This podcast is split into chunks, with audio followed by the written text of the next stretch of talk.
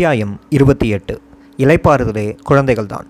கடவுள் கற்பாறைகளுக்கு மத்தியில் தேரைகளுக்கு நீரை வைத்தான் என்பதைப் போல இந்த கொடிய சிறைச்சாலைக்குள் எனக்கும் ஒரு இலைப்பாறுதலை உளவாறுதலை வைத்திருக்கின்றான் தான் பிரசவ வழியில் இருக்கின்ற பெண்ணுக்கு சொந்த உறவுகள் யாரும் கூட இல்லை. அக்கறையாக கவனிக்க யாரும் இல்லை என்ற எண்ணமே கொடிய பலி சிறையில் இருந்த என் தாயார் கூட அதுவும் இருபத்தி ஐந்து வருடங்கள் ஆயிரக்கணக்கானோருக்கு பிரசவம் பார்த்த என் தாயார் கூட என் கூட இருக்க முடியவில்லை. என்னை சுற்றி அதிகமாக காவல்துறையினர் நின்றிருந்தனர். அதனால் சிறையில் பிரசவ வழி எடுக்கும் பெண்ணின் மனநிலை எப்படி பெரிய துன்பத்தில் இருக்கும் என்பதை நான் நன்கு அறிவேன். நான் பட்டதை மற்றவர்கள் படக்கூடாது என்று பாடுபடுபவள் நான். தொடக்கத்தில் எனக்கான பிரசவ வேதனையை சொல்லியிருந்தேன் அல்லவா? நானும் குழந்தையும் உயிர் பிழைப்போமா இல்லையா என்று தினமும் செத்து பிழைத்த கதையை சொன்னேன் அல்லவா? குழந்தையை பிரசவித்த கையோடு சிறைக்கு கொண்டு வந்து விட்டார்கள். அதற்கு பிறகும் கூட இரத்தப்போக்கு இருந்தது. ஆனால் காட்டன் வசதி கூட உள்ளே இருக்கவில்லை. என்ன செய்வதென்று என்னுடைய பழைய புடவையை கிழித்து கிழித்து தான் பயன்படுத்தி கொண்டிருந்தேன். பிரசவமான பெண்ணுக்கு சிசுவிற்கும் பல பொருட்கள் அடிப்படை தேவையாக இருக்கின்றன. ஆனால் அவை எதுவும் சிறையில் இருக்காது கிடைக்காது. இரவு நேரத்தில் அதற்கான துணிகளை பஞ்சுகளை எல்லாம் கேட்க முடியாது. அவர்களை சொல்லி குற்றமில்லை. நிர்வாக அமைப்பு அப்படி இருந்தது.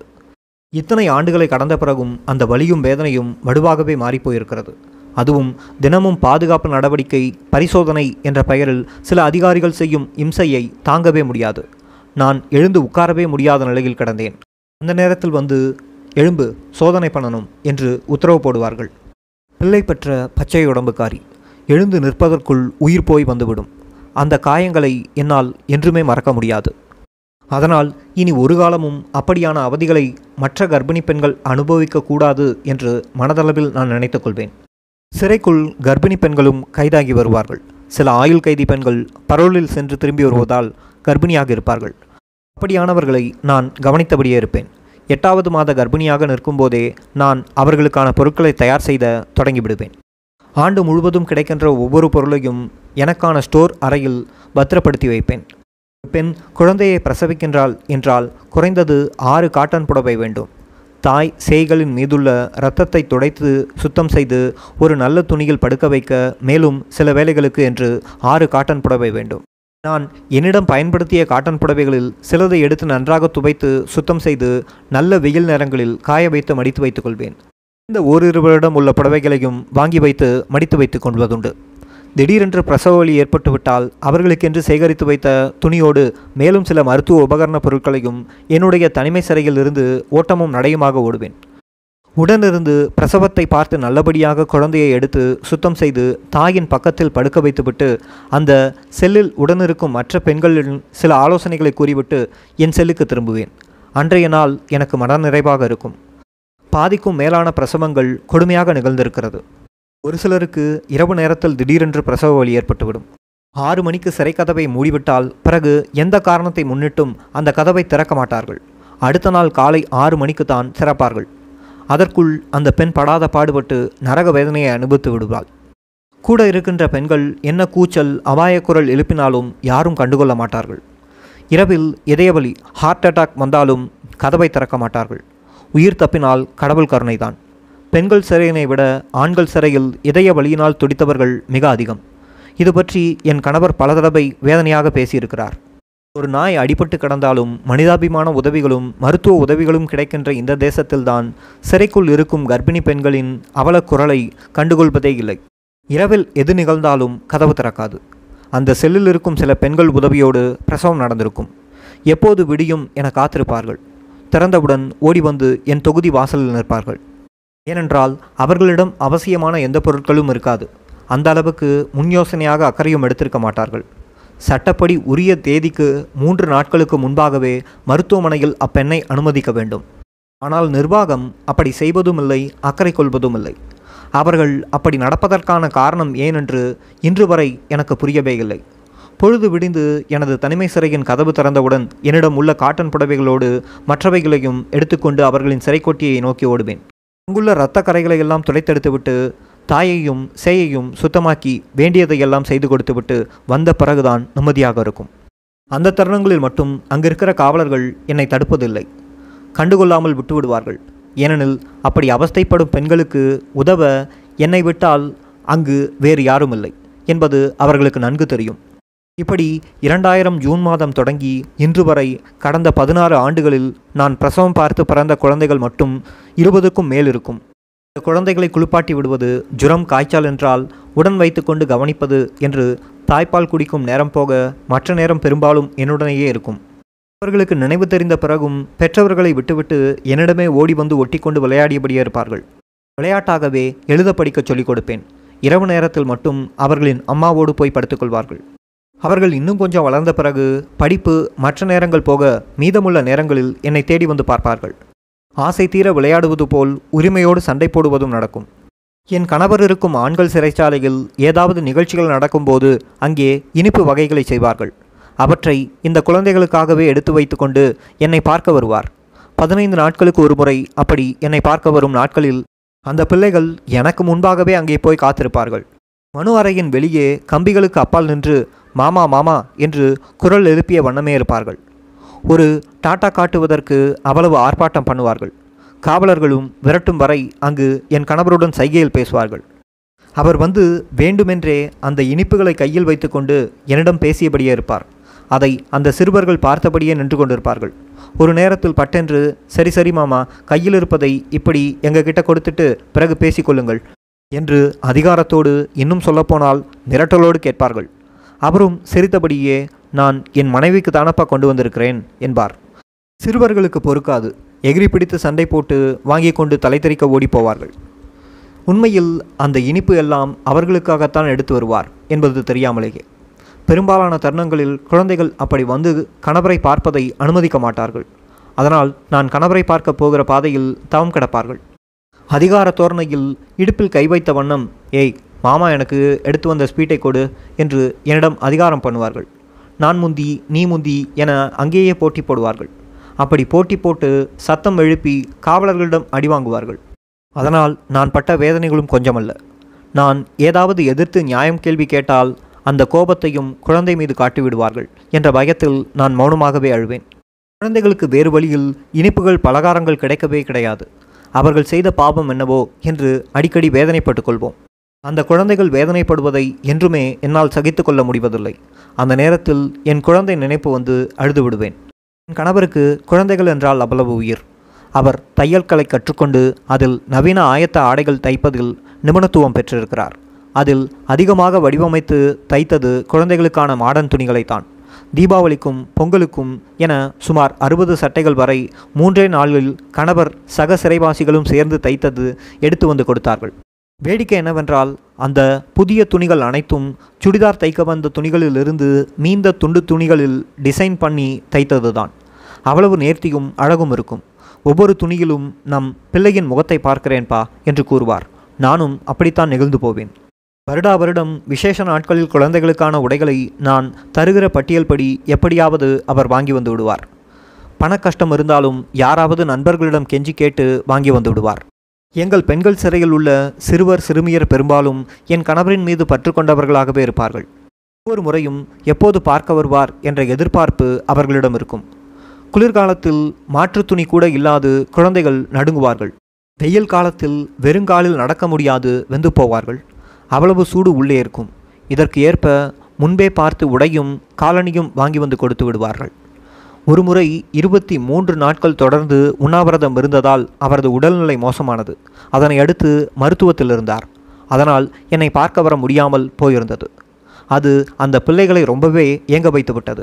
வரும்போதெல்லாம் தின்பண்டங்களை கொண்டு வருவது ஒரு புறம் இருந்தாலும் அவரை பார்ப்பதே குழந்தைகளுக்கு மிக சந்தோஷமாக இருக்கும்.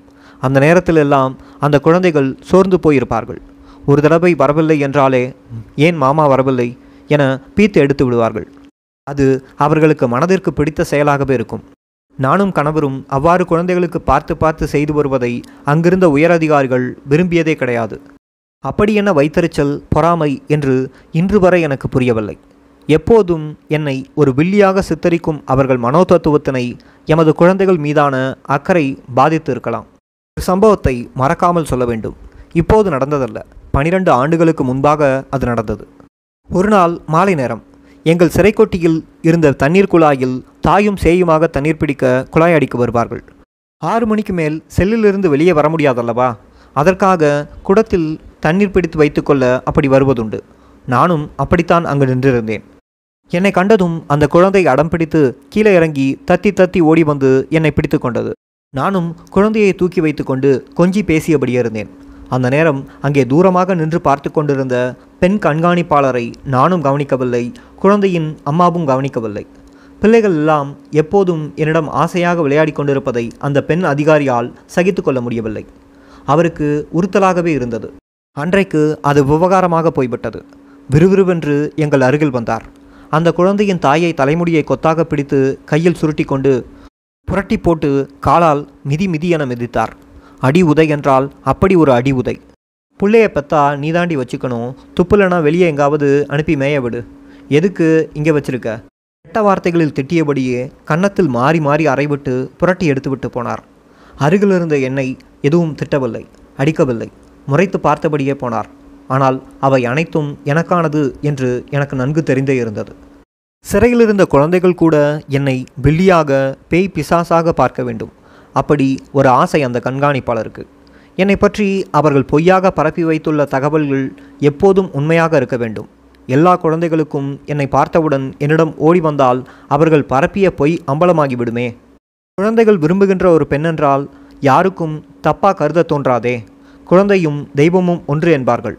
சில நேரங்களில் குழந்தைகள் உண்மைகளை படம் பிடித்து காட்டி விடுவார்கள் அதனால்தான் அந்த எஸ்பிக்கு அந்த அளவு வெறிகொண்ட கோபம் என நினைக்கிறேன். அந்த காட்சியை அங்கிருந்த அனைவரும் பார்த்து அதிர்ந்து போய் நின்றார்கள். அன்றிலிருந்து யாரும் என்னிடம் குழந்தையை கொண்டு வர மாட்டார்கள். அனுப்பி வைக்கவும் மாட்டார்கள். அவ்வளவு ஏன்? அந்த அத்தையை பார்த்தால் பேசக்கூடாது. அப்படி பேசினால் வார்டன் வந்து அம்மாவைத்தான் போட்டு அடிப்பாங்கன்னு சொல்லி பயமுறுத்தி வைத்திருந்தார்கள். அதற்கேற்ப சில சிறுவர்கள் என்னை பார்த்தால் முகத்தை அந்த பக்கமாக திருப்பி கொண்டு போய் விடுவார்கள். சில பிள்ளைகள் ஒளிந்து ஒளிந்து வந்து ஒரு சில வினாடிகள் பார்த்துவிட்டு ஓடிப்போவார்கள் சிறிய குழந்தைகளுக்கு அப்படி பண்ண தெரியாதே? என்னை பார்த்தால் அழத் தொடங்குவார்கள். உடனே பிள்ளையை வாயை மூடியபடியே தூக்கி கொண்டு வேறு பக்கம் போய் விடுவார்கள். பாவம் அவர்கள் என்ன செய்ய முடியும்? சிறைச்சாலைக்குள் கைதியாக வாக்குப்பட்டால் அதிகாரிகளின் அடி உதைகளுக்கு ஆளாகித்தானே ஆக வேண்டும். இதில் என்ன ஆச்சரியம்? என்றால் சிறை அதிகாரிகளும் காவலர்களுக்கும் சிறைவாசிகளை அடித்து உதைக்க சட்டப்படி உரிமை உண்டு அதிகாரம் உண்டு என்று இன்றும் பெரும்பாலான பெண் சிறைவாசிகள் நம்பிக்கொண்டிருக்கிறார்கள். உண்மையை சொல்ல வேண்டுமென்றால் அதன் பிறகு நான் கொஞ்சம் மனதளவில் தடுமாறிதான் போயிருந்தேன். யாருமற்ற பாலைவனத்தில் பயணிப்பதைப் போல் இருந்தது. அந்த அதிகாரி ஆற்றலாகி போகும் வரை அந்த நிலைதான். ஒரு பிள்ளையும் என்னை தேடி வந்ததில்லை. அவர் போன பிறகுதான் படிப்படியாக எல்லாமும் கொஞ்சம் கொஞ்சமாக மாறியது. என்னை கண்டால் சிறுவர்கள் ஓடி வருவார்கள். குழந்தைகள் அடம் பிடிக்கும். எந்த தாயும் தடுத்து நிறுத்தியதில்லை. என்னிடத்திலேயே வந்து விளையாடுவார்கள் படிப்பார்கள் சண்டையும் பிடிப்பார்கள். இன்னும் சொல்லப்போனால் திட்டிவிட்டு ஓடி போவார்கள். அடுத்த நாள் தயங்கி தயங்கி வந்து நிற்பார்கள். நேற்று திட்டிவிட்டு ஓடினார் தானே என்று நானும் முறைத்தபடியே பார்ப்பேன். கொஞ்ச நேரம்தான் இரண்டு பேருமே சிரித்து விடுவோம். அவர்கள் என்னை சமாளிக்க செய்யும் சேட்டைகளும் சாதுரியமும் எனக்கு மிக பிடித்தனமாக இருக்கும். அப்படி பழகிய பிள்ளைகள் ஒரு கட்டத்தில் வெளியே படிப்பிற்காக உறவினர்களிடம் போய்விடுவார்கள் அல்லது அனாதை குழந்தைகள் படிக்கும் இல்லங்களில் போய்விடுவார்கள் ஆறு வயதை தாண்டி எந்த குழந்தையும் தாயுடன் சிறையில் இருக்க முடியாது. வெளியில் அனுப்பித்தான் ஆக வேண்டும். இதுவே சட்டம். அந்த பிரிவு நாள் வரும்போதெல்லாம் நான் துயரில் விழுந்து துடிப்பேன். எனக்கு ஏக்கமாக இருப்பதைப் போல் அந்த பிள்ளைகளுக்கும் ஏக்கமாக இருக்கும். பின் நாட்களில் அவர்களின் தாயாரை பார்க்க வரும்போதெல்லாம் அதை அறிந்து கொள்வேன். சும்மா பெயருக்கு தாயாரை பார்த்து கொண்டு என்னிடம்தான் அதிக உரிமையோடு பேசியபடி இருப்பார்கள். வீட்டில் சமைத்த உணவை கொண்டு வந்து அத்தை உங்களுக்காக கொண்டு வந்தேன். ஆனால் வாசலிலேயே பிடுங்கி வைத்து விட்டார்கள் என்று வேதனைப்படுவார்கள். வீட்டில் சமைத்த உணவு சிறையில் அனுமதி இல்லை என்பது அந்த பிஞ்சுகளுக்கு எப்படி தெரியும்? புரியும். அன்று எனக்கு சமைத்த உணவை அவர்களுக்கு ஊட்டி அனுப்பிவிடுவேன். சில பிள்ளைகள் நான் அத்தை கூடவே இங்கேயே இருக்கப் போகிறேன் என்பார்கள். சில பிள்ளைகள் அத்தை நீங்களும் என்னோடவே வந்துவிடுங்கள் என அடம் பிடிப்பார்கள். அவர்களை சமாளித்து அனுப்ப படாத பாடுபட்டு விடுவோம். ஏதாவது வேண்டுமென்றால் கேட்டு வாங்கிக் கொள்வார்கள். இப்போதும் பதினாறு பதினெட்டு பத்தொம்போது வயதில் வளர்ந்த இளைஞர்களாக என்னை பார்க்க வருவார்கள். சிலரின் பெற்றோர்கள் விடுதலையாகி வெளியே போய்விட்டார்கள். ஆனாலும் அந்த இளைஞர்கள் என்னை மட்டும் பார்க்க வருவதை நிறுத்திக் கொள்வதில்லை. வந்து ஆசை ஆசையாய் பேசி கொண்டிருப்பார்கள். அப்போது சண்டையும் போடுவார்கள். நீங்களெல்லாம் ஒரு அத்தையா? என்று என்னை திட்டுவார்கள்.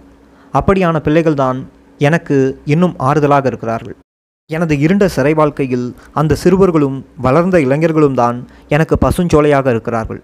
என்னுடைய விடுதலைதான் தம் விடுதலை என்று யாருமற்ற இரண்டு பிள்ளைகள் அண்ணன் தங்கை எதிர்பார்த்து ஏங்கியபடியே இருக்கிறார்கள். சிறைச்சாலைக்குள்ளும் இப்படி ஒரு அன்பு கூடல். இறைவன் கல்லுக்குள் இருக்கும் தேரைக்கும் ஈரத்தை வைத்திருப்பது இப்படித்தானோ? அத்தியாயம் முற்று. அத்தியாயம் இருபத்தி ஒன்பது வழக்கறிஞராக மாறிய கதை ஒன்று. இந்த வழக்கில் ஒரே குடும்பமாக சிக்கிக்கொண்டது எங்களுடைய குடும்பம்தான். என் அம்மா பத்மாவதி நளினி ஆகிய நான் தம்பி பாக்யநாதன் தங்கை கல்யாணி சித்தி என் தாய்மாமா என் கணவர் என ஏழு பேர் ஒரே குடும்பத்தைச் சேர்ந்தவர்கள். இதில் தங்கையையும் மாமாவையும் சுமார் நாற்பது நாள் வரை வைத்து வதை செய்துவிட்டு நடுத்தெருவிற்கு விரட்டிவிட்டார்கள் என்னை கைது செய்தபோது என் வீட்டிலிருந்த அத்தனை பொருட்களையும் அதாவது பள்ளி சான்றிதழ்கள் பட்டப்படிப்பு சான்றிதழ்கள் பிறப்பு சான்றிதழ்கள் பத்திரங்கள் ரேஷன் அட்டைகள் அடையாள அட்டைகள் என்று அனைத்தையும் அள்ளிக்கொண்டு போய்விட்டது சிபிஐ வீட்டுக்கு சீல் வைத்து விட்டனர். எதுவுமே இல்லாமல் நடுத்தெருவில் தனியாக விடப்பட்ட தங்கையின் நிலைமையை இப்போது நினைத்தாலும் உள்ளம் பதறுகிறது. இன்று இருபத்தி ஆறு வருடங்கள் ஆகிவிட்டது. என் குடும்ப ஆவணங்களை கேட்டபடியே இருந்தோம். கடைசி வரை தராமலேயே போய்விட்டார்கள். எதையுமே எங்களுக்கு திரும்பி தரவில்லை. அந்த வீட்டிலிருந்து நாங்கள் எதையும் எடுக்கவில்லை என்று கூறி நழுவிக்கொண்டார்கள். எங்கள் குடும்பத்தை சிதைக்க வேண்டும் என்று எவ்வளவு ஆழமாக கச்சிதமாக திட்டம் போட்டிருக்கிறார்கள் என நினைக்கும்போது வியப்பாக தான் இருக்கிறது. இதுவெல்லாம் குறைவுதான். எங்களையெல்லாம் அறுபது நாள் சிபிஐ கஸ்டடியில் வைத்திருந்துவிட்டு செங்கல்பட்டு சிறைக்கு மாற்றினார்கள். அதாவது நீதிமன்ற காவலுக்கு சென்றோம். முதலில் என் அம்மா தம்பியை அங்கே அனுப்பினார்கள். அடுத்து மூன்று நாள் கழித்து நானும் கணவரும் போனோம். அதற்கு அடுத்து அறிவும் ராபர்ட் பயஸும் என்று படிப்படியாக இருபது பேருக்கு மேல் செங்கல்பட்டு சிறைக்கு மாற்றப்பட்டோம். குறிப்பாக எங்களால் அதிர்ச்சியிலிருந்து மீள முடியவில்லை. அப்போதுதான் எங்கள் குடும்பம் நன்றாக துளிர்விட்டு கொண்டிருந்தது. ஒற்றை ஆளாக கஷ்டப்பட்டு கொண்டு எங்களையெல்லாம் ஆளாக்கியிருந்த என் அம்மா அப்போதுதான் சற்று ஆசுவாசப்பட்டு கொண்டிருந்தார். நாங்கள் ஆளாகிய அனைவரும் வேலைக்கு சென்றபடியே இருந்தோம். நான்கு பேர் சம்பாத்தியம் வரத் தொடங்கியிருந்தது. யார் கண்பட்டதோ தெரியவில்லை. எம் குடும்பத்தின் விதி தலைகீழாக மாறிவிட்டது. எம் குடும்பத்தின் கதி தெரிந்து எவரும் தமிழன் என்று சொல்லி எவருக்கும் உதவி செய்ய மாட்டார்கள். அந்த அளவுக்கு எம்மை ஒட்டுமொத்தமாக சிதைத்து நிர்மூலமாக்கிவிட்டார்கள். வாழவும் கூடாது சாகவும் விடாது எம்மை ஒரு அச்சுறுத்தல் கண்காட்சி பொருளாக காட்ட நினைக்கிறார்கள் போல் தோன்றுகிறது. நாலு பேர் சம்பாத்தியத்தில் சொந்தமாக ஒரு வீடு வாங்கிவிடலாம் என்று நம்பிக்கையோடு பாடுபட்டோம். அப்போதுதான் துளிர்ச்செடி மீது சுடுநீரை கொட்டிய கதையாக இந்த வழக்கில் கைது செய்யப்பட்டோம். எங்கள் உறவினர்களையும் பிடித்து மிரட்டி அச்சுறுத்தியிருந்தார்கள். வேறு எந்த அரசியல் பின்புலமும் இல்லை. யாரும் எங்களுக்காக வந்து நிற்கவில்லை. கேட்பார் என்று கடந்தோம். செங்கல்பட்டு சிறை எங்களுக்கு அப்படித்தான் இருந்தது. மற்றவர்கள் எல்லாரையும் பார்க்க வழக்கறிஞர்கள் வந்து போனபடியே இருந்தார்கள். எங்கள் குடும்பத்தைச் சேர்ந்தவர்களை மட்டும் யாரும் பார்க்கவில்லை. குறிப்பாக இலங்கையைச் சேர்ந்தவர்களை யாரும் பார்க்கவில்லை. அப்படி வருபவர்களும் எங்கள் குடும்பத்தை மட்டும் பார்க்காமல் போனார்கள். நடப்பவற்றை பார்க்கும்போது எனக்கு அதிர்ச்சியாக இருந்தது. அது பெரிய மன உளைச்சலாகவும் மாறியது. இது பற்றி முந்தைய அத்தியாயங்கள் கூறியிருக்கின்றேன். எங்களை பற்றி சிபிஐ விதவிதமாக மோசமான கட்டுக்கதைகளை எல்லாம் அவிழ்த்து விட்டிருந்தது. நான் கர்ப்பிணியாக இருப்பதைச் சொல்லி கணவர் யார் முருகனா சிவராசனா ஹரிபாபுவா யாரென்றே தெரியவில்லை என்றெல்லாம் பட்டிமன்றம் நடத்தி கொச்சைப்படுத்தியிருந்தார்கள். இதுவெல்லாம் என் குடும்பத்தாரின் மனநிலையை சுக்குநூறாக நொறுக்கியிருந்தது. மற்றவர்களும் அந்த பிரச்சாரங்களுக்கு பலியாகி எங்களை விட்டு விலகினார்கள். புறக்கணித்தார்கள். சிலர் தம் தவறுகளை மறைக்க விழுந்த மாட்டை ஏறி மிதிப்பது போல எங்கள் மீது பழி சுமத்தினார்கள். எங்களை நோக்கி புது புது வதந்திகளும் வீசப்பட்டு கொண்டே இருந்தது. அது எங்களுக்கு பெரிய மன அழுத்தத்தை கொடுத்திருந்தது. பலர் ஒரு வழக்கில் சிக்கும்போது தாம் தப்பிக்கொள்ள என்னவும் எதுவென்றாலும் செய்யலாம் என்ற மனநிலையில்தான் சிலர் இருந்தார்கள். சிலர் சிபிஎனரின் ரகசிய கைப்பாவையாக கூட இருந்தார்கள். இவற்றினை புரிந்து கொள்ளவே எமக்கு நீண்ட காலம் ஆயிற்று. அந்த அளவுக்கு அறியும் அனுபவம் இல்லாதவர்களாகவும் எல்லாரும் எம்மைப்போல் பாதிக்கப்பட்டவர்கள்தானே என்றுதான் இருந்தோம். ஆனால் மற்றவர்கள் அழிவில்தான் தம் மீட்சி இருக்கும் என்ற மனோபாவம் கொண்டவர்கள் கூட இருப்பார்கள் என நாம் ஆரம்பத்தில் கனவில் கூட நினைக்கவில்லை. அப்போதுதான் முதல் முதலாக வழக்கறிஞர் துரைசாமி என்னை சந்திக்க வந்திருந்தார். நான் எப்படியெல்லாம் சிக்க வைக்கப்பட்டிருந்தேன் என்பதை அவரிடம் விளக்கி கூறினேன். அவரும் ஆறுதல் கூறிச் சென்றார். ஆயிரத்தி தொள்ளாயிரத்தி தொண்ணூற்றி ரெண்டு மே பத்தொன்பதாம் தேதி அளவில் சைதாப்பேட்டை முகாமில் அடைத்து வைத்திருந்த பலரில் நாலைந்து பேரை இந்த வழக்கில் புதிதாக சேர்த்ததோடு மறுநாள் குற்றப்பத்திரிகை தாக்கல் செய்தார்கள். அதன் பிறகுதான் எங்கள் தரப்பில் யார் யாருக்கெல்லாம் வக்கீல் இல்லை என திரும்பி பார்க்க ஆரம்பித்தது நீதிமன்றம். அதாவது ஒரு வருடம் கழிந்த பிறகு. அப்போது எங்கள் அனைவருக்கும் குற்றப்பத்திரிகையை கொடுத்திருந்தார்கள். அது ஆங்கிலத்தில் இருந்ததால் தமிழில் மொழிபெயர்த்து தர வேண்டும் என்று மனு கொடுத்து கேட்டிருந்தோம். அதற்குள் எனக்கு குழந்தை பிறந்து ஒரு வருடம் ஓடியிருந்தது. ஆயிரத்தி தொள்ளாயிரத்தி தொண்ணூற்றி ரெண்டாம் ஆண்டு ஆயுத பூஜை அன்று எங்களை சேலம் சிறைக்கு மாற்றினார்கள். அங்கு ஒரு மூன்று மாதம் இருந்தோம். அங்கேயும் அப்படி வித்தியாசம் பார்த்து சந்திக்கும் நிகழ்ச்சி நடந்தது. நாங்கள் செங்கல்பட்டு சிறையில் இருந்த காலகட்டத்தில் எமக்கு சரியான உணவு போட்டதே கிடையாது. அளவு தெரியாமையினால் எவ்வளவு என்று அரைபயிரும் கால்பயிரும் உணவுமாக காலத்தினை கழித்தோம். உறவினர் வந்து பார்ப்பவர்களுக்கு பழம் பிஸ்கெட் வந்தமையினால் ஓரளவு சமாளித்தார்கள். அப்படி இல்லாதவர்கள் மிகவும் கஷ்டப்பட்டார்கள். அதுவும் கர்ப்பிணியாகவும் குழந்தைக்கு பாலூட்டும் தாயாகவும் நான் மிகவும் அவஸ்தைப்பட்டேன். நாங்கள் சேலம் மத்திய சிறைக்கு மாற்றப்பட்ட போது அங்கு கண்காணிப்பாளராக ராமன் அவர்களும் துணை கண்காணிப்பாளராக இருந்த ராமச்சந்திரன் அவர்களும் இருந்தார்கள். நாங்கள் அங்குதான் உண்மையான சிறை உணவை உண்ண ஆரம்பித்தோம். அவ்வளவு தரமாக இருந்தது. அதனை சாப்பிட ஆரம்பித்த பின்னர்தான் கடந்த பதினெட்டு மாதங்களாக செங்கல்பட்டு சிறையில் எமக்கு அரைகுறை உணவு போட்டு ஏமாற்றினார்கள் என்பது தெரிய வந்தது. அது இன்றும் எமக்கு ஒரு பெரிய வருத்தமாக உள்ளது. ஒருவேளை நாங்கள் எப்போதும் பசியுடன் இருக்க வேண்டும் வழக்கினை பற்றி எந்த யோசனையும் வரக்கூடாது என்று அப்படி செய்ய வைத்தார்களோ யாருக்கு தெரியும்? ஏனெனில் சிபிஐயின் அறுபது நாள் காவலில் சித்திரவதையாக இந்த உத்தியினையும் தானே கையாண்டார்கள். அதற்குள் ராஜீவ்காந்தி கொலை குற்றவாளிகளுக்கு என்று தனியே பூந்தமல்லி சிறப்பு சிறைச்சாலையை ஏற்பாடு செய்திருந்தார்கள். மிக மோசமாக வடிவமைக்கப்பட்ட சிறை அது. ஆயிரத்தி தொள்ளாயிரத்தி தொண்ணூற்றி மூன்று ஜனவரி மாதம் அன்றுதான் நாங்கள் சேலம் சிறையிலிருந்து பூந்தமல்லி கொடிய சிறைச்சாலைக்கு மாற்றப்பட்டோம். அதற்குள் இரண்டு வருடங்கள் உருண்டோடிவிட்டது. சில நாள் புறக்கணிப்பின் பின் மூத்த வழக்கறிஞர் கலைமணி அவர்களும் எம்மை சந்தித்தார். அதனை கூட சிலர் விரும்பாது தடுத்து விட்டார்கள். ஆரம்பத்தில் மற்றவர்களுக்கு சில உதவிகள் செய்தார். சென்னை உயர்நீதிமன்றத்தில் வழக்கு கூட தாக்கல் செய்தார். பிறகு என்ன காரணமோ தெரியவில்லை. முழுமையாக விலகி கொண்டார். அப்படி இரண்டு வருடங்கள் கடந்த பிறகுதான் நீங்கள் எல்லாம் வழக்கறிஞரை நியமித்துக் கொள்ளலாம் என்று நீதிமன்றம் எங்களுக்கு கடிதம் அனுப்பியிருந்தது. எனக்கு யாரை வழக்கறிஞராக நியமிப்பது என தெரியவில்லை. பண வசதியும் இல்லாமல் இருந்தேன். மூன்று வருடமாகிவிட்டது அந்த நெருக்கடியை உணர்ந்த மூத்த வழக்கறிஞர் துரைசாமி அவர்கள் நான் வந்து வாதாடுகிறேன். என் பெயரை குறிப்பிட்டு அனுப்பச் சொல்லுங்கள் என்று தகவல் அனுப்பியிருந்தார். நான் என் கணவரிடம் பேசினேன். அங்கே நடப்பதையெல்லாம் பார்த்து வெறுத்து போயிருந்த அவர் எனக்கு எது வேணாலும் நடந்துவிட்டு போகட்டும். நான் வழக்கறிஞரை வைத்துக்கொள்ளப் போவதில்லை. எல்லா வகையிலும் என்னை தனிமைப்படுத்துகிறார்கள். நீதிமன்றமும் அப்படி நடந்து கொள்கிறது. அதனால் நான் நீதிமன்றத்தை புறக்கணிக்கப் போகிறேன். நீ வேண்டுமானால் வழக்கறிஞரை வைத்துக்கொள் என்று உறுதியாக கூறிவிட்டார். எனக்கு ஒன்றும் புரியவில்லை. கணவரின் ஆதங்கத்தில் நியாயம் இருப்பதை உணர முடிந்தது. மேற்கொண்டு வற்புறுத்தாமல் நான் துரைசாமி அவர்களை எனது வழக்கறிஞராக நியமிக்க வேண்டும் என நீதிமன்றத்திற்கு கடிதம் அனுப்பியிருந்தேன். என் கணவரோ இரண்டு ஆண்டுகளுக்கு முன்பே எங்களை முதன் முதலாக நீதிமன்றத்தில் ஆஜர்படுத்திய அன்றே எங்களுக்கு வசதி இல்லை. அரசு செலவில் வழக்கறிஞரை நியமித்து தர வேண்டும் என்று நான் நீதிபதியின் முன்பே கோரிக்கை வைத்திருந்தேன். அந்த கோரிக்கை மீது நீதிமன்றம் எதுவுமே செய்யவில்லை. போலீஸ் விசாரித்து குற்றப்பத்திரிகை எல்லாம் கொடுத்து முடித்த பிறகு இரண்டு வருடங்கள் கழித்து இப்போது கேட்கிறார்கள். நீதிமன்றம் பாரபட்சமாக நடந்து கொள்கிறது. மேலும் நீதிமன்றத்தின் முந்தைய பாரபட்சமான நடவடிக்கைகளையும் பட்டியலிட்டு எனக்கு நியாயமான ஒரு நீதி கிடைக்கும் என்ற நம்பிக்கை இல்லை. எனவே நான் எந்த வழக்கறிஞரையும் நியமித்துக்கொள்ள விரும்பவில்லை. நீதிமன்றம் என்ன முடிவை எடுக்க வேண்டுமோ அதை எடுத்துக்கொள்ளுங்கள் நான் ஆஜராக விரும்பவில்லை என்று கடிதம் எழுதி அதில் கடந்த இரண்டு வருடங்களாக நீதிமன்றத்திற்கு எழுதிய கோரிக்கை மனுக்களை எல்லாம் ஆதாரங்களாக குறிப்பிட்டு அனுப்பிவிட்டார் என் கணவர். அவ்வளவுதான். நாங்கள் இருந்த சிறைக்குள் ஒரு பிரளயமே ஏற்பட்டுவிட்டது. என் கணவர் வழக்கறிஞரை வைத்துக்கொள்ளவில்லை என்றால் அது எல்லாரையும் பாதிக்கும். அப்படியாகும் இப்படியாகும் என ஏகப்பட்ட நெருக்கடி பிரச்சாரங்களை செய்தார்கள். அது எனக்கு பெரிய அச்சத்தை கொடுத்திருந்தது. வெளியிலிருந்து வழக்கறிஞர்கள் சிலரும் உதவிக்கு வந்த சிலரும் முருகனின் முடிவை மறுபரிசீலனை செய்ய சொல்லுங்கள் என அழுத்தம் கொடுத்து பார்த்தார்கள். பலருக்கு என் கணவர் நீதிமன்றத்தினை புறக்கணிப்பதால் வரும் பாதிப்பு பற்றி கவலை இல்லை அதனால் தமக்கு எதுவும் பிரச்சனையும் இல்லை என்று அவர்களுக்கு நன்கு தெரிந்தே இருந்தது. ஆனாலும் பழியையும் வதந்தியையும் கிளப்பிவிட்டு கொண்டிருந்தார்கள். இவன் என்னடா ஒரு புரட்சி பண்றான் என்று ஒரு விதமான தகிக்க முடியாத பொறாமைதான். இறப்பு வீட்டிலும் பிணத்தினை பார்த்து பொறாமைப்படுவார்களே அது மாதிரி. சிலர் சிபிஐனரால் தூண்டுதல் செய்யப்பட்டார்கள். எப்படியாவது என் கணவரை நீதிமன்றத்திற்கு வரவழைக்க வேண்டும். அவர்களது முறைகேடுகளை கணவரது புறக்கணிப்பு போராட்டம் அம்பலப்படுத்திவிடும் என்ற பயம் அவர்களுக்கு.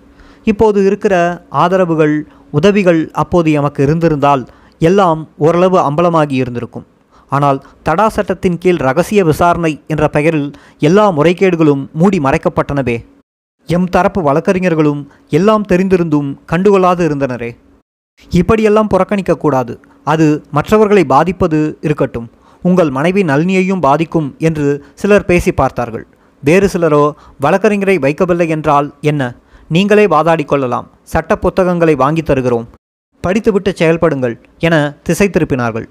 எப்படியோ முருகன் ஆஜரானால் போதும் என்று சில அதிகாரிகளும் களமிறங்கினார்கள். என் கணவர் எதற்குமே உடன்படவில்லை. முடியாது என்றால் முடியாதுதான். என்னால் மற்றவர்களுக்கு ஒன்றும் ஆகாது. இங்கே திட்டமிட்டு செயல்படுகிறார்கள். இந்த நீதிமன்றத்தால் எனக்கு நியாயம் கிடைக்காது என உறுதியாக இருந்துவிட்டார் உங்களுக்கு ஸ்டோரி ஆஃப் த கேஸ் பற்றி தெரியவில்லை. வழக்கு குற்றமுறு சதி என்ற குற்றச்சாட்டினால் பின்னப்பட்டுள்ளது. நீங்கள் சேலஞ்ச் பண்ணவில்லை என்றால் அது உங்கள் மனைவியையும் பாதிக்கும். அப்படித்தான் வழக்கு கோர்க்கப்பட்டிருக்கிறது என்றார்கள். கடைசியாக குழந்தையின் எதிர்கால நலன் என்று கூறி சம்மதிக்க வைத்தார்கள். ஆனால் உண்மையில் எங்கள் மீது அக்கறை வைத்து அவ்வாறு அழுத்தம் கொடுத்தார்கள் என்று எல்லாரையும் சொல்லிவிட முடியாது. பலருக்கும் பலவிதமான உள்நோக்கங்கள் இருந்தன என்பதை பின்புதான் தெரிந்து கொண்டோம். எப்படியோ ஒரு வழியாக சம்மதித்தார். யாரை வழக்கறிஞராக நியமிப்பது என தேடினார். பிறகுதான் வீரசேகரன் என்ற வழக்கறிஞரை நியமிக்க வேண்டும் என்று கடிதம் எழுத ஆயத்தமானார். இந்த வீரசேகரன் தான் கோடியாக்கரை சண்முகத்தின் வழக்கறிஞராக துணிவோடு களமிறங்கினார். அது சிபிஐக்கு பெரிய குடைச்சலாக போனது. கடைசியாக அவரை கோடம்பாக்கத்தில் நடந்த இபிஆர்எல்எஃப் தலைவரான பத்மநாபா கொலை வழக்கில் கோர்த்துவிட்டு பழிவாங்கினார்கள். என் கணவர் அவரை வழக்கறிஞராக நியமிக்கப் போகும் தகவலை சிறையில் இருந்த ஸ்பை மூலம் அறிந்து கொண்டு அவரை இந்த வழக்கில் மேலதிக சாட்சியாக கோர்த்துவிட்டு அவரையும் சாட்சியாக விசாரிக்க வேண்டும் என மனு கொடுத்து வீரசேகரனை என் கணவருக்கு வழக்கறிஞராக வர முடியாதபடி தடுத்துவிட்டார்கள். இதுவெல்லாம் என் கணவருக்கு மேலும் அவநம்பிக்கையை ஏற்படுத்திவிட்டது. இதற்கு மேலும் நான் வழக்கறிஞரை வைத்து வாதாட விரும்பவில்லை. நீதிமன்றத்தின் மீது சுத்தமாக நம்பிக்கை இல்லை என்று மறுத்து கடிதம் அனுப்பிவிட்டார். திரும்பவும் பல திசைகளில் இருந்து விதவிதமான ஆலோசனைகள் அவருக்கு வழங்கப்பட்டது. அவர் எதையும் ஏற்கவே இல்லை. அவர்கள் விசாரிக்காமலேயே தூக்கில் போட்டுவிட்டு போகட்டும். எல்லாமும் ஒன்றுதான் என இருந்துவிட்டார் இப்படி ஆயிரத்தி தொள்ளாயிரத்தி தொண்ணூற்றி ஆறாம் ஆண்டு வரை நீதிமன்றத்திற்கு போகாமல் புறக்கணித்தபடியே இருந்தார். இதற்குள் குற்றச்சாட்டு வரைவு விசாரணை தொடங்கியிருந்தது. இது முதல்கட்ட விவாதம். இது ஆயிரத்தி தொள்ளாயிரத்தி தொண்ணூற்றி நாலு இறுதி வரை நடந்தது. அதற்கும் கணவர் போகவில்லை. அடுத்து அந்த விவாதத்தின் பேரில் குற்றஞ்சாட்டப்பட்ட இருபத்தி ஆறு பேர்களும் விசாரணைக்கு உகந்தவர்கள். அவர்களிடம் விசாரணை நடத்த வேண்டும் என்று ஆயிரத்தி தொள்ளாயிரத்தி தொண்ணூற்றி ஐந்து இறுதியில் தீர்ப்பானது. அப்போதும் அவர் நீதிமன்றம் போகவில்லை. அதற்குள் பல தரப்பில் இருந்தும் எங்களுக்கு நெருக்கடி கூடியது. உன் பிள்ளை இங்கே இருக்க வேண்டும். படிக்க வேண்டும். இது எல்லாவற்றிலும் சிக்கலை ஏற்படுத்துவார்கள். உங்களால் அந்த குழந்தையின் எதிர்காலம் பாதிக்கப்படும் என்றெல்லாம் அழுத்தத்தை கொடுக்க சரி என்று தனது முடிவை மாற்றிக்கொண்டார். ஆனால் வழக்கறிஞரை வைத்துக்கொள்ள மாட்டேன் என்பதில் மட்டும் உறுதியாக இருந்தார். வழக்கறிஞர் இல்லாமலேயே தனக்குத்தானே வாதாட முடியும். அதற்கு சட்டத்தில் இடமுண்டு என கூறினார்கள். வழக்கறிஞர் சந்திரசேகரன் அவர்கள் இரு சட்ட புத்தகங்களை கொண்டு வந்து கணவரிடம் கொடுத்தார். கணவருக்கு அவற்றை படிக்க படிக்க இந்திய சட்டங்களின் மீது நம்பிக்கை ஏற்பட்டது. ஆனால் நடைமுறைப்படுத்துபவர்கள் நேர்மை தவறினால் அனைத்தும் தலைகீழாகிவிடும் என்பதை நானோ கணவரோ அப்போது புரிந்து கொள்ளவில்லை. தொடர்ந்து அவரே சட்ட புத்தகங்களை வாங்கி படிக்கத் தொடங்கினார். இந்தியாவில் ஆயிரத்தி தொள்ளாயிரத்தி ஐம்பதிலிருந்து உச்சநீதிமன்றத்தில் நடந்த அத்தனை வழக்குகளின் தீர்ப்புகளையும் கணவர் படித்துவிட்டார். சட்ட புத்தகத்தையும் பழைய வழக்குகளையும் படிக்க படிக்கத்தான் நீதிமன்ற விசாரணையில் எவ்வளவு முறைகேடுகள் நடக்கின்றன எமக்கான சட்ட உரிமைகள் வாய்ப்புகள் மறுக்கப்பட்டன என்பன எல்லாம் எமக்கு தெரிய வந்தன. நாம் எதனையும் விட்டு வைக்கவில்லை. எல்லாவற்றையும் எழுதி பதிவு செய்து கொண்டோம். அதனால் என் கணவர் மீது சிபிஐனர் மிகுந்த எரிச்சல் கொண்டார்கள். நீதிபதி கூட எரிச்சலில் சிறை கண்காணிப்பாளரை அழைத்து முருகனுக்கு அந்த சட்ட புத்தகங்கள் எல்லாம் யார் வாங்கி கொடுக்கிறார்கள்? குடைச்சல் தாங்க முடியவில்லை. ஒரே மனுவாக எழுதி எரிச்சல் மூட்டுறான் என்று சத்தம் போட்ட நிகழ்வும் கூட நடந்தது. சுமார் ஐம்பதாயிரம் பக்கங்களுக்கு மேல் இருக்கும். அவற்றிலிருந்து எங்கள் வழக்கிற்கு சாதகமான அத்தனை குறிப்புகளையும் எழுதி எடுத்துக்கொண்டார் தொடர்ந்து அவற்றை படிக்கும்போது எங்களுக்கு மேலும் நிறைய அனுபவங்களும் கிடைத்தன. நாங்கள் எவ்வளவு அறியாமையில் இருந்திருக்கின்றோம் என்பதையும் உணர்ந்து கொண்டோம். எங்கள் வழக்கில் இருந்த ஆயிரத்திற்கும் மேற்பட்ட சாட்சிகளையும் ஆயிரத்திற்கும் மேற்பட்ட ஆவணங்களையும் குற்றம் சாட்டப்பட்டவர்களின் பெயரில் தயாரிக்கப்பட்ட வாக்குமூலங்களையும் திரும்ப திரும்ப படித்து குறிப்புகளை எடுத்துக்கொண்டார் தினசரி பதினெட்டு மணி நேரம் அதற்காக உழைத்து கொண்டிருந்தார். தூக்கம் என்பதே குறைவுதான். அப்போது அவருக்கு ஆங்கிலம் தொடக்க நிலைதான். அதனால் சட்ட புத்தகங்களில் தேவைப்படும் விஷயங்களை எல்லாம் நான் தேடி எடுத்து கொடுத்து அவருக்கு உதவியாக நின்றேன். அப்படியே அவரது ஆங்கில அறிவும் மெதுமெதுவாக வளர்ந்தது. சிறிதும் தாழ்வு மனப்பான்மை இல்லாமல் என்னிடம் ஆங்கிலம் கேட்டு கேட்டு படிப்பார். நானும் அப்படி இரவு பகலாக படித்து குறிப்பெடுத்து கொண்டிருந்தேன். என் மீதான குற்றப்பத்திரிகைகளுக்கு பதில் வேண்டுமே? எனக்கும் சட்ட உதவி தேவைப்படுமே? அதனால் எனக்கான சட்ட விஷயங்களையும் தேடிக்கொண்டிருந்தேன் என் மகள் அப்போது சிறிய குழந்தை. கொசு கடித்து உடம்பெல்லாம் வீங்கி போயிருக்கும். திடீரென ஜுரம் வந்துவிடும். எழுதி வைத்திருக்கும் குறிப்புகளை எல்லாம் கலைத்து போட்டு விடுவாள். சில நேரம் கிழித்து போட்டு விடுவாள். சில நேரம் தண்ணீர் எடுத்து வந்து ஊற்றி விடுவாள். அவளுக்கு எப்போதும் நான் அவளுடனேயே விளையாடி கொண்டிருக்க வேண்டும். இல்லாவிட்டால் ஒரே அமர்க்கலம்தான் இப்படி பல சிரமங்களுக்கு மத்தியில்தான் நானும் கணவரும் எங்களின் வழக்கு பாடத்தை புரட்டி கொண்டிருந்தோம். கணவர் செங்கல்பட்டு சிறையிலிருந்து ஆங்கில அறிவினை வளர்த்து கொள்ள தொடர்ந்து படிக்க ஆரம்பித்து விட்டார். தினமும் எட்டு பத்து மணி நேரம் அதற்காகவே செலவழிப்பார். என்னை பார்க்க வருகிற அந்த பதினைந்து முப்பது நிமிடத்தில் கூட ஆங்கிலத்தில் தனக்கு உள்ள சந்தேகங்களையே அதிகம் கேட்பார். இதனை கூட பார்த்து பொறாமைப்பட்டவர்கள் உண்டு. கணவரை கேவலமாக நக்கல் அடித்தார்கள். பொண்டாட்டிக்கு ஆங்கிலம் தெரியும் என்ற தாழ்வு மனப்பான்மை விழுந்து விழுந்து படிக்கிறான் பாரு என்பார்கள். கணவர் எதனை பற்றியும் கவலைப்பட்டது கிடையாது. ஆனால் அவர் அவ்வாறு கஷ்டப்பட்டு ஆங்கிலம் படித்தமையினால்தான் பல சாட்சிகளை ஆங்கிலத்தில் குறுக்கு விசாரணை செய்ய முடிந்தது. இந்த வழக்கில் உள்ள சுமார் ஆயிரம் சாட்சிகளில் இருநூற்று எண்பது பேர் மட்டும் நீதிமன்றத்தில் சாட்சியம் அளித்திருந்தார்கள். என் கணவர் அவர்களின் சாட்சிய வாக்குமூலத்தை எல்லாம் திரும்ப திரும்ப படித்து தரவேற்றி கொண்டார். அவை மட்டுமே இருபதாயிரம் பக்கங்கள் இருக்கும். ஒவ்வொரு சாட்சியத்தையும் இருபது முறைக்கு மேல் படித்து குறிப்புகளை எடுத்துக்கொண்டார் எந்த சாட்சி எத்தனையாவது பக்கத்தில் என்ன கூறியிருக்கிறார் என தூக்கத்தில் எழுப்பி கேட்டால் கூட பட்டென்று கூறிவிடுவார். அந்த அளவுக்கு வழக்கு விவரங்களை எல்லாம் தெளிவாக அறிந்து கொண்டிருந்தார். இந்த கடுமையான உழைப்புதான் அவரது திறமையான குறுக்கு விசாரணைக்கு பெரிதும் பின்னால் கை கொடுத்தது. ஆயிரத்தி தொள்ளாயிரத்தி தொண்ணூற்றி ஐந்து தொடக்கத்தில் என நினைக்கிறேன். எல்லாமும் முடிந்து முதல்கட்ட சாட்சி விசாரணை தொடங்கியிருந்தது. அப்போதுதான் என் கணவர் நீதிமன்றத்திற்குள் வந்து நின்றார். முதல் சாட்சி ஸ்ரீபெரம்பத்தூர் குற்றப்பிரிவு மற்றும் சட்ட ஒழுங்கு ஆய்வாளர் மதுரம். இவர்தான் ராஜீவ்காந்தி கொலை வழக்கை எஃப்ஐஆர் பதிவு செய்தவர். கூட்டம் நடந்த இடத்திற்கு பாதுகாப்பு ஏற்பாட்டிலும் இருந்தவர். அதனால் பலரும் அவரிடம் குறுக்கு விசாரணை செய்திருந்தார்கள். அதன்படி என் கணவருக்கான வாய்ப்பு பத்தாவதாக வந்தது. ஒன்பது வழக்கறிஞர்கள் குறுக்கு விசாரணை செய்து முடித்த பின்பே கணவருக்கு வாய்ப்பு வழங்கப்பட்டது. சுமார் அரை நாள் அவருக்காக மட்டுமே எடுத்துக்கொண்டார். மூன்றாவது எதிரி ஸ்ரீஹரன் குறுக்கு விசாரணை என்று அங்கு அறிவிப்பு வந்தது. என் கணவர் எழுந்து தயாரானார். அங்கிருந்த அனைவரின் பார்வையும் கணவர் பக்கம் திரும்பியது. பலவிதமான பிரதிபலிப்புகள் அங்கிருந்தவர்களின் முகங்களில் வெளிப்பட்டன. பலருக்கு ஆச்சரியம் சிலருக்கு இப்படியும் செய்யலாமா என்ற கேள்வி சிலருக்கு இவனுக்கு என்ன தெரியும் என்று இப்படி எழுந்து நிற்கிறான் என்றும் நல்ல காமெடி நடக்கப் போகிறது பார்க்கலாம் என்ற ஏளன நக்கல் பார்வை இப்படி பரவலான பார்வை அம்புகள் துளைத்தாலும் கணவர் எதையும் பொருட்படுத்தவில்லை. நான் அருகில் இருப்பதே பெரிய பலமாக நினைத்து கொண்டார். தீவிரமான அம்மன் கிருஷ்ணன் பக்தர் என்பதால் சில வினாடிகள் கண்மூடி வேண்டிக்கொள்ள தவறவில்லை. அடிக்கடி என்னை பார்த்து சரியாக கேட்கிறேனா? என்று உறுதிப்படுத்தி கொள்வார். எதுவும் புரியவில்லை என்றால் என்னிடம் கேட்டு விளக்கம் பெற்ற பின்னரே அடுத்த கேள்விக்கு போவார். ஆய்வாளர் மதுரத்திடம் ஒரு முக்கியமான விஷயத்தை குறுக்கு விசாரணை செய்ய வேண்டியிருந்தது. அதாவது இந்திய இராணுவத்தைச் சேர்ந்த மேஜர் சபர்பால் என்ற வெடிகுண்டு நிபுணர் ஸ்ரீபெரம்பத்தூரில் வெடித்த குண்டு பற்றி ஒரு வல்லுநர் ஆய்வறிக்கையை கொடுத்திருந்தார். அதில் வெடிகுண்டின் தரம் தன்மை வீச்சு என நுணுக்கமான விஷயங்களை சொன்னதோடு சம்பவம் நடந்த ஸ்ரீபெரம்புத்தூர் பகுதியில் விடுதலை புலிகளின் பயிற்சி தளம் ஒன்று இருந்தது. குண்டு வெடிப்பிற்கு அவர்கள்தான் காரணம் என்ற தன் முடிவிற்கு அதுவும் ஒரு காரணம் என்று குறிப்பிட்டு அறிக்கை கொடுத்திருந்தார். எங்களுக்கு வழங்கப்பட்ட குற்றப்பத்திரிகையோடு அதையும் இணைத்திருந்தார்கள். இது எவ்வளவு பெரிய அபத்தம்? அப்படியே ஒப்புக்கொண்டால் வழக்கில் இதுவும் ஒரு காரணமாகி கடுமையான தண்டனை கிடைக்க வாய்ப்பிருக்கிறதே என்று முடிவெடுத்த கணவர் ஆய்வாளர் மதுரத்தை மடக்கினார். நேரடியாக விஷயத்திற்குள் போகாமல் ஸ்ரீபெரம்புத்தூர் பகுதிக்கு ஆய்வாளராக வந்து எத்தனை ஆண்டுகள் ஆயிற்று? என்னென்ன குற்றப்பின்னணி சம்பவம் நடந்தது? வேறு ஏதாகிலும் வெடிகுண்டு வழக்கை சந்தித்தீர்களா?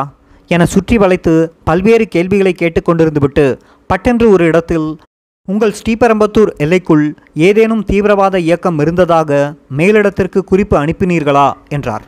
ஆய்வாளர் மதுரம் இல்லை என்றார். வேறு ஏதாகிலும் தீவிரவாத பயிற்சி தளம் இருந்ததா? இப்போது இருக்கிறதா? என்றார். அப்படி எதுவுமே இல்லை. எந்த தீவிரவாத பயிற்சி தளமும் அந்த பகுதியில் இல்லை என்றார். விடுதலை புலிகள் இயக்கத்தின் பயிற்சி தளம் இருந்தது என்கிறார்களே என்றபோது அப்படி எதுவும் இந்த பகுதியில் கிடையாது என்று அவர் மிகவும் பதற்றமாகிவிட்டார். ஏனெனில் அப்படி உண்மையில் இருந்திருந்தால் அவர் வேலையே போய்விடும். அதனால் அப்படி யாராவது சொன்னால் அது சுத்த பொய் வெறும் வதந்தி என்றார். சரி இப்படி ஒரு அறிக்கையில் சொல்லியிருப்பது பொய்யா? என்றார் கணவர். ஆமாம் அப்படி ஒரு அறிக்கையில் இருந்தால் அது பொய்தான் என்றார் அதிகாரி மதுரம். அந்த கேள்வி கேட்டதற்கான காரணம் புரியாமல் அரசு தரப்பு வழக்கறிஞர்கள் ஒரு மாதிரியாக பார்த்து கொண்டிருந்தார்கள். இந்த காட்சியை அங்கே பார்த்து கொண்டிருந்த அனைவரும் என் கணவரை நிலைக்குத்தி பார்த்து முறைத்தபடியே இருந்தார்கள். வழக்கறிஞர்கள் பார்வையும் அப்படியே இருந்தது. ஏதோ கேட்காததை கேட்டுவிட்டதைப் போலத்தான் பலரின் பார்வையும் இருந்தது. எல்லாமும் முடிந்து அனைவரும் எழுந்து கலைந்து சென்றபோது போச்சு எல்லாமும் போச்சு. இப்படியே ஏடாகுடமாக கேட்டால் சிக்கல்தான் வரும் என்று முணுமுணுக்கத் தொடங்கினார்கள். மீண்டும் சிறைச்சாலைக்குள் சென்ற பிறகும் அப்படி கேட்டிருக்கக்கூடாது அது அனைவருக்கும் சிக்கலை தரும் என்றபடி ஆளாளுக்கு குற்றஞ்சாட்டி பேசினார்கள். ஆனால் இவரோ மேஜர் சபர்பால் அவரது அறிக்கையில் கூறியிருந்ததை அப்படியே ஏற்றுக்கொண்டு விசாரணைக்கு போனால் நாளைக்கு அதுவும் பெரிய ஆதாரமாகி குற்றம் நிர்பணமானதாக சொல்வார்கள். அதனால்தான் அதை பொய்யாக்கி உடைத்தேன் என்று கூறியதை அவர்கள் ஏற்கவே இல்லை. காரணம் கணவரை எப்படியாவது மட்டம் தட்ட வேண்டும் என்பதே அவர்களது உண்மையான நோக்கமாக இருந்தது. இப்படித்தான் பல சாட்சிகள் குறுக்கு விசாரணையில் சரிந்து கொண்டிருந்தனர். ஒவ்வொரு சாட்சிகளும் எப்படியெல்லாம் தடம் புரண்டு சரிந்தனர் என்பது தெரிந்து கொள்ளாமலே பலர் இருந்தனர். வாய் புளித்ததோ மாங்காய் புளித்ததோ என்ற மாதிரியான பேச்சுக்கள் மட்டும் தொடர்ந்து கொண்டிருந்தன. அங்கே நிறுத்தப்படும் அரசு சாட்சிகளை குற்றம் சாட்டப்பட்டவர்களின் ஒன்பது வழக்கறிஞர்கள் குறுக்கு விசாரணை செய்ய வேண்டும். ஒன்பது வழக்கறிஞர்களை தாண்டி கணவர் என்ன கேட்டுவிட முடியும்? ஆனாலும் சரியாக குறிப்பெடுத்து வைத்துக்கொண்டு கேள்விகளை கேட்டார். ஒவ்வொருவரின் சாட்சியும் அவருக்கு அத்துப்படி என்பதால் எங்கே பொய் சொல்கிறார்கள் என்பதை நான்கைந்து கேள்விகளிலேயே மடக்கி அவர்கள் சொல்வது பொய் என நிரூபித்து கொண்டிருந்தார். இதில் பல சாட்சிகள் சரிந்து கொண்டிருந்தன. இதுவெல்லாமும் சேர்ந்து வேறு சிக்கலை கொண்டு வந்தது. என் கணவர் தான் அறிவாளி என காட்டிக்கொள்வதற்காக இப்படியே போனால் அது மற்றவர்களின் கழுத்துக்கு கயிறாக வந்து முடியும் என்று புரளியை கிளப்பிவிட சிறைக்குள்ளே கடுமையான எதிர்ப்பாகி போனது. உள்ளே ஓரிருவரை தவிர மற்றவர்களுடன் என் கணவர் பேசிக்கொள்வதில்லை. அதனால் யாரும் நேரடியாக இவரிடம் சொல்வதில்லை. ஒரு சிலர் வந்து தொடர்ந்து நீங்கள் வாதாடக்கூடாது என்று பேசத் தொடங்கினார்கள். அது பெரிய தர்ம சங்கடத்தை ஏற்படுத்தியிருந்தது. அதனால் நானும் அவரிடம் உன்னுடைய சாட்சியத்தில் மட்டும் குறுக்கு விசாரணை செய்ப்பா மற்றதில் வேணாம் பிரச்சனையாக இருக்கிறது விட்டுவிடுவோம் என கேட்டுக்கொண்டேன். அதிலிருந்து முப்பத்தி இரண்டாவது சாட்சிக்கு பிறகு அவர் எதுவுமே பேசுவதில்லை. வருவார் உட்கார்ந்து கவனிப்பார் தேவையானதை குறிப்பெடுத்துக் கொள்வார். அவ்வளவுதான். அதை தாண்டி எதுவும் பேசுவதில்லை. ஆனால் அந்த முப்பத்தி இரண்டாவது சாட்சியத்தின் குறுக்கு விசாரணை என் கணவருக்கு அவசியமானது. அவர்தான் உதவி ஆய்வாளர் அனுஷ்யா. குண்டுவெடிப்பு நடந்தபோது அந்த இடத்தில் பணியில் இருந்தவர். அவர் உடம்பு முழுவதும் குண்டு துகள்கள் இருந்தன. கிட்டத்தட்ட செத்து பிழைத்துதான் வந்திருந்தார். செய்தித்தாள்களில் அவரது மோசமான உடல்நிலையை அறிந்து நல்லபடியாக பிழைக்க வேண்டும் என வேண்டிக் கொண்டிருக்கிறேன். யாரோ எய்த அம்பில் நாங்கள் பாதிக்கப்பட்டது போல அவரும் பாதிக்கப்பட்டவர்தானே என்று நினைத்து கொள்வதுண்டு. ஆனால் அவரோ சிபிஐனரின் புனைக்கதைகளை நம்பி எங்களுக்கு எதிராக பொய் சாட்சியம் அளிக்க வந்திருந்தார். சாட்சி சொல்ல வந்தபோது அவர் பதவி உயர்வு பெற்று டிஎஸ்பியாக இருந்தார். ராஜீவ்காந்தி கூட்டம் நடந்த இடத்தில் அவரும் பாதுகாப்பு பணியில் இருந்தார். சம்பவ இடத்தில் சுபாவுடன் கூட வந்தபோது என்னையும் பார்த்ததாக சொன்னார். தனுவும் சிவராசனும் தனியாக வந்ததாக சொன்னார். அவர்களுடன் என்னை பார்த்ததாக சொல்லவில்லை. ஒரு வகையில் இவரது சாட்சியம் எனக்கு சாதகமாகவே இருந்தது. அதிகாரி அனுஷியா அளித்த சாட்சியத்திற்கு என் பெயரில் சிபிஐ அதிகாரி தியாகராஜன் எழுதிய வாக்குமூலத்திற்கும் இடையில் ஏகப்பட்ட பலமான முரண்பாடுகள் இருந்தன. அந்த வாக்குமூலம் பொய்யாக எழுதப்பட்டது என்று நிரூபிக்க இவரது சாட்சியம் ஒன்றே போதும். நான் அங்கே இருந்தது உண்மைதான். அதனை நான் மறுக்க வேண்டிய அவசியமில்லை. அங்கே இருந்த ஒரே காரணத்திற்காக என்னை குற்றவாளி ஆக்கிட முடியாது. அதற்காகத்தான் எங்களிடம் பொய் வாக்குமூலங்களை தயாரித்தனர். அதற்கு நேர்மாறாக அனுஷியா அவர்கள் நான் பாதுகாப்பு பணியில் நின்றபோது சுமார் ஆறு நாற்பத்தி ஐந்து மணியளவில் சுபாவும் நளினியும் வீதி பக்கம் இருந்து கூட்டத்தினுள் வந்தார்கள். நான் அவர்களை தடுத்து நிறுத்தி பெண் பகுதியில் போய் உட்காருங்கள் என சொன்னபோது சுபா என்னை முறைத்து பார்த்தபடியே போனார். அதனால் சுபாவையும் அவருடன் இருந்த நளினியையும் எனக்கு நன்றாக தெரியும் என்று சாட்சியம் அளித்தார் அனுஷியா. அப்படி ஒரு குற்றச்செயல் செய்ய வந்தவர்கள் போலீசாரை பார்த்து காரணமில்லாமல் முறைப்பார்களா? அப்படி முறைத்து பார்த்து தன் அடையாளத்தை தானே முன்னிலைப்படுத்திக் கொள்வார்களா? வாசிக்கும் நீங்கள்தான் முடிவு செய்து கொள்ள வேண்டும். ஆனால் இவர்தான் நளினி என்று உச்சநீதிமன்றத்திற்குள் இருக்கும் என்னை அவர் அடையாளம் காட்ட வேண்டும். அதில் ஒரு குழப்பம் இருந்தது. குழப்பம் என்பதை விட சிக்கலானதும் கூட. இந்த வழக்கில் சேர்க்கப்பட்ட செல்வலட்சுமி அக்கா பார்ப்பதற்கு என்னை மாதிரியே இருப்பார். யாருக்கும் சட்டென்று பார்த்தால் யார் நளினி என்பதில் குழப்பம் வரும். பத்திரிகையில் வந்த என் படம் பெரும்பாலும் செல்வலட்சுமி அக்கா சாயலில் இருந்தன. எனது உண்மையான சாயலில் ஒரு படம் கூட பத்திரிகையில் வரவில்லை. சிபியினர் என் படங்களை சற்று அலங்கோலப்படுத்தியே வெளியிட்டனர். அதுவே அவர்களுக்கு பிரச்சனையாக வந்து நின்றது. ஏற்கனவே காங்கிரஸ் மகளிர் பிரிவு தலைவி ரமாதேவி அவர்கள் பொய் சாட்சியம் சொல்ல வந்து எனக்கு பதில் செல்வலட்சுமி அக்காவை அடையாளம் காட்டிவிட்டார். அது சிபிஐயின் முகத்திரையை கிழிப்பதாக அமைந்து போனது. எனது போட்டோக்களை எல்லாம் காட்டி நிறைய பயிற்சி கொடுத்திருந்தும் இப்படி அசிங்கமாகிவிட்டதே என சிபிஐ வேறு முயற்சியில் இறங்கியிருந்தனர். ஏனெனில் என்னை சரியாக அடையாளம் காட்ட வேண்டிய அந்த குழப்பம் டிஎஸ்பி அனுஷியா அவர்களுக்கும் இருந்தது. அதனால் அங்கே ஒரு ஏற்பாட்டை செய்திருந்தார்கள். ஆண்கள் அடைப்புக்கு உள்ளே அமர்ந்திருப்பார்கள். பெண்கள் அதற்கு வெளியே ஒரு நீல பெஞ்சில் அமர்ந்திருப்போம். அதை ஒட்டி வலது பக்கம் போட்டிருந்த இன்னொரு பெஞ்சில் பெண் போலீஸ் அமர்ந்து இருப்பார்கள் அன்று பார்த்து எப்போதுமில்லாத ஒன்று நிகழ்ந்தது. அங்கு ஏற்கனவே பலமுறை பணியில் இருந்த ஒரு உதவி ஆய்வாளர் வந்து நாங்கள் உட்கார்ந்திருந்த பெஞ்சில் ஓரமாக உட்கார்ந்து கொண்டிருந்தார். அவருக்கு அடுத்து குற்றம் சாட்டப்பட்ட நாங்கள் அமர்ந்திருந்தோம். எனக்கு உள்நோக்கம் தெரியவில்லை. அனுஷியா அவர்கள் என்னை அடையாளம் காட்ட சாட்சி கூண்டிலிருந்து இறங்கி வந்து அந்த உதவி ஆய்வாளர் உட்கார்ந்திருந்த பக்கமாக போனார். அப்போது அந்த உதவி ஆய்வாளர் அவரது கையை தொடை மீது வைத்து மூன்று விரல்களை மட்டும் நீட்டியபடியே காட்டினார். மூன்று விரல்களை உற்று கவனித்த அனுஷியா அவர்கள் உட்கார்ந்திருந்த இடத்திலிருந்து மூன்றாவதாக இருந்த என்னை கை நீட்டி இவர்தான் நளினி என அடையாளம் காட்டிவிட்டார். இந்த சூட்சமத்தை எல்லாம் கவனித்துக் கொண்டிருந்த என் கணவர் எழுந்து ஆட்சேபனை தெரிவித்தார். அதிகாரி அனுஷியாவிற்கு நளினியை அடையாளம் தெரியவில்லை.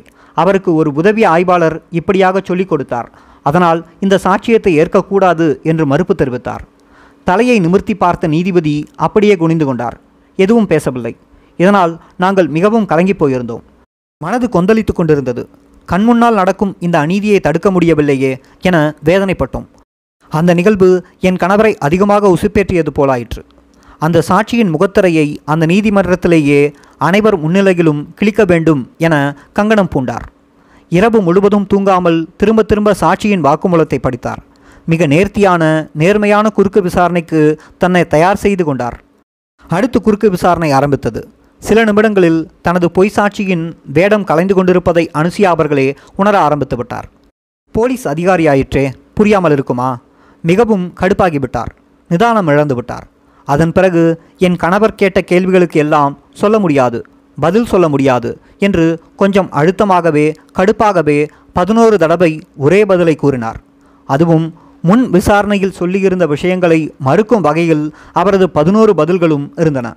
கோபம் அவரது கண்களை மறைத்துவிட்டது.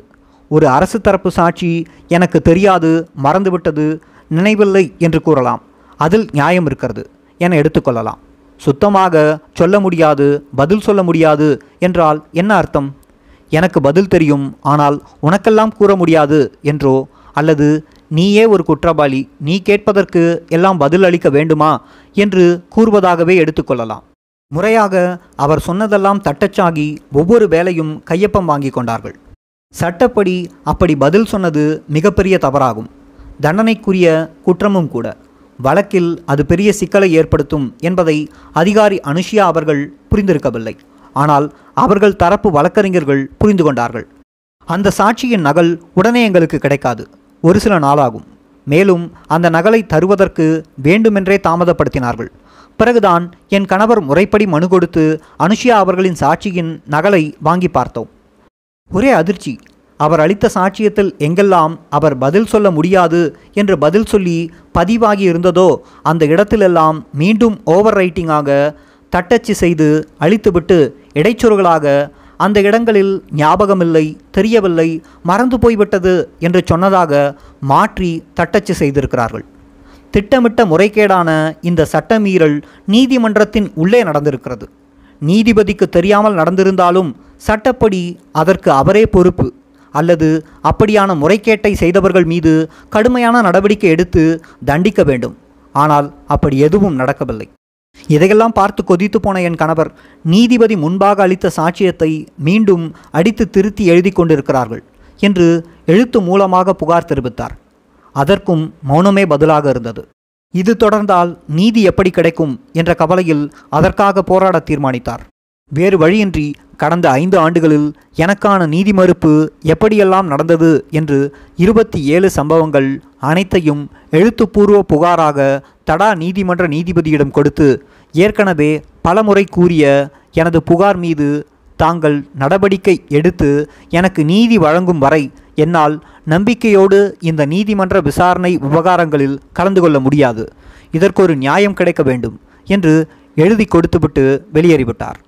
அதிலிருந்து சுமார் ஒன்றரை வருட காலம் என் கணவர் நீதிமன்றத்திற்கு வருவதே இல்லை. நீதிமன்ற புறக்கணிப்பிலேயே இருந்தார். அங்கே தினமும் தொடர்ந்து நடந்து கொண்டிருந்த விசாரணைக்கு நான் உட்பட மற்ற அனைவரும் சென்று கொண்டிருந்தோம்.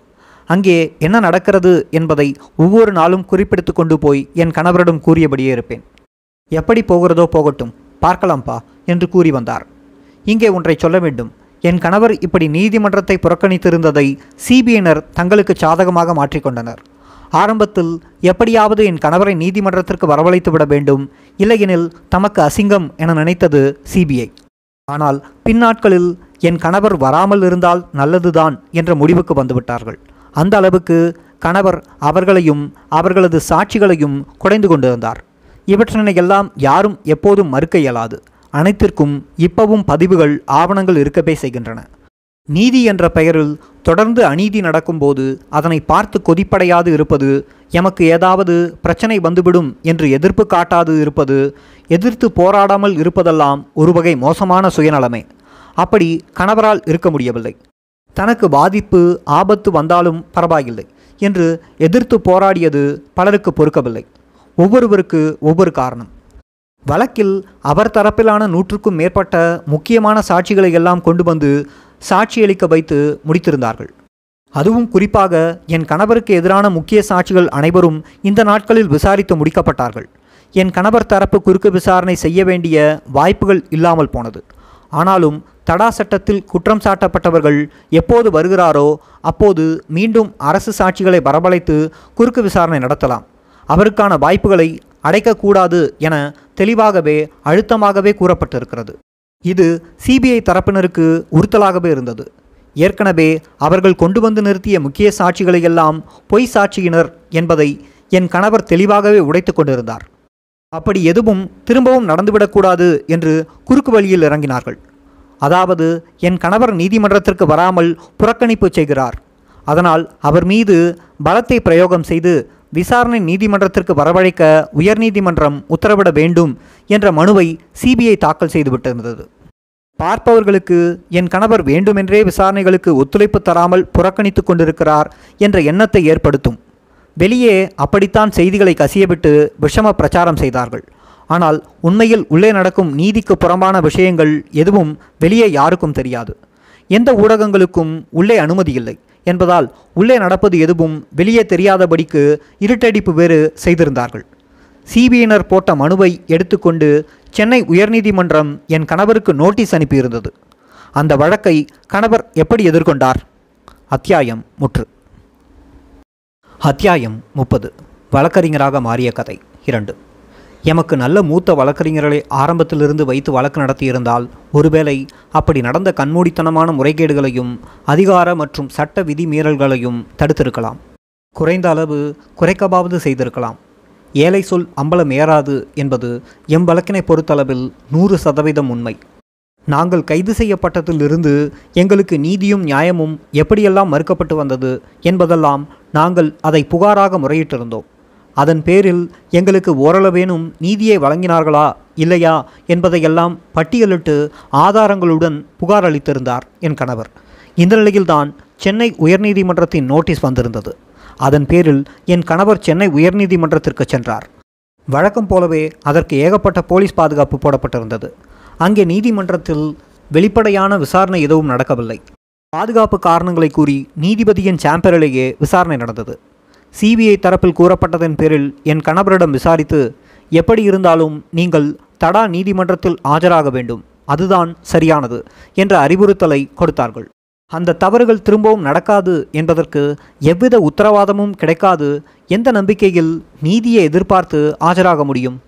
என் கணவரோ எனக்கு எந்த ஆட்சேபனையும் இல்லை ஐயா. ஆனால் அங்கே பலமுறை எனக்கான நீதி மறுக்கப்பட்டிருக்கிறது. அதையெல்லாம் நான் எழுத்துப்பூர்வமாகவே பதிவு செய்திருக்கின்றேன். அதன் பேரில் ஒரு நடவடிக்கையும் எடுக்கவில்லை. கண்டுகொள்ளவே இல்லை. அப்படி இருக்கும்போது தொடர்ந்து அங்கே ஆஜராவதில் அர்த்தமில்லை என்று பணிவோடு கூறியிருக்கின்றார். தொடர்ந்து அவர்கள் அறிவுறுத்த இவர் தனது மறுப்புக்கான காரணத்தை எழுத்துப்பூர்வமாக கொடுத்துள்ளார். இறுதி முடிவுக்கு வந்த நீதிபதிகள் முருகன் பிடிவாதமாக இருக்கின்றார்.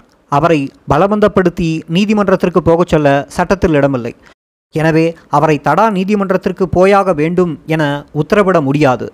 என்று எழுதியதோடு ஏற்கனவே விசாரிக்கப்பட்ட சாட்சிகளை முருகன் திரும்ப அழைத்து விசாரிக்க வேண்டியதில்லை எனவும் தீர்ப்பை கூறிவிட்டார். முருகன் நீதிமன்றத்திற்கு வராத நாட்களில் விசாரித்து முடித்த சாட்சிகளை திரும்பவும் முருகனிடம் குறுக்கு விசாரணைக்காக திரும்ப அழைக்க வேண்டியதில்லை என உயர்நீதிமன்றம் தீர்ப்பு கூறியது. ஆனால் இந்த தீர்ப்பு தடா சட்டத்தில் குற்றம் சாட்டப்பட்டவர்களுக்கு உறுதியாக கொடுத்திருந்த உரிமையை பறிக்கும் வகையில் சட்டத்திற்கு எதிராக அமைந்தது.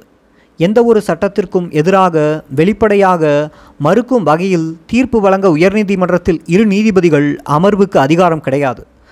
எங்கே திரும்ப அழைத்து குறுக்கு விசாரணை செய்தால் எல்லா சாட்சிகளின் சாட்சியும் கேள்வியாகிவிடும் என்ற பயத்தில் உயர்நீதிமன்றம் ஊடாக அந்த உரிமையினை பறித்தனர். அப்படி என் கணவருக்கு எதிரான சாட்சிகளை குறுக்கு விசாரணை செய்ய என் கணவருக்கான வாய்ப்பை தராமல் தான் தூக்கு தண்டனை வழங்கினர். இது எந்த வகையான சமநீதி என எனக்கு புரியவில்லை. ஆனால் எந்த காரணங்களுக்காக என் கணவர் நீதிமன்றம் போகாமல் இருந்தாரோ அவை பற்றி ஒரு வார்த்தை கூட அந்த தீர்ப்பில் குறிப்பு இல்லை. இனிமேல் விசாரணையில் பங்கு கொள்ளும்போது பழையபடி சட்ட மீறல்களும் முறைகேடுகளும் திரும்பவும் நடக்காது என்பதற்கான எந்த உத்தரவாதமும் அந்த தீர்ப்பில் இல்லை. உங்களுக்கு என்ன அநீதி நடந்தாலும் சரி நீங்கள் நீதிமன்றத்தில் ஆஜராக வேண்டும் என்பதே அப்போதைய நீதியாக இருந்தது. என் கணவர் உடனே உச்சநீதிமன்றத்தில் அந்த தீர்ப்பின் மீது மேல்முறையீடு செய்தார். ஒரே மாதத்தில் தீர்ப்பும் வந்தது. கடந்த இருபத்தைந்து வருடத்தில் எங்களுக்கு அதிவேகமாக கிடைத்த தீர்ப்பு அது ஒன்றாகத்தான் இருக்கும். அந்த அளவுக்கு வேகமாக சிபிஐ வேலை செய்தனர். மனு தள்ளுபடி செய்யப்படுகிறது. த பெட்டிஷன் இஸ் டிஸ்மிஸ்ட் என்ற ஒற்றை வரியே அதில் இருந்தது அண்மையில் உச்சநீதிமன்றம் ஒரு தீர்ப்பு வழங்கியது. எந்தவித ஆய்வும் ஆராய்வும் இல்லாது மனுக்களை ஒற்றை வரியில் நிராகரிப்பது நீதி ஆகாது என்று இருபது வருடத்திற்கு முன்பு எனக்கு எதிராக உச்சநீதிமன்றம் சொன்ன தீர்ப்பினை இந்த இரண்டாயிரத்தி பதினேழாம் ஆண்டு தவறு என்று உச்சநீதிமன்றம் சொன்ன தீர்ப்பினை சொல்லியிருக்கிறது. காலம் கடந்து போச்சே. இழந்த நீதியினையும் வாழ்வினையும் யாரால் தர முடியும்? என் கணவர் அந்த மேல்முறையீட்டுக்கான காரண நியாயங்களை சுமார் ஐம்பது பக்கத்தில் ஆங்கிலத்தில் எழுதி அனுப்பியிருந்தார். அந்த வழக்கில் நேரில் ஆஜராகி வாதாட அனுமதியும் கேட்டிருந்தார். வந்த தீர்ப்பு எங்களை மிகவும் அதிர்ச்சிக்குள்ளாக்கியது. மனதை கலங்கடித்து விட்டது. எங்களுக்கு எதுவுமே புரியவில்லை. என்ன செய்ய முடியும்? சிபிஐ விருப்பம் எதுவோ அப்படியே நடந்தது. சிபிஐ இதைத்தான் எதிர்பார்த்தது. என் கணவர் இல்லாதபோது கொண்டு வந்து நிறுத்திய நூற்றுக்கணக்கான சாட்சிகளை மீண்டும் குறுக்கு விசாரணை செய்யக்கூடாது என்ற ஒன்றைத்தான் அவர்கள் விரும்பினார்கள். அதற்குத்தான் திட்டமிட்டார்கள். அதன்படியே நடந்துவிட்டது என்பதில் அவர்களுக்கு மகிழ்ச்சிதான். நீதியை வழங்குவதற்கான வேலைகளை விட்டுவிட்டு நீதியை மறுப்பதற்கான வேலைகளை எல்லா வழியிலும் தீவிரமாக்கி கொண்டிருந்தது சிறப்பு புலனாய்வு குழு. பெரிய மதம் கொண்ட காட்டு யானையான சிபிஐயிடம் சின்னஞ்சிறிய எறும்பு போன்ற நாங்கள் மிதித்து நசுங்கி போனோம். என் கணவர் நீதிமன்றத்திற்கு போனாலும் பிரச்சனை. தேவையில்லாத கேள்விகளை எல்லாம் கேட்கிறார்களே என்று குறையாக பேசி கொண்டிருந்தார்கள். சரி வேண்டாம் என புறக்கணித்து விட்டிருந்தாலும் பிரச்சனை. முருகன் இப்படி புறக்கணிப்பு செய்வது மற்றவர்களுக்கு சிக்கலை அல்லவா ஏற்படுத்தும்? ஏன் இப்படி நடந்து கொள்கிறார்? என்று பேசத் தொடங்கிவிட்டார்கள். வேண்டாத மருமகள் கைப்பட்டாலும் குற்றம் கால்பட்டாலும் குற்றம் என்பார்களே அப்படியாகி போனது எங்கள் நிலைமை. என்ன செய்ய முடியும்? வழக்கறிஞர்கள் நட்புடன் இருந்த ஊழியர்கள் உறவினர்கள் உடனிருந்தவர்கள் என்று பலர் தரப்பில் இருந்தும் முருகன் நீதிமன்றத்தில் ஆஜராவதுதான் நல்லது என அழுத்தம் கொடுக்க தொடங்கிவிட்டனர். என்னிடமும் வந்து வற்புறுத்தினார்கள். யாருக்கு என்ன பதிலை சொல்வதென்று தெரியவில்லை. கணவரிடம் பேசினால் நீதி வேண்டித்தான் நான் போராட்டம் நடத்துகின்றேன். அனைவருக்கும் நல்லபடியாக விடுதலை ஆக வேண்டும் என்பதால் தான் இப்படி செய்கின்றேன். கண்முன்னால் நடக்கும் அநீதிகளை பார்த்து கொண்டு சும்மா இருப்பது எப்படி நீதியை கொண்டு வரும்? என்றார். நடப்பதை எல்லாம் மறுக்காமல் எதிர்ப்பு தெரிவிக்காமல் விட்டு கொண்டிருந்தால் சிறைக்குள்ளாகவே இருக்க வேண்டியதுதான் என்று ஆதங்கப்படுவார். கடைசியாக வேறு வழி இருக்கவில்லை. மற்றவர்களின் பழிபாவத்திற்கு நாம் ஏன் ஆளாக வேண்டும்? எல்லோரும் என்னை பார்த்து அழுத்தம் கொடுக்கின்றார்கள். பேசாமல் நீதிமன்ற புறக்கணிப்பை கைவிட்டு விடுங்கள். ஆஜராகுங்கள் என்று பேசி ஒருபடியாக சம்மதிக்க வைத்தேன். முக்கிய விசாரணை நடந்த காலமான சுமார் நான்கு வருடங்களில் இரண்டரை வருடங்களை ஆஜராகாமல் புறக்கணித்திருந்தார். மீண்டும் நீதிமன்ற விசாரணைகளில் கலந்து கொள்ளத் தொடங்கினார். அப்படி அவர் மீண்டும் நீதிமன்றத்திற்கு வந்தபோது சுமார் நூறுக்கும் மேற்பட்ட முக்கிய சாட்சிகளை எல்லாம் விசாரித்து முடித்துவிட்டிருந்தார்கள் அவர்களையெல்லாம் இவர் திரும்ப அழைத்து குறுக்கு விசாரணை செய்ய கணவர் மனு தாக்கல் செய்தார். உயர்நீதிமன்றம் உத்தரவை காட்டி தடா நீதிபதி அவர்கள் முடியாது என மறுத்துவிட்டார். எங்களுக்கு எதிரான சாட்சிகளை மீண்டும் அழைத்து விசாரிக்க அனுமதிக்க தடா நீதிபதிக்கு அதிகாரம் இருந்தது. ஆனாலும் சிபிஐ விருப்பப்படி மறுத்துவிட்டார். அப்படி எங்களுக்கான வாய்ப்பே தராமல் சிறிதும் ஈரமின்றி மரண தண்டனையை வழங்கியது தடா நீதிமன்றம். ஆயிரத்தி தொள்ளாயிரத்தி தொண்ணூற்றி ஒம்போதில் உச்சநீதிமன்றத்தில் எம் வழக்கு இறுதி விசாரணையில் இருந்தபோது இந்த விடயம் உச்சநீதிமன்றத்தின் கவனத்திற்கு கொண்டு போகப்படவில்லை. உயர்நீதிமன்றம் ஏற்கனவே உத்தரவு போட்டிருக்கின்றது. அதனால் சரி நடப்பது நடக்கட்டும் என தடா நீதிமன்றத்திற்கு சென்றபடி இருந்தார். முன்பு நடந்த குறுக்கு விசாரணைகளின் போது பல விஷயங்கள் நடந்தது. ஒவ்வொரு சாட்சிகளையும் கேள்விகளால் குடைந்தெடுத்து அந்த சாட்சி சொல்வது பொய் என அம்பலப்படுத்தி கொண்டிருந்தார் அல்லவா? அதன் பிறகு சிபிஐ வேறு யுக்தியை கையாளத் தொடங்கியது. அதாவது எந்த கேள்வியை கேட்டாலும் அதற்கான பதிலை சொல்லக்கூடாது. வேறு ஏதாவது பதிலை மாற்றி கூற வேண்டும் என்று பயிற்சி கொடுத்திருந்தார்கள். அதன்படி சுமார் பதினைந்து சாட்சிகளுக்கு மேல் என் கணவர் கேட்ட கேள்விகளுக்கு பதில் சொல்லாமல் வேறு வேறு பதில்களை சம்மந்தம் இல்லாமல் சுற்றி வளைத்து கூறிக்கொண்டிருந்தார்கள் அத்தோடு சிபிஐ சொல்லிக் கொடுத்த பொய்களையும் அவ்வப்போது இடைச்சொற்களாக கேள்விகளுக்கு சம்மந்தம் இல்லாமல் சொல்லிக் கொண்டிருந்தனர். இது சட்டப்படி தவறு. கேட்ட கேள்விகளுக்கான பதிலை மட்டுமே சாட்சி சொல்ல வேண்டும். சிபிஐக்கு வேண்டிய பதிலை சம்பந்தமில்லாமல் திணிக்கக்கூடாது. இதையெல்லாம் நீதிபதியே கவனித்து சாட்சியை கட்டுப்படுத்த வேண்டும். என் கணவர் கைதிதானே. என்ன தெரிய போகிறது? யார் கேள்வி கேட்கப் போகிறார்கள்? என்ற அலட்சியத்தில் நீதிபதி எதனையும் கண்டுகொள்ளவில்லை. அங்கு பத்திரிகையாளர்கள் அனுமதிக்கப்பட்டிருந்தால் இது போன்ற பல தவறுகள் நடந்திருக்காது. இருட்டறைக்குள் எது செய்தாலும் நியாயம்தானே. ரகசிய விசாரணை அதைத்தான் ஊக்கப்படுத்தி கொண்டிருந்தது. இதில் வேடிக்கை என்னவென்றால் குறுக்கு விசாரணை நடக்கும்போது கேட்கப்படும் கேள்விகளை தட்டச்சு செய்து பதிவு செய்ய மாட்டார்கள். சாட்சிகளின் பதிலை மட்டுமே எழுதி பதிவாக்கி கொண்டிருப்பார்கள். அதனால் என்ன? கேள்விகளுக்கான பதில் இது என்று அறிய முடியாது. அது ஒரு குழப்பமான நிலை. குறுக்கு விசாரணையின் நோக்கமே அங்கு தந்திரமாக சிதறடிக்கப்பட்டு கொண்டிருந்தது. ஒரு கட்டம் வரை பொறுத்து பார்த்த என் கணவர் நான் எழுப்பும் கேள்விகளுக்கான பதிலை கூற மறுக்கிறார்கள். சம்பந்தமில்லாத பதிலை கூறுகிறார்கள். அது வழக்கின் போக்கை திசை மாற்றுவதாக எங்களுக்கு பாதகமானதாகவும் இருக்கிறது. எனவே நீதிபதி ஐயா அவர்கள் நான் கேட்கும் கேள்விகளையும் பதிவு செய்ய உத்தரவிட வேண்டும். சாட்சிகளையும் சரியான பதிலை அளிக்க கூறுங்கள். எனவும் நீதிபதியை பார்த்து முறையிட்டார். வழக்கம் போலவே அவர் நிமிர்ந்து பார்த்துவிட்டு தலை குனிந்து கொண்டார். வேறு வழியில்லை. என்றான பிறகுதான் அதையே ஒரு புகார் கோரிக்கையாக எழுதி நீதிபதியிடம் மனுவாக கொடுத்து விட்டார். இப்போது நீதிபதிக்கு சங்கடமாகிவிட்டது போலும் அந்த மனுவை ஏற்றுக்கொண்டால் நாளை அதுவே நீதிமன்றத்தில் இப்படியெல்லாம் தவறுகள் நடந்தது என்று ஆவணமாகிவிடும். அது வேறு ஒரு சிக்கலை கொண்டு வரலாம். அதனால் என்ன செய்தார் என்றால் இனிமேல் குறுக்கு விசாரணை செய்பவரின் கேள்விகளையும் தட்டச்சு செய்து பதிவு செய்யுங்கள் என வாய் மூலமான உத்தரவை போட்டுவிட்டு கணவர் கொடுத்த மனுவை நீதிபதி திருப்பிவிட்டார். அதே போன்று இன்னொரு சாமர்த்தியத்தையும் கூற வேண்டும். வழக்கில் உள்ள சாட்சிகளுக்கு சாட்சி அளிக்க நீதிமன்றத்திலிருந்து வருமாறு நேரடியாக சம்மன் போகும் அல்லது அந்த ஊர் காவல் நிலையத்தின் மூலம் சம்மன் போகும்.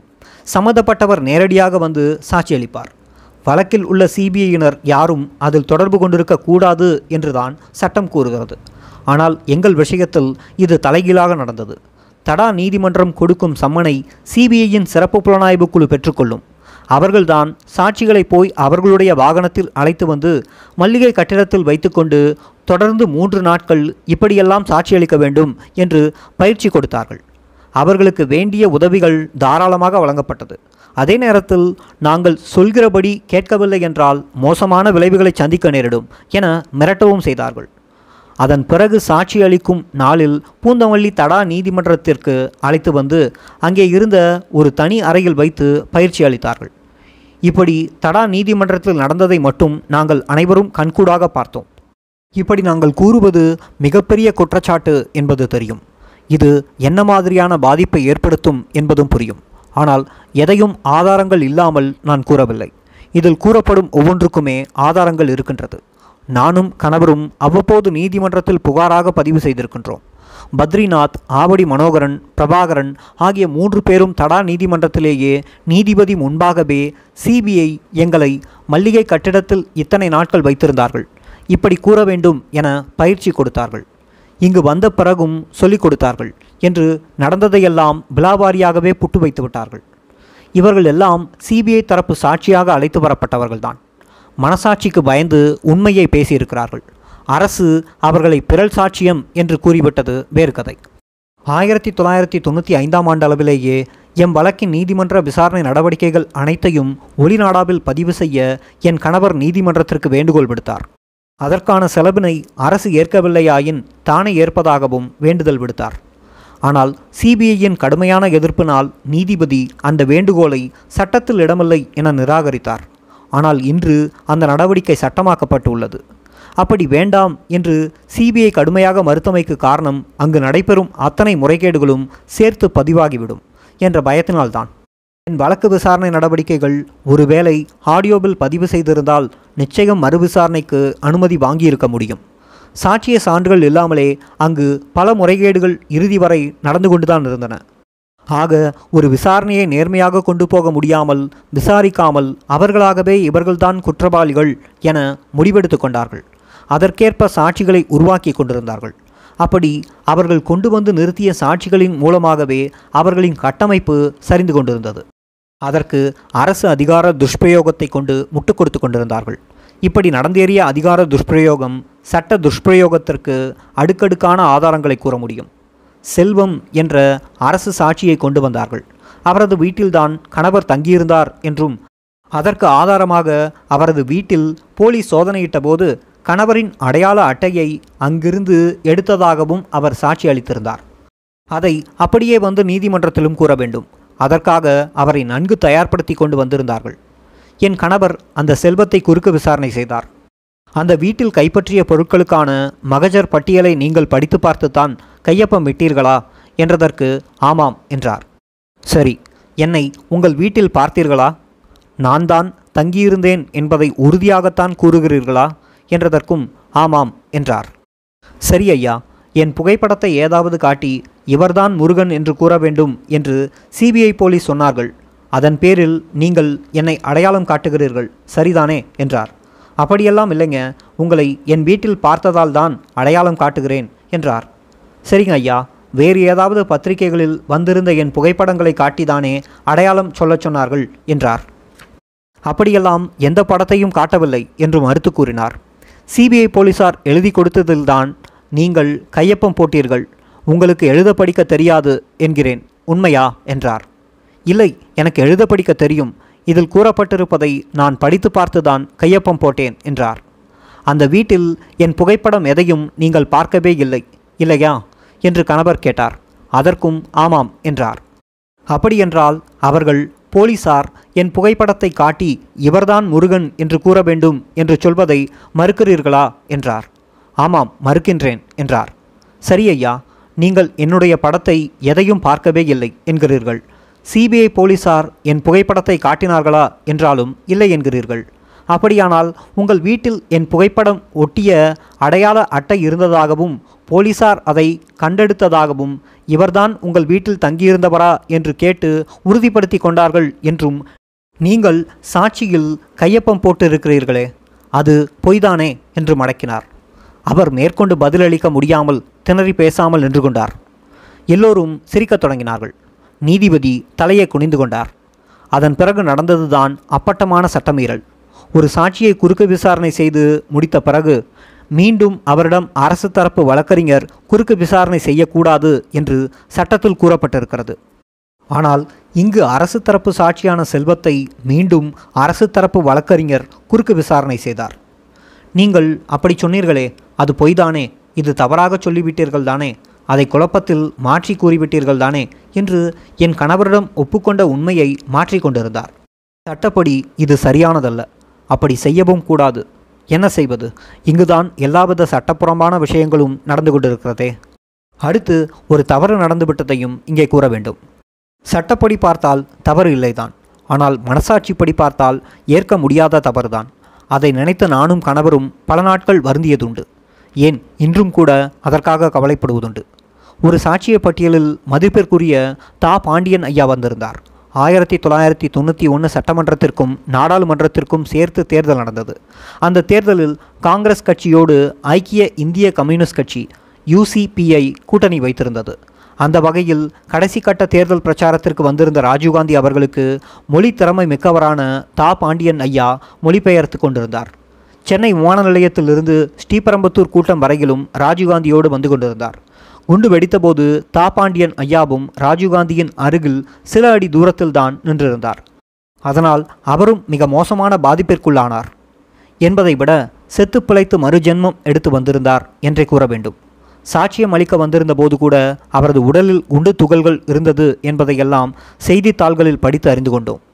உண்மையை கூற வேண்டுமென்றால் எனக்கோ என் கணவருக்கோ தாப்பாண்டியன் ஐயாவை பற்றி அன்று எதுவும் தெரியாது என்றுதான் கூற வேண்டும். அப்படியான நிலையில்தான் அவர் சாட்சியம் அளிக்க வந்திருந்தார். அவர் எங்கள் மீது குற்றம் எதுவும் கூறவில்லைதான். அங்கு என்ன நடந்ததோ அதைத்தான் கூற வந்திருந்தார். அதன்படி இப்படியெல்லாம் நடந்தது என சாட்சியம் அளித்தார். அவர் எங்களுக்கானவர் ஏழை பாட்டாளி வர்க்கத்தினருக்கானவர் நீதியின் பக்கம் நிற்கக்கூடியவர் என்றெல்லாம் அன்று எங்களுக்கு எதுவும் தெரியாது. அந்த நிலையில்தான் ஐயா அவர்களிடம் என் கணவர் குறுக்கு விசாரணையை தொடங்கியிருந்தார். ஐயா சொன்ன ஒவ்வொன்றிலும் குறுக்கு கேள்விகளை எழுப்பிக்கொண்டே இருந்தார். ஒரு கட்டத்தில் கோபமாகி போன தா பாண்டியன் ஐயா அவர்கள் நீங்கள் குண்டு வைப்பீர்கள் எங்கள் தலைவரை கொள்வீர்கள் உங்கள் கேள்விகளுக்கெல்லாம் நான் பதில் சொல்லிக் கொண்டிருக்க வேண்டுமா? என கோபத்தில் வெடித்து விட்டார். நாங்கள் யாருமே அதை எதிர்பார்க்கவில்லை. அந்த நீதிமன்ற வளாகமே கொஞ்ச நேரம் அமைதியாகி போனது. என் கணவர் மேற்கொண்டு எதுவும் பேசவில்லை. சிறிது நேரத்தில் அவரது கோபம் குறைந்த பிறகு மேற்கொண்டு சில கேள்விகளுக்கு பதிலளித்துவிட்டு கிளம்பி போனார்.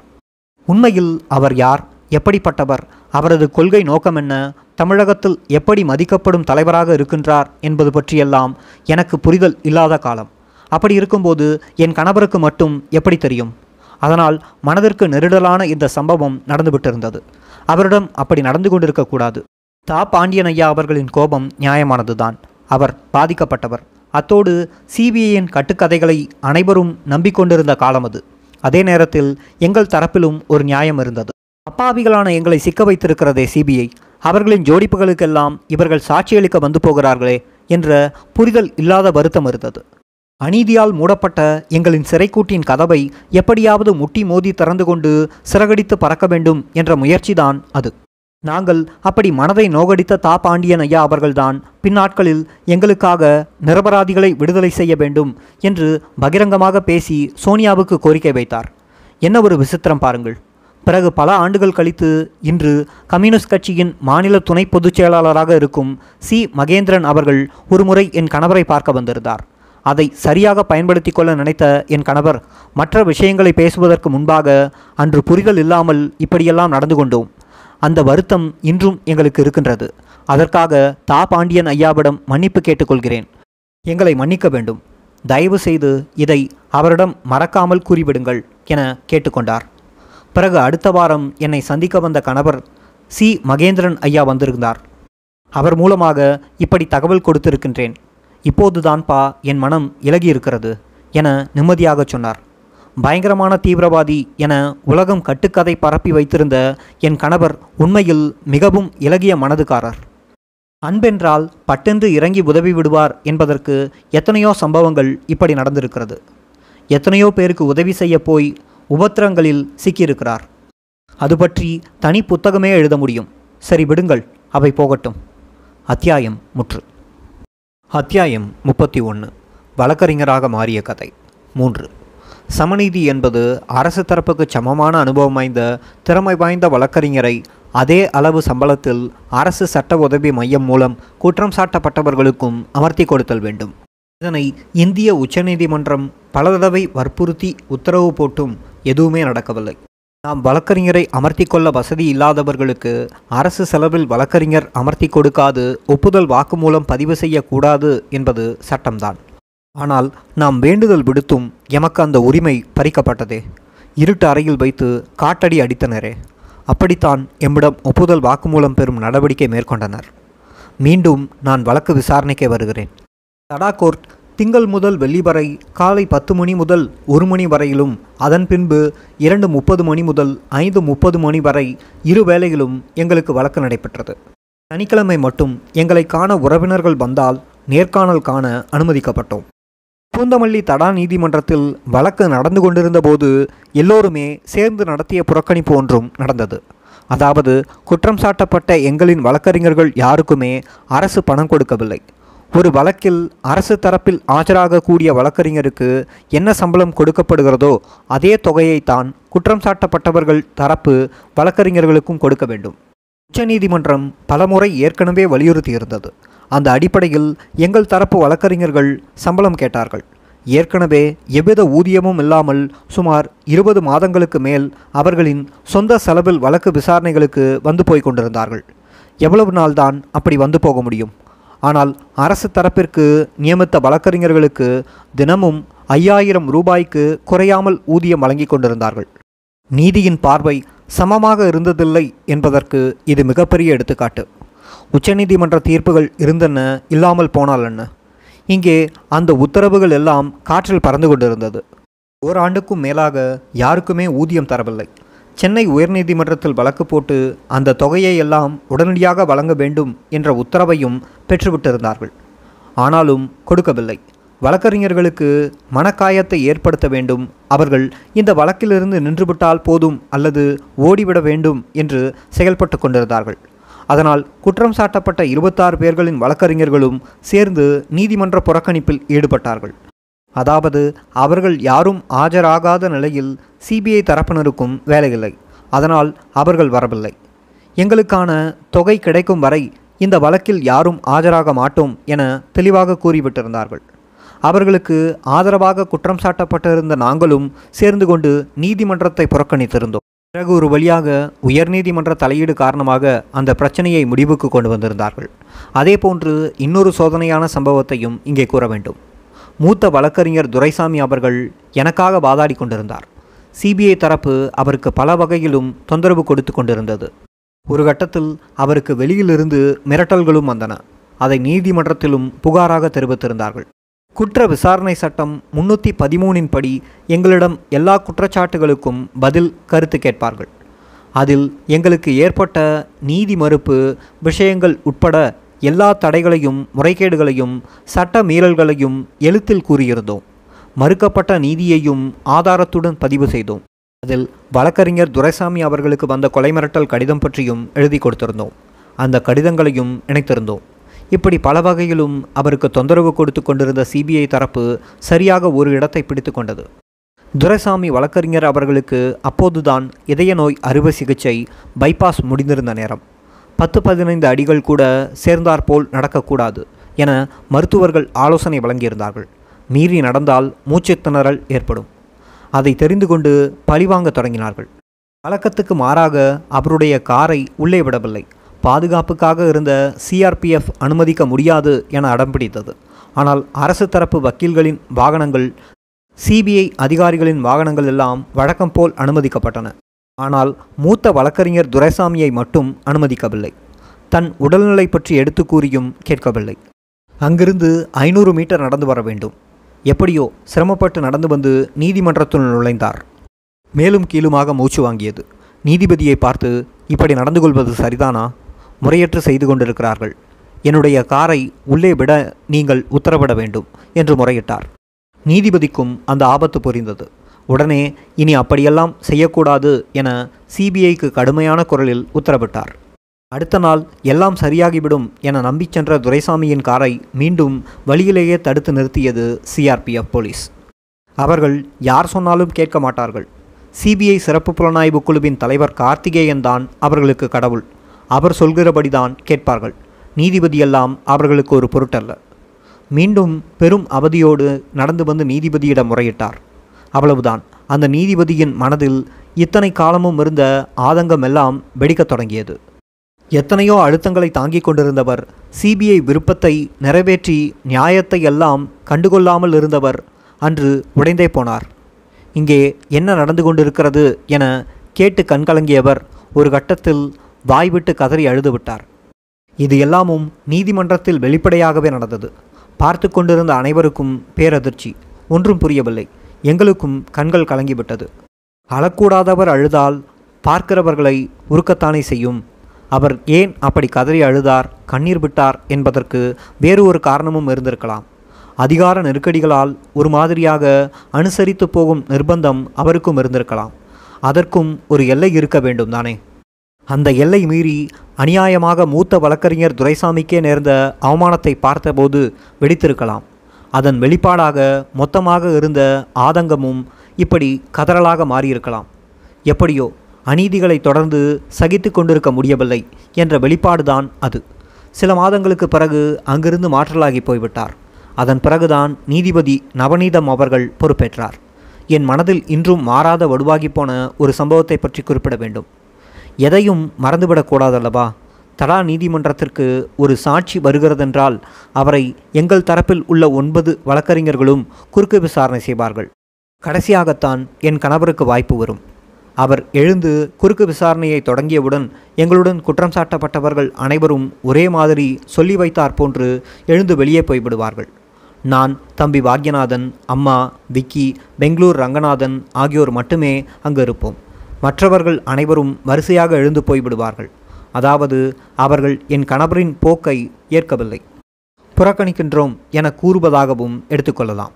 அல்லது அவரது குறுக்கு விசாரணைக்கும் எங்களுக்கும் உடன்பாடில்லை அவரை வைத்து எங்களையும் அப்படியானவர்கள் என கருதிவிடக்கூடாது என சொல்வதாகவும் இருக்கலாம். ஆனால் அது எங்களுக்கு ஆறாத வடுவை வழியை ஏற்படுத்தியிருந்தது.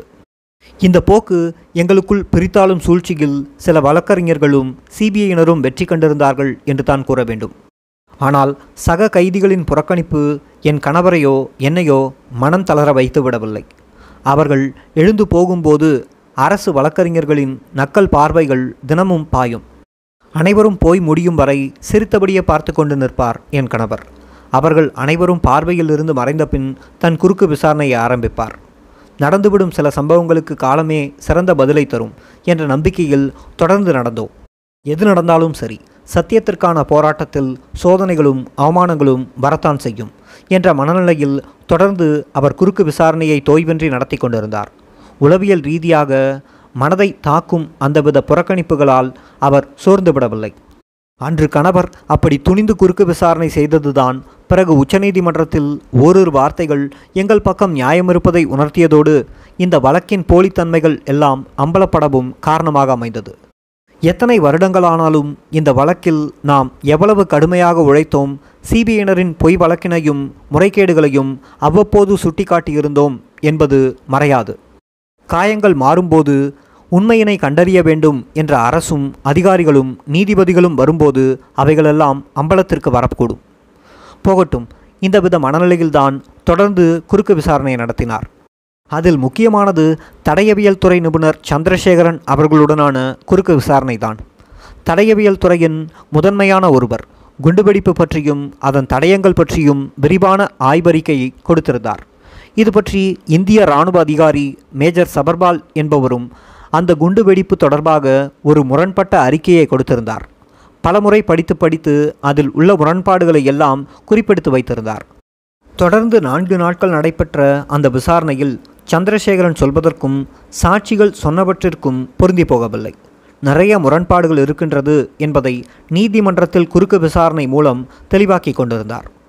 உதாரணமாக குண்டு வெடித்த அந்த கடைசி கனப்பொழுதில் பத்து அடி சுற்றுவட்டத்தினுள் சுமார் நாற்பது பேருக்கு மேல் ராஜீவ்காந்தியை சுற்றி மிக நெருக்கமாக நின்று கொண்டிருந்தார்கள் என்கிறார் இவர். இதனை வேறு சில சாட்சிகளும் உறுதிப்படுத்துகின்றனர். ஹரிபாபு எடுத்ததாக சொல்லும் புகைப்படமும் உறுதிப்படுத்துகிறது. அந்த இறுதி கணத்தில் நாங்கள் இருவரும் கூட்ட நெரிசலால் அப்பால் தள்ளப்பட்டதாக மரகதம் சந்திரசேகரும் பெண் போலீஸ் அதிகாரி அனுஷியாவும் சாட்சியம் கூறியிருந்தனர். ஆக அந்த கணத்தில் ராஜீவ்காந்தி அருகில் இருந்தவர்கள் குனிந்து அவரது காலை தொடுமளவிற்கு அங்கே இடைவெளி இருக்கவில்லை என்பது நிரூபணம் அப்படி இருக்க தனு மட்டும் குனிந்து ராஜீவ்காந்தி காலை தொடுமளவிற்கு அங்கு மூன்றடி இடைவெளி எப்படி வந்தது? இதற்கு சந்திரசேகர் அவர்களால் பதில் சொல்ல முடியாமல் நழுவிக்கொண்டார். ஏனெனில் தனு குனிந்து ராஜு காலை தொடும்போதுதான் அவரது முதுகிலிருந்த வெடிகுண்டு வெடித்து சிதறியதாக அவரது அறிக்கை சொல்கிறது. அப்படி குனிந்த நிலையில் அந்த குண்டு வெடித்தது என்ற தடயவியல் அறிக்கையினை அவரது பதில்களே பொய்யாக்கிவிட்டது. கணவரின் கேள்விகள் ஒவ்வொன்றும் சந்திரசேகரன் அவர்களின் அறிக்கையில் இருந்த தகவலின்படியே இருந்தது. அந்த குண்டு கிளைமோர் வகை குண்டு என்றும் அதில் ஒரு பக்கம் மட்டும் பெல்லட்ஸ் பதிக்கப்பட்டிருக்கும் என்றும் கேள்விக்கு விளக்கம் தந்தார். மேலும் அந்த குண்டு பத்தங்குல சதுரப்பரப்பு ஒரு அங்குல தடிமானம் அறுபது பாகை வளைவும் கொண்டதாகவும் இருந்தது என்றும் விளக்கினார். வளைவின் உள்பக்கம் வெடிமருந்தும் அதன் வெளிப்புறம் மேற்புறம் பெல்லட்ஸ் ஒரு படையாக பதிக்கப்பட்டிருந்தது என்றும் சொன்னார். அதன் உள்வளைவு முதுகு பக்கம் தொடுகிற மாதிரி தனு முதுகில் கட்டியிருந்தார் என்றும் முதுகின் பக்கம் வெடிமருந்தும் வெளிப்புறம் பெல்லட்ஸும் இருந்தன என்றும் விளக்கினார்.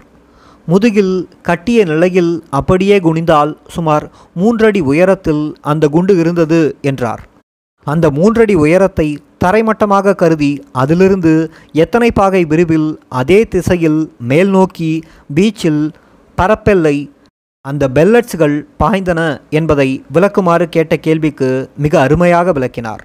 அந்த மூன்றடி உயரத்தை தரைமட்டமாக கொள்ளும்போது அந்த முதுகு புள்ளியில் இருந்து அதற்கு மேல் அறுபது டிகிரி கோணத்தில் அந்த பெல்லட்ஸ்கள் பாய்ந்தன என்றார். அப்படியென்றால் எதிரே நின்றிருந்த ராஜீவ்காந்திக்கும் அவரது மூன்றடி அல்லது நான்கடி உயரத்திற்கு தனு முதுகு மூன்றடி என்றால் அந்த புள்ளியிலிருந்து விரிந்து உயரும்போது ராஜீவ்காந்தி அருகே வரும்போது அந்த பெல்லட்ஸ்கள் ஒரு அடியாவது உயர்ந்துவிடும். கீழே அந்த பெல்லட்ஸ்கள் பாய்ந்திருக்க வாய்ப்பில்லை என உறுதியாக கூறினார். அந்த குண்டுவெடிப்பில் இறந்தோர் காயம்பட்டோர் மருத்துவ அறிக்கைகளை எல்லாம் நன்கு படித்து ஆராய்ந்தீர்களா? என்ற கேள்விக்கு நிச்சயமாக என்றார். ஆக ராஜீவ்காந்தியின் உடலில் கால்களிலும் அவரது லோட்டஸ் காலனியிலும் தனுவின் கால்களிலும் ஏராளமான பெல்லட்ஸ்கள் பதிந்திருந்தன என்று மருத்துவ அறிக்கையில் எழுதியிருப்பது பொய்தானே என்று கணவர் கேட்க ஆடிப்போய்விட்டார். என்ன பதில் சொல்வது என தெரியாமல் தெரியாது என்ற பதிலையே கூறினார். ஆசியாவிலேயே பெயர் பெற்ற புகழ்பெற்ற மதிப்பிற்குரிய தடயவியல் நிபுணர் ஐயா சந்திரசேகரன் அவர்கள் இந்த வழக்கிற்காக தன்னை ஏன் தாழ்த்தி கொண்டார் என்பது எங்களுக்கு புரியவில்லை. அவரது அறிக்கையில் பல அகமுரண்பாடுகள் இருப்பது அவர் அறிந்திராதது அல்ல.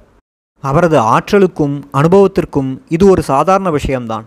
அப்படி இருந்தும் உண்மையை விட்டு விலக அவரை விரட்டியது எதுவென்ற ஆதங்கம் எங்களுக்கு இன்று வரை இருக்கவே செய்கிறது. இதில் உதாரணத்திற்காக மட்டுமே இரண்டை குறிப்பிட்டேன். இன்னும் ஏராளமாக உள்ளன. தடயவியல் நிபுணர் சந்திரசேகர் அவர்களை குறுக்கு விசாரணை செய்து அவரது அறிக்கை சுக்குநூறாக உடைந்து போவதனை புரிந்து கொண்ட அரசு வழக்கறிஞர் ஜேக்கப் டேனியல் அவர்கள் என் கணவர் மீது ஒரு உளவியல் தாக்குதல் அச்சுறுத்தல் மேற்கொண்டார். இந்த முருகன் வெடிகுண்டு தொடர்பாக எவ்வளவு துல்லியமாக குறுக்கு விசாரணை செய்கிறார். அதனால் இது பற்றி ஏற்கனவே அவருக்கு தெரிந்திருக்கிறது. அதனால் வெடிகுண்டிற்கான தண்டனை பிரிவின் கீழும் இவரை விசாரித்து தண்டிக்கணும் என்றார் ஆவேசமாக. ஐயா நான் புதிதாக ஒன்றும் கேட்கவில்லை.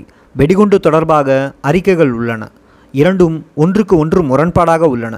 எல்லா விவரங்களும் அந்த அறிக்கைகளிலேயே உள்ளன. மேலும் இந்த விடயம் தொடர்பான புத்தகங்களையும் எங்கும் யார் வேண்டுமானாலும் வாங்கி படிக்க முடியும். மேலும் நான் ஒரு கணிதம் படித்த மாணவன். அத்தோடு பௌதிகமும் படித்திருக்கிறேன். அதனால் இந்த விடயங்கள் சாதாரணமாகவே புரியக்கூடியவைதான். அதனை ஆமோதிப்பவராக அந்த நிபுணரும் சிரித்தார். கணவர் விடாது தனது விசாரணையை தொடர்ந்தார். அரசு வக்கீல் எரித்து விடுவது போல் கணவரை முறைத்து கொண்டிருந்தார். தொடர்ந்து அவர்கள் அறிக்கையில் கூறியிருந்த பல விஷயங்கள் இல்லை என்றானது.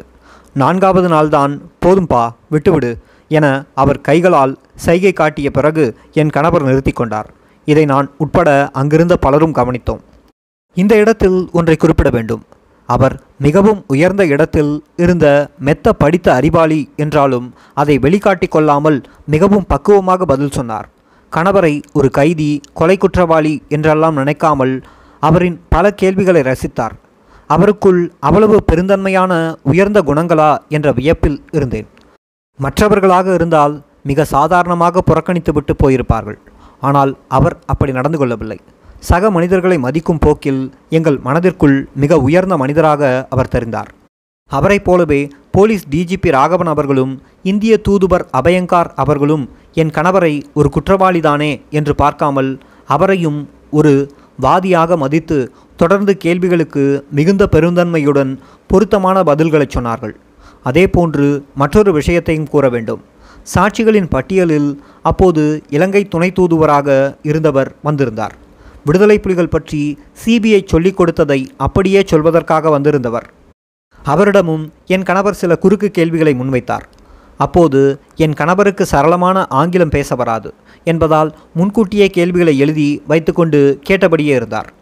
ஒரு இடத்தில் ஏதோ ஒரு கேள்வியை கேட்டபோது சோ என்ற ஒரு வார்த்தையை சொல்லி அந்த அதிகாரி நிறுத்தி கொண்டார். என் கணவருக்கு அப்போது சோ என்றால் அப்படி என்பதாக மட்டுமே புரிந்து கொண்டிருந்தார். அதனால் அந்த அதிகாரி திரும்ப பேசுவார் என கருதியிருந்தார். அப்போது நீதிமன்ற ஊழியர் அடுத்த கேள்வியை கேளுங்கள் என சைகையை காட்டினார். இவரோ அவர் முழுதுமாக பேசவில்லையே என குழம்பியிருந்தார். அப்போதுதான் இதை நான் கவனித்தேன். அதற்குள்ளாகவே அவர் என்னப்பா அவர் எதுவும் பேசவில்லையே என்று என்னிடம் கேட்டார். இல்லப்பா நீங்கள் கேட்ட கேள்விக்கு அதனால் என்ன? என்ற வார்த்தையை பதிலாக கூறியிருக்கின்றார். அவ்வளவுதான் என்றேன். இதை அந்த அதிகாரி கவனித்துவிட்டு அருகில் இருந்தவரிடம் கேட்டுக்கொண்டு புன்னகைத்து சிரித்தார். குறையாக தவறாக எதையும் கூறவில்லை. அடுத்தடுத்த கேள்விகளை எதிர்கொண்டு பதிலளித்ததோடு என் கணவரை பாராட்டவும் செய்தார். இந்த சின்ன வயதில் எவ்வளவு முயற்சிகளை எடுத்துக்கொண்டிருக்கிறாய்? ஆங்கிலம் தெரியவில்லை என தயங்காமல் இப்படி வந்து நிற்கிறாயே பரவாயில்லை என கூறிவிட்டு சென்றார். அது ஒரு வித்தியாசமாகத்தான் இருந்தது. அதையெல்லாம் மறக்க முடியாத ஒன்றாகத்தான் இங்கே குறிப்பிடுகின்றேன். அதேபோன்று வழக்கு விவாதமெல்லாம் முடிந்த கடைசி நாளன்று நடந்த சம்பவத்தை கூற வேண்டும். அதற்கடுத்து தீர்ப்பு வழங்கும் நாளில்தான் ஒன்று கூட வேண்டும். அந்த கடைசி நாளன்று அரசு தரப்பு மூத்த வழக்கறிஞர்களாக இருந்த தாண்டோவும் கோபிநாத்தும் என்னை அருகில் வரும்படி அழைத்தார்கள். அவர்கள் இருவரும் எங்களுக்கு எதிராக வாதாடி வந்தவர்கள். தொடர்ந்து எங்களை கவனித்து வந்தார்கள். அழைக்கிறார்களே என்று வியப்போடு அவர்கள் அருகில் சென்றேன். உட்கார்ந்திருந்தவர்கள் எழுந்து கொண்டார்கள். இதுவரை எங்கள் கடமையை நாங்கள் செய்திருந்தோம். எல்லாமும் முடிந்தது. இனிமேல் உங்களிடம் பேசுவதில் எங்களுக்கு பிரச்சனை இல்லை. என்றபோது நான் குனிந்து அவர்களின் காலை தொட்டு வணங்கினேன். அவர்கள் இருவரும் எனது அப்பா வயதில் ஸ்தானத்தில் இருந்தவர்கள் அதனால் கண்கலங்கியபடியே அப்படி செய்தேன்.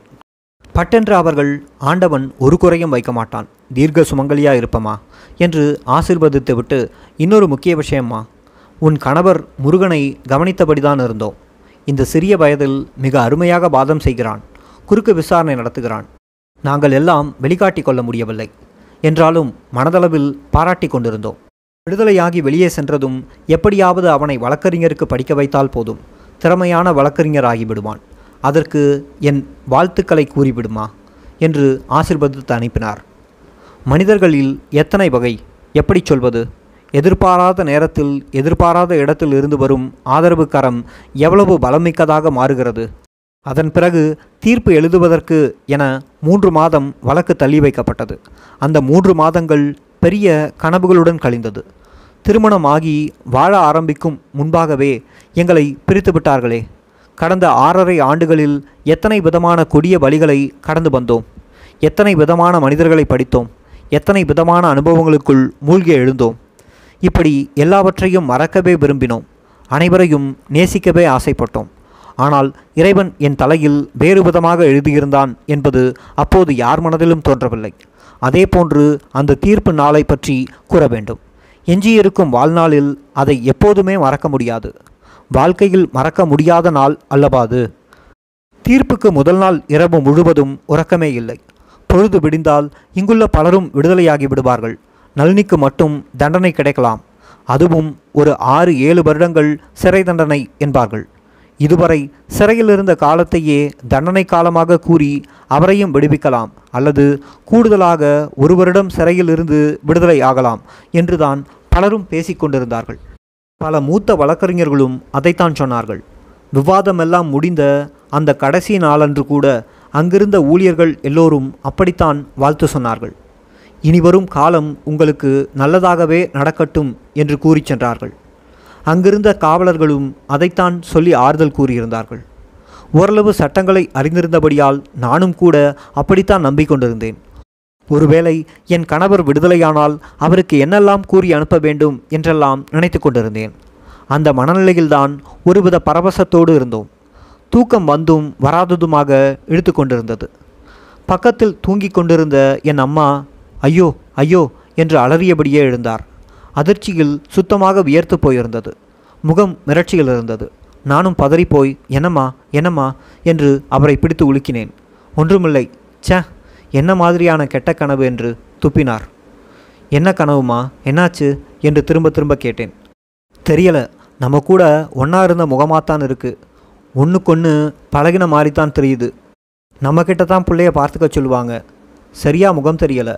திடீர்னு அந்த அம்மா முறைச்சிக்கிட்டே இதோ பாரு பழகிட்டோம்.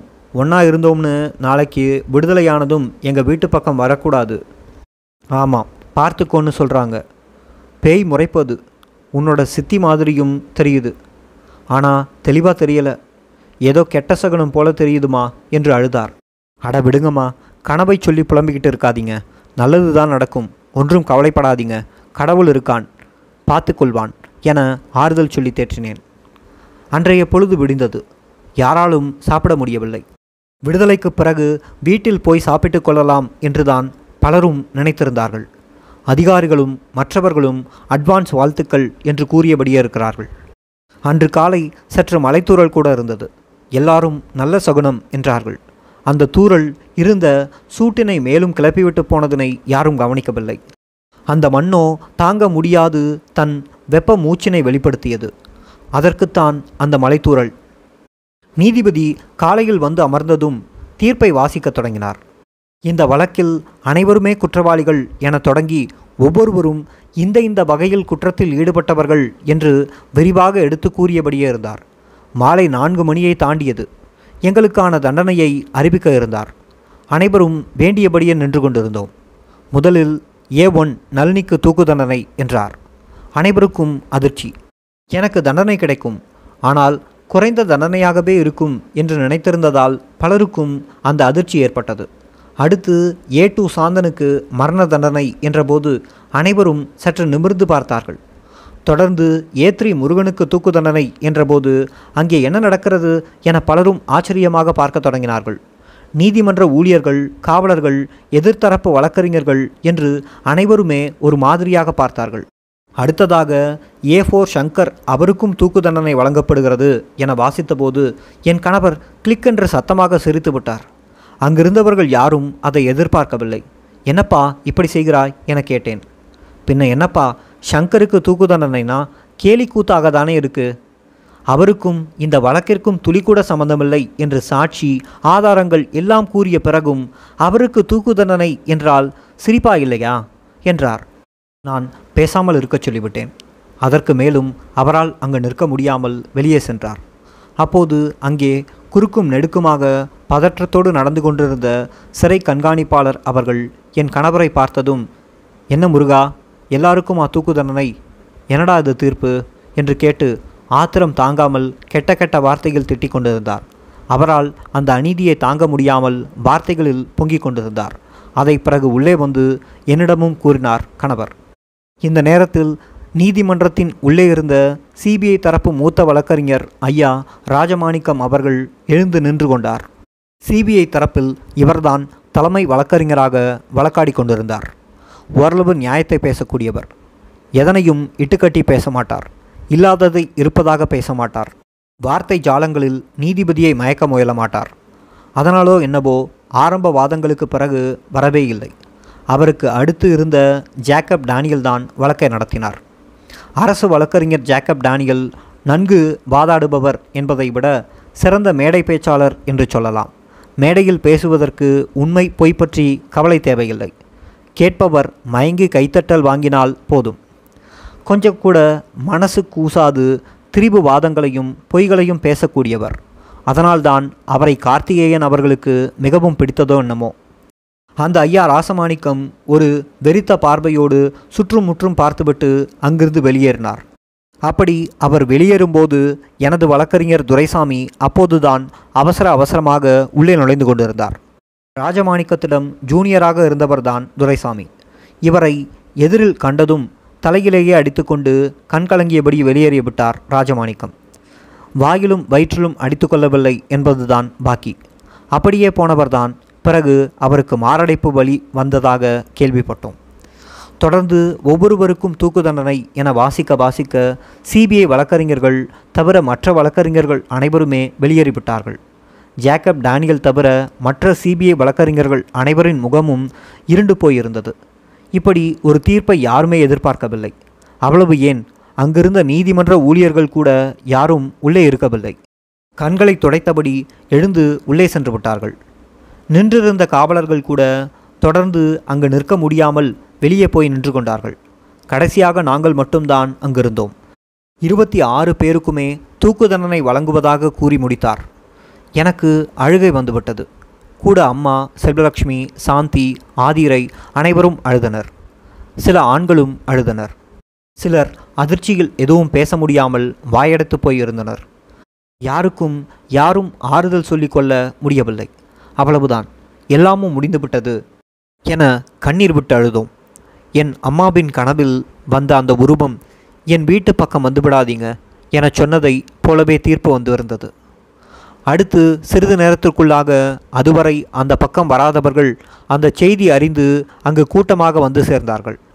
நாங்கள் இருந்த இடத்தைச் சுற்றி முன்னூறுக்கும் மேற்பட்ட போலீசாரை சுற்றி மூன்று அடுக்கு பாதுகாப்பு போட்டு குவித்து வைத்திருந்தார்கள்.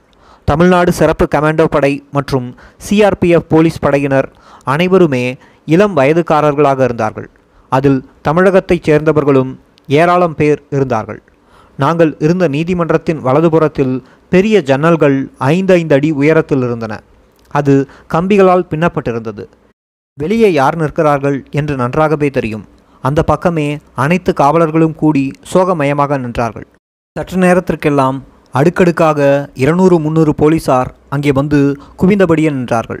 ஒவ்வொருவரும் கட்டை விரலை உயர்த்தி கவலைப்படாதீர்கள். மேல் நீதிமன்றத்தில் நல்லதே நடக்கும் என்ற வார்த்தையை சொன்னார்கள். மற்றும் சிலரோ மேல் நீதிமன்றம் இருக்கிறது அங்கு பார்த்து கொள்ளலாம் கவலைப்படாதீர்கள் என சத்தமாக கூறிவிட்டு போனார்கள். சில காவலர்கள் கண்ணீர் விட்டு அழுதபடியே சொன்னார்கள். உள்ளே பாதுகாப்பு பணியில் இருந்த பெண் போலீசாரும் எங்களுக்கு ஆறுதல் சொன்னார்கள். அவர்களும் எங்களை பார்த்து கவலைப்படாதீர்கள் இறைவன் உங்கள் பக்கம் நல்லதே நடக்கும் என்று திரும்ப திரும்ப ஆறுதல் கூறியபடியே இருந்தார்கள். இப்படி உள்ளேயும் வெளியேயும் நின்றிருந்த போலீசாரும் பலரும் பயப்படாதீர்கள் அச்சப்படாதீர்கள். அப்பீல் போகலாம். அங்கே நீதி கிடைக்கும். நன்றாக சாப்பிடுங்கள் உறங்குங்கள் என்று சத்தமாக தமிழிலும் இந்தியிலும் ஆங்கிலத்திலும் கூறிச் சென்றார்கள். இப்படி அங்கே இருந்த முன்னூறுக்கும் மேற்பட்ட போலீசாரில் ஏறக்குறைய தொண்ணூறு சதவீத பேர் அப்படி ஆறுதல் கூறிக்கொண்டிருந்ததை பார்த்தபோது நான் உட்பட பலரும் உடைந்து கதறிவிட்டோம். அவர்களில் பாதி பேர் தமிழக போலீஸ் படை மீதி பேர் மத்திய பாதுகாப்பு படை. இரண்டுமே அந்த நேரத்தில் சிபிஐயின் தலைவரான கார்த்திகேயனின் கீழ்தான் செயல்பட்டு கொண்டிருந்தது. அவர்களிடம் இருந்துதான் இப்படி ஒரு நம்பிக்கை வார்த்தை வந்து கொண்டிருந்தது. அவர்கள் கிட்டத்தட்ட ஐந்து வருடங்களாக எங்கள் முகங்களை பார்த்து கொண்டிருந்தவர்கள். எங்களிடம் பேசியதில்லை. ஆனால் நாங்கள் நிரபராதிகள் அப்பாபிகள் என்பதை தெரிந்து கொண்டிருந்தார்கள். இல்லாவிட்டால் இருபத்தாறு பேருக்கும் மரண தண்டனை என்றவுடன் அவர்களிடம் அந்த தவிப்பு ஏற்பட்டிருக்க வேண்டிய அவசியமில்லை. மரண தண்டனை என தீர்ப்பை கேட்டபோது கூட நான் அழவில்லை. தீர்ப்பின் ஒரு இடத்தில் நீதிபதி எறும்புக்கு கூட தீங்கு நினைக்காத என்னை பயங்கரவாதி என வர்ணித்தார். அதுவே என்னை உடைத்து போகச் செய்தது. அத்தோடு அங்கிருந்த பாதுகாப்பு படை போலீசாரின் நம்பிக்கை வார்த்தையும் ஆறுதலும் தான் எங்களை உடைந்து போகச் செய்தது. அவர்களுக்கு மொழி தெரியாது. இந்தி தெரிந்த தமிழக காவலர்கள்தான் தமிழில் சொன்னார்கள். ஒவ்வொருவரும் ஏதோ ஒரு தேசம் ஏதோ ஒரு ஊர். ஆனாலும் இப்படி வந்து நம்பிக்கை அளிக்கிறார்களே என உருகிப் போனேன். என் நிலையில்தான் சக கைதிகளும் இருந்தார்கள். மாலை ஆறரை மணி வரை நீடித்த தீர்ப்புக்கு பிறகு அப்படியே நடைப்பணமாக சிறைக்குள் சென்றோம். அங்கே மற்றொரு அதிர்ச்சி காத்திருந்தது. நாங்கள் இருந்த அறைகள் எல்லாமும் சுத்தமாக துடைத்து வைக்கப்பட்டிருந்தது. எங்களின் துணிமணிகள் படிப்பதற்காக வாங்கி வைத்திருந்த சட்ட புத்தகங்கள் குறிப்பு நோட்டுகள் இதர பொருட்கள் என எதையுமே விட்டு வைக்கவில்லை. சுத்தமாக துடைத்து எடுத்துக்கொண்டு போய்விட்டார்கள். ஒவ்வொருவரும் உடுத்திய துணியோடு நிற்கின்றோம். சாப்பாடு தட்டு தண்ணீர் கிளாஸ் கூட அங்கு இல்லை. தூக்கு தண்டனை கைதி என அறிவிக்கப்பட்ட பிறகு எங்களுக்கான எதையும் விட்டு வைக்கவில்லை. சட்ட விதிமுறைகள் அப்படி. அன்றிரவு யாருமே சாப்பிடவில்லை. எப்படி சாப்பிட முடியும்? என் கணவர் அவரது அறையில் அமர்ந்து தீர்ப்பை வாசிக்கத் தொடங்கியிருந்தார். அன்றிரவு முழுவதும் சுத்தமாக தூங்கவில்லை. பொழுது விடிந்ததும் தீர்ப்பில் என்னதான் எழுதப்பட்டிருக்கிறது என்பதை சுத்தமாக வாசித்து முடித்திருந்தார். காலையில் என்னை பார்த்ததும் ஒரு நமட்டு சிரிப்பு சிரித்தார். எனக்கு திக்கென்று இருந்தது. அனைவரும் உடைந்து போயிருக்கும் இந்த நேரத்தில் இப்படி சிரித்தால் தப்பாக பேசுவார்கள் மனநிலை பாதிக்கப்பட்டதோ என்று கூறுவார்கள் என கூறினேன். இல்லப்பா தீர்ப்பை வாசித்து முடித்தவுடன் சத்தம் போட்டு கத்தி சிரிக்கணும் போல் இருந்தது. இல்லாட்டி அலனும் போல் இருந்தது. இரண்டுமே முடியவில்லை. மனசெல்லாம் நெருப்பாக இருக்கிறது. அந்த வேதனைத்தான் உங்களை பார்த்ததும் சிரிப்பு வந்தது என்றார். இதற்கென்ன பதிலை கூற முடியும்? நான் அவரையே பார்த்திருந்தேன். ஒரு விஷயம் தெரியுமா? நீயும் நானும் பல நாட்கள் உழைத்து பதிமூணு கோப்புகளை கொண்ட ஆயிரக்கணக்கான பக்கத்தினை நமக்கு சாதகமான வாத குறிப்புகளை தயாரித்தோம். தெரியுமா? என்றார். அப்போதுதான் அந்த கடுமையான நாட்கள் நினைவுக்கு வந்தன. எல்லா வாதங்களும் முடிந்து தீர்ப்புக்கு முன்பாக உங்களின் கருத்தென்ன? என்று ஒவ்வொருவரிடமும் கேட்டார்கள். அதன்படி நானும் என் கணவரும் தினந்தோறும் படித்து குறிப்பெடுத்து அதன்படி அவர் சொல்லச் சொல்ல நான் எழுதிய பக்கங்கள் எவ்வளவு தெரியுமா? சுமார் ஐயாயிரம் பக்கங்கள். அதில் அதிகம் எழுதியது நான். ஒரு நான்காயிரம் பக்கங்கள்.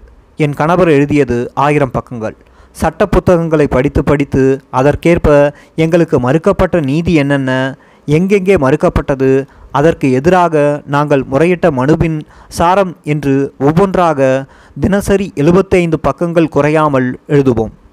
அதற்காகவே நாங்கள் இருவரும் பகல் நேரத்தில் ஒரு நான்கு மணி நேரம் சேர்ந்து இருக்கும்படி அனுமதி பெற்றிருந்தோம். அனுமதி என்றால் இருவரும் தனியாக அமர்ந்து கொண்டு கலந்து பேசி எழுதுவது என்றல்ல. கணவர் சார்பாக ஒரு அதிகாரி என் சார்பாக ஒரு பெண் அதிகாரி என இரண்டு சிறை அதிகாரிகள் அங்கே எங்கள் அருகில் நின்றபடி உட்கார்ந்தபடி இருப்பார்கள்.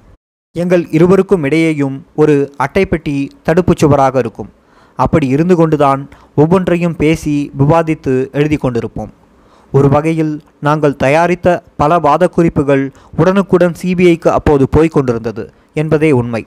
அதற்கு ஏற்ப சாட்சிகளை புதிது புதிதாக பொய்ச் சொல்ல தயார் செய்திருந்தனர்.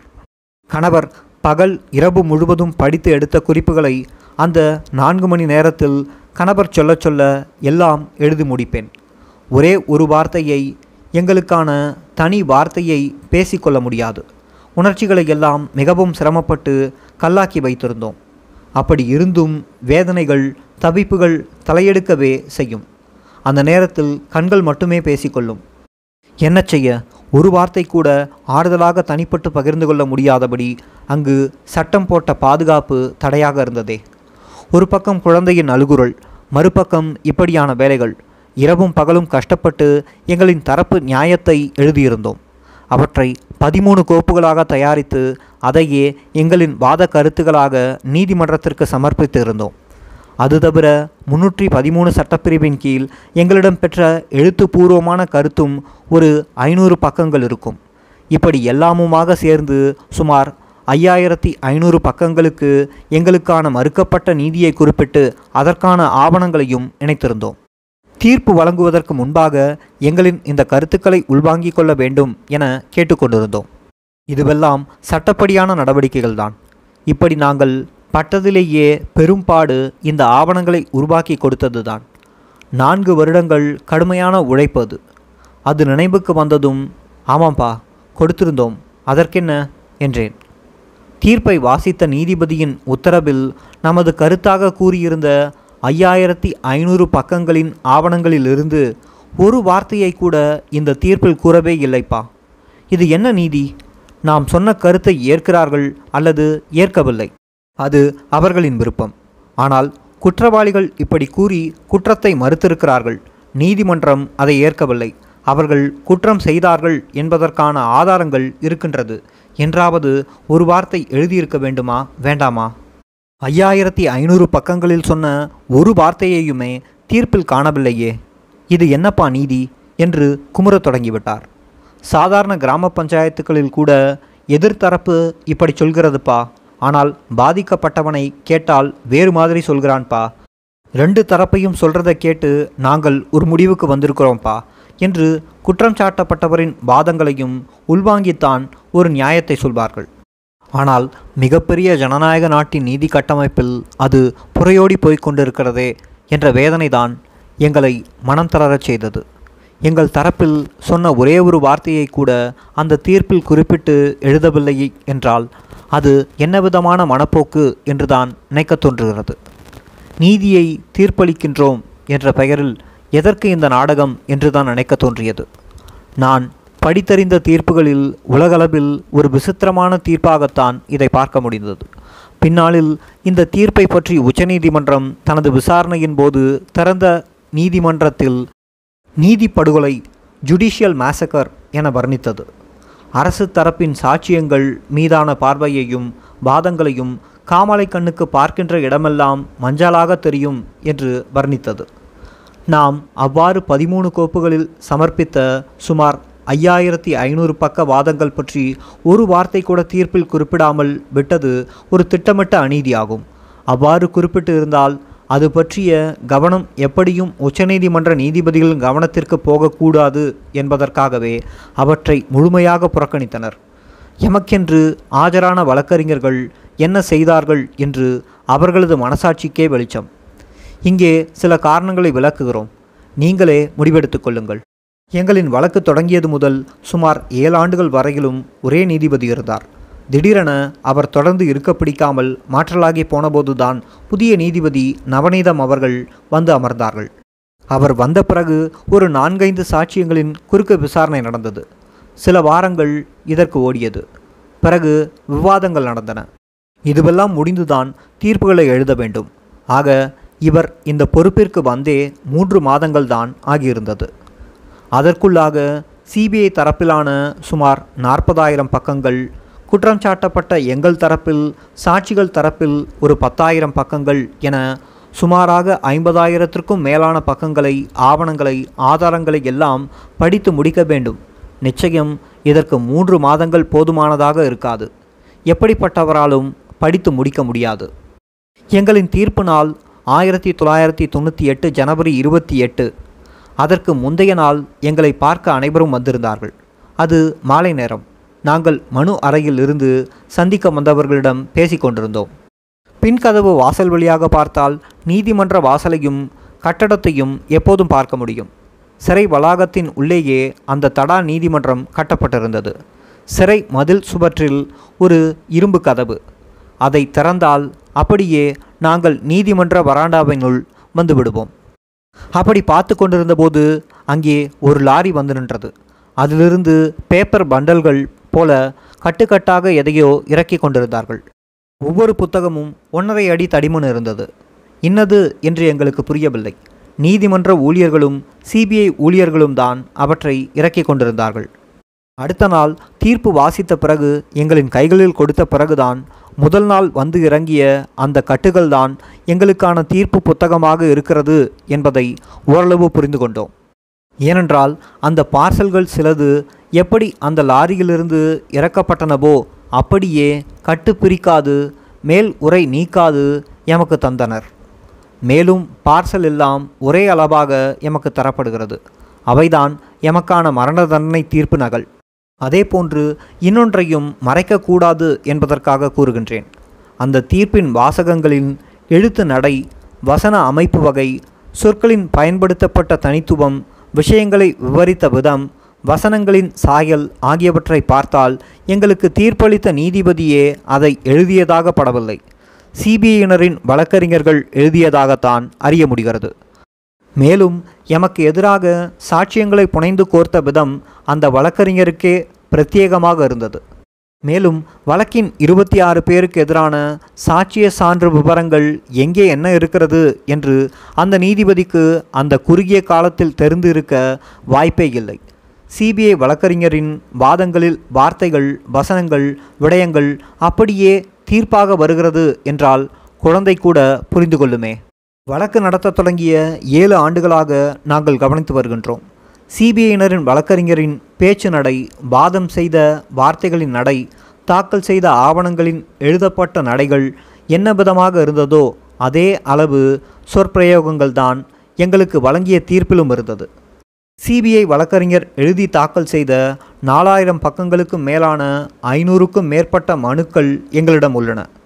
எழுதியவர் யாரென பெயரிடப்படாத ஒரு கதையை கட்டுரையை படித்துவிட்டு அது யாரால் எழுதப்பட்டது என நிச்சயமாக சொல்ல முடியும். அந்த வகையில் நாங்கள் சுமார் ஏழு வருடங்களாக அவருடைய நாலாயிரம் பக்க மனுக்களுடன் இரவு பகலாக மல்லு கட்டியிருக்கிறோம். ஒவ்வொன்றுக்கும் பதில் எழுதியிருக்கிறோம்.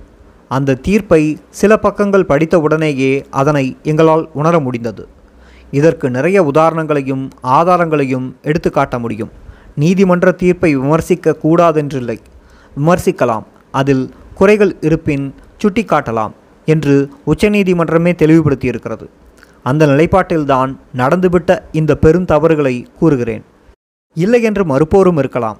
அவர்களுக்காக ஒன்றை தெளிவுபடுத்துகிறேன். இதற்கு முந்தைய காலத்தில் நீதிபதி நவநீதம் ஐயா அவர்கள் வழங்கிய தீர்ப்புகளின் நடையையும் இந்த இருபத்தி ஆறு பேருக்குமான தீர்ப்பின் நடையையும் அதேபோன்று சிபிஐ வழக்கறிஞரின் ஆவணங்களையும் அறிக்கைகளையும் எடுத்து பார்த்து ஒப்பிட்டாலே உண்மை தெரிந்துவிடும். அதனால்தான் சொல்கிறேன் எங்களுக்கான தீர்ப்பு நீதிபதியால் எழுதப்பட்டதல்ல. சிபிஐயினராலும் அவரது வழக்கறிஞர்களாலும் எழுதப்பட்ட தீர்ப்பு என்று. போகட்டும். பூந்தமல்லி சிறப்பு சிறைச்சாலையில் எங்களுக்கான கடைசி பொழுது விடிந்தது. காலையிலேயே ஏழு ஏழு பேராக பிரித்து விட்டார்கள். சென்னை புழல் சிறைக்கு ஏழு பேர் வேலூர் சிறைக்கு ஏழு பேர் சேலம் சிறைக்கு ஏழு பேர் என்று இருபத்தி ஓரு ஆண்களையும் பிரித்து அனுப்பினார்கள். என்னையும் சேர்த்து ஐந்து பெண்கள் இருந்தோம். எங்களை எல்லாம் வேலூரில் இருந்த பெண்கள் சிறைச்சாலைக்கு அனுப்பி வைத்தார்கள். போன புதிதில் சிறையில் நடத்தப்பட்ட விதமும் அங்கு நடந்த கொடுமைகளையும் கூறினால் அதையே ஒரு தனி புத்தகமாகத்தான் போட வேண்டும். சில விஷயங்கள் என்றுமே வெளியில் சொல்ல முடியாதவை. தமிழ்நாட்டில் சிறைத்துறையில் உள்ள பெண் அதிகாரிகள் இப்படியெல்லாமா நடப்பார்கள் என உலகமே அதிர்ந்துவிடும். இருபத்தி ஆறு மரண தண்டனை அதிர்ச்சி ஒரு பக்கம். இப்போது கிட்டத்தட்ட ஏழு வருடங்கள் ஒன்றாக ஒரே இடத்தில் இருந்த எம்மை மூன்று பிரிவாக பிரித்து அனுப்பியிருக்கிறார்கள். அது எமக்கு அடுத்த பேரிடி. யார் எங்கே என்று எதுவும் தெரியவில்லை. ஆயிரம் கருத்து வேறுபாடுகள் மனக்கசப்புகள் வேதனைகள் இருந்தாலும் பிரியும்போது மனசு வேதனைப்படத்தான் செய்தது. ஒரு நான்கு மாதம் வரையிலும் நாங்கள் அனைவரும் ஒருவருக்கு ஒருவர் தொடர்பு இல்லாமலேயே இருந்தோம். யாரை பற்றிய தகவலையும் அறிந்து கொள்ள முடியவில்லை. கணவரும் நானும் கூட பார்க்க முடியவில்லை. அதன் பிறகுதான் எங்களை மனு பார்க்க அனுமதித்தார்கள். பிறகுதான் ஒவ்வொருவராக வந்து பார்த்து சென்றார்கள்.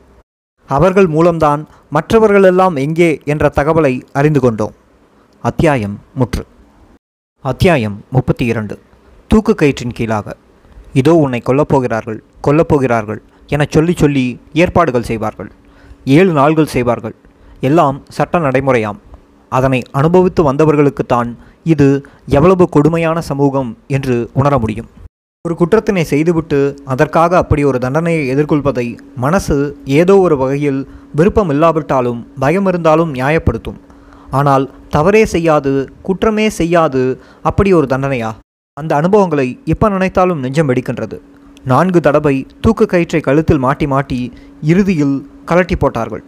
மரணத்திற்காக தூக்கு கயிற்றின் கீழ் காத்திருந்த அந்த கொடிய நாட்களை அவ்வளவு எளிதில் மறந்து போக முடியாது. விபத்தென்று மடிந்து போவது வேறு. யுத்தத்தில் இறந்து போவது வேறு. ஏன்? தற்கொலை செய்து கொள்வது கூட வேறாக இருக்கலாம்.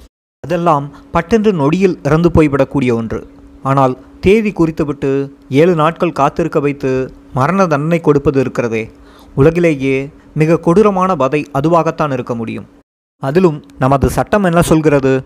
முகத்தை கருப்பு துணியால் மூடி கைகளை பின்புறமாக கட்டிவிட்டு கால்கள் இரண்டையும் பிணைத்து தூக்கிலிட வேண்டும் என்கிறது.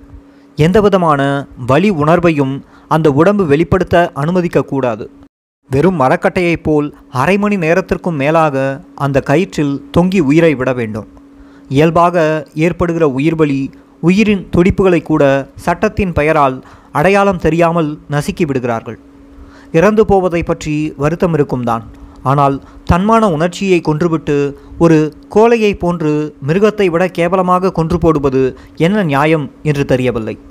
சதாம் ஹுசேன் பகத்சிங் உள்ளிட்ட அவரது தோழர்கள் எல்லாம் அப்படியான மரண தண்டனையை விரும்பவில்லை. ஆணத்தோடு தைரியமாக மரணத்தை எதிர்கொள்கிறோம்.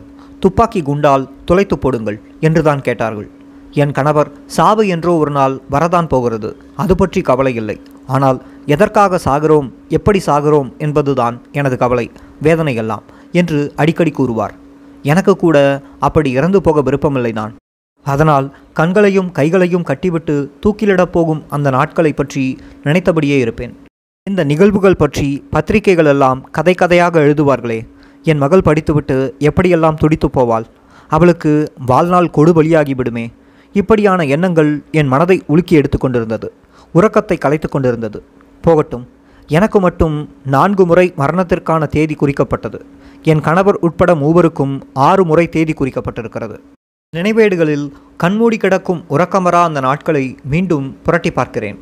முதல் முதலாக இருபத்தி எட்டு ஒன்று ஆயிரத்தி தொள்ளாயிரத்தி தொண்ணூற்றி எட்டு அன்று பூந்தமல்லியில் இருந்த தடா சிறப்பு நீதிமன்றம் எங்கள் இருபத்தி ஆறு பேருக்கும் மரண தண்டனை தீர்ப்பு வழங்கியதை பற்றி முந்தைய அத்தியாயங்களில் கூறியிருக்கின்றேன். அதற்கடுத்து இருபத்தி ஒம்பது ஒன்று ஆயிரத்தி தொள்ளாயிரத்தி தொண்ணூற்றி எட்டு அன்று நான் என் அம்மா விஜயன் மனைவி செல்வலட்சுமி ஜெயக்குமார் மனைவி சாந்தி ஆதிரை உள்ளிட்ட ஐந்து பெண்களும் வேலூர் பெண்கள் சிறைக்கு அனுப்பி வைக்கப்பட்டோம். காலை பதினோரு மணி வாக்கில் அந்த சிறைச்சாலைக்குள் நுழைந்தோம். அன்று நடந்ததை நினைக்கும் போதே குலை நடுங்குகிறது. இராணுவ வதை முகாம் குறிப்பேடுகளில் மட்டுமே அதை பார்க்க முடியும். எதிரிக்கு கூட அப்படி கொடூரம் நடக்கக்கூடாது. முதலில் எங்களை வரிசையாக நிற்க வைத்தார்கள். எதற்கென்று காரணமெல்லாம் இல்லை. எங்களுக்கு எதிரிலேயே வேறு சில புதிய சிறைவாசிகள் நிற்க வைக்கப்பட்டிருந்தார்கள். இரண்டு பெண் காவலர்களா அல்லது பயிற்சி பெற்ற ஆயுள் கைதிகளா என்று தெரியவில்லை. அந்த சிறைவாசிகளை எடுத்த உடனேயே சரமாரியாக அடித்து உதைத்தார்கள். அந்த இடமே அதிரும்படி ஒரே அலறல் சத்தம். அடி என்றால் அப்படி ஒரு அடி. சிறைத்துறையில் அதற்கு பெயர் அட்மிஷன் அடி என்கிறார்கள். தூக்கு தண்டனை அதிர்ச்சியிலிருந்தே மீள முடியாமல் இருந்த எங்களுக்கு கதிகலங்கி போயிற்று. உள்ளே நுழையும் ஒருவரை அதிர்ச்சி வைத்தியத்தின் மூலம் அச்சுறுத்தி வைக்க வேண்டும். அப்போதுதான் அவர்கள் அச்சத்துடனும் பீதியுடனும் இருப்பார்கள் என்பதற்காக அப்படி செய்கிறார்கள். அந்த சூட்டோடு எங்களையும் அடித்து துவைத்து அருகிலிருந்த அறைக்கு இழுத்துச் சென்றார்கள். அவர்கள் பேசிய வார்த்தைகள் ஒவ்வொன்றும் அமிலத்தில் ஊற வைத்தவைகளாக இருந்தன. ஒரு புழுவை நெருப்பில் காட்டி வதைப்பதைப் போன்று இருந்தன அந்த வார்த்தைகள். விஷத்தை விட மோசமாக அந்த அடி உதை திகிலில் இருந்து மீள்வதற்குள் அடுத்த அதிர்ச்சி காத்திருந்தது. எங்கள் ஐந்து பேரையும் ஒரு அறையின் அருகே நிற்க வைத்தார்கள். ஒரு பெண் காவலர் வந்தார். ம் கலட்டுங்கடி கலட்டுங்க. துணியெல்லாம் கலட்டுங்கடி என்றார். எங்களுக்கு ஒன்றும் புரியவில்லை. என்னது? துணிகளை கலற்றுவதா? என்ற மிரட்சியோடு முழித்தோம். என்னடி பார்த்துக்கிட்டு நிற்கிறீங்க துணியை கலட்டி போடுங்கடி என்று மிரட்டலாக குரல் உயர்ந்தது. ஏன் எதற்கு? என்று புரியாமல் சற்று தயங்கி நின்றோம். சடசடமென்று இந்த இடமென்று பார்க்காமல் சரமாரியான அடி உதை எங்கள் ஐந்து பேரையும் போட்டு துவைத்தார்கள். இதோ பாருங்கடி நீங்களாக கலட்டி போட்டுட்டு நின்னா இந்த ரூமுக்குள்ளேயே இருக்கலாம். நாங்களாக கலட்டினா அப்படியே இந்த ஜெயிலுக்குள்ளே ஒரு ரவுண்டு சுத்த வைப்போம். எது வசதின்னு பாரு என்று அரக்கத்தனமாக சொன்னார் அந்த பெண் காவலர். அந்த நேரத்தில் சிறை பெண் கண்காணிப்பாளரும் அங்குதான் நின்று பார்த்து கொண்டிருந்தார். கொஞ்ச நாளில் தூக்கில் தொங்கி சாகப் போகிற உங்களுக்கு எதுக்குடி துணியெல்லாம்? என்று எழுத முடியாத அருவருப்பான வார்த்தைகளால் அர்ச்சனை செய்தனர். சொல்லப்போனால் நாங்கள் நிர்வாணப்பட்டு நிற்பதை விட அந்த வார்த்தைகள் மோசமாக இருந்தது. அதற்கு மேலும் எங்களால் மானம் அவமானம் என்று பார்க்க முடியவில்லை. எங்களை நெருப்பில் போட்டு வாட்டி எடுத்து எங்களுக்குள் இருந்த சூடு சொரணைகளை எல்லாம் உருக்கி வெளியே ஊற்றி கொண்டிருந்தனர். உடம்பில் ஒட்டு துணி இல்லை. அத்தனையும் கலற்றி போட்டுவிட்டு நின்றோம். நிர்வாண கோலத்தில் நின்றபோது எங்களுக்கு அடி உதை விழுந்தது. உள்ளே வரும் ஒருவரை உளவியல் ரீதியாக உருகுலைத்து வைப்பது அவர்களின் தன்மான உணர்ச்சியை எல்லாம் பிடுங்கி காலடியில் போட்டு நசுக்குவது தவிர நிரந்தரமாக ஒரு அச்ச உணர்வை ஏற்படுத்த வேண்டும். அதற்காகவே கண்ட கண்ட இடத்தில் மிருகத்தனமாக அடித்து உதைத்தார்கள். இதையெல்லாம் சில நிமிடங்களுக்குள்ளாக நடந்து முடிந்துவிட்டது. அதையெல்லாம் வார்த்தைகளில் விவரிக்க முடியாது. கொஞ்சம் நினைத்து பாருங்கள். சிபிஐ எங்களை எவ்வளவோ சித்திரவதை செய்தது. ஆனால் இப்படியெல்லாம் நிர்வாணப்படுத்தும் கொடுமையை செய்யவில்லை. நம் பண்பாட்டில் ஒரு பெண் பெற்ற தாய் எதிரிலேயே கூட துணியில்லாமல் நிற்க தயங்குவாள். ஆனால் பெண்களுக்கான சிறையில் பெற்ற தாய் எதிரே மகள் மகள் எதிரே தாய். என்ன மாதிரியான கொடுமை அது? பாதுகாப்பு பரிசோதனை என்ற பெயரில் சட்டத்தை அவர்களின் விருப்பு வெறுப்புக்கு ஏற்ப எப்படியெல்லாம் வளைத்தார்கள் உடைத்தார்கள் என்பதற்கு இது தவிர வேறு உதாரணம் தேவையில்லை. கூனி குறுகி போய் அந்த அறைக்குள் சுருண்டு கிடந்தோம். ஒவ்வொரு நிமிடமும் எங்களை வெட்கம் பிடுங்கி தின்றபடியே இருந்தது. யார் முகத்தையும் யாரும் பார்த்து கொள்ளவில்லை தரையை பார்த்தபடியே உட்கார்ந்திருந்தோம். வழியிலேயே செத்து அல்லது சிபிஐ சித்திரவதையின் போதே இறந்து போயிருக்கக்கூடாதா புலிகளிடம் சைனைடு குப்பி இருக்கும் என்பார்களே அப்படி ஒன்று நம்மிடம் இருந்திருந்தால் எவ்வளவு நன்றாக இருந்திருக்கும்? ஐந்து பேரும் பிறந்த மேனியோடு இருக்கும் அவமானத்தை விட அப்படி ஏதேனும் விஷத்தை சாப்பிட்டு இறந்து போவது எவ்வளவோ மேல். நினைத்து நினைத்து குமுறினேன். ஆனால் கண்ணீர் தான் வரவில்லை. உடம்பெல்லாம் அனல் தகித்திருந்தது. அவ்வளவு ஆதங்கம். அவமான கொதிப்பு மனதை துடிதுடிக்க வைத்தது. அப்படியே மதியம் வரை உட்கார்ந்து கிடந்தோம். இடைப்பட்ட அந்த நேரத்தில் ஒவ்வொரு பெண் காவலர்களும் ஆயுள் கைதிகளும் வந்து எங்களை ஏளனமாக பார்த்தனர்.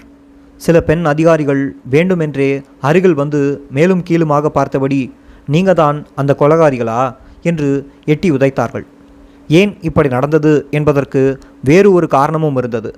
செங்கல்பட்டு சேலம் மற்றும் பூந்தமல்லி சிறைகளில் இருந்தபோது எங்களுக்கு ஏதாவது ஒரு அநீதி அத்துமீறல் நடந்தது என்றால் அனைவரும் ஒன்றாக சேர்ந்து எதிர்ப்பு தெரிவிப்போம்.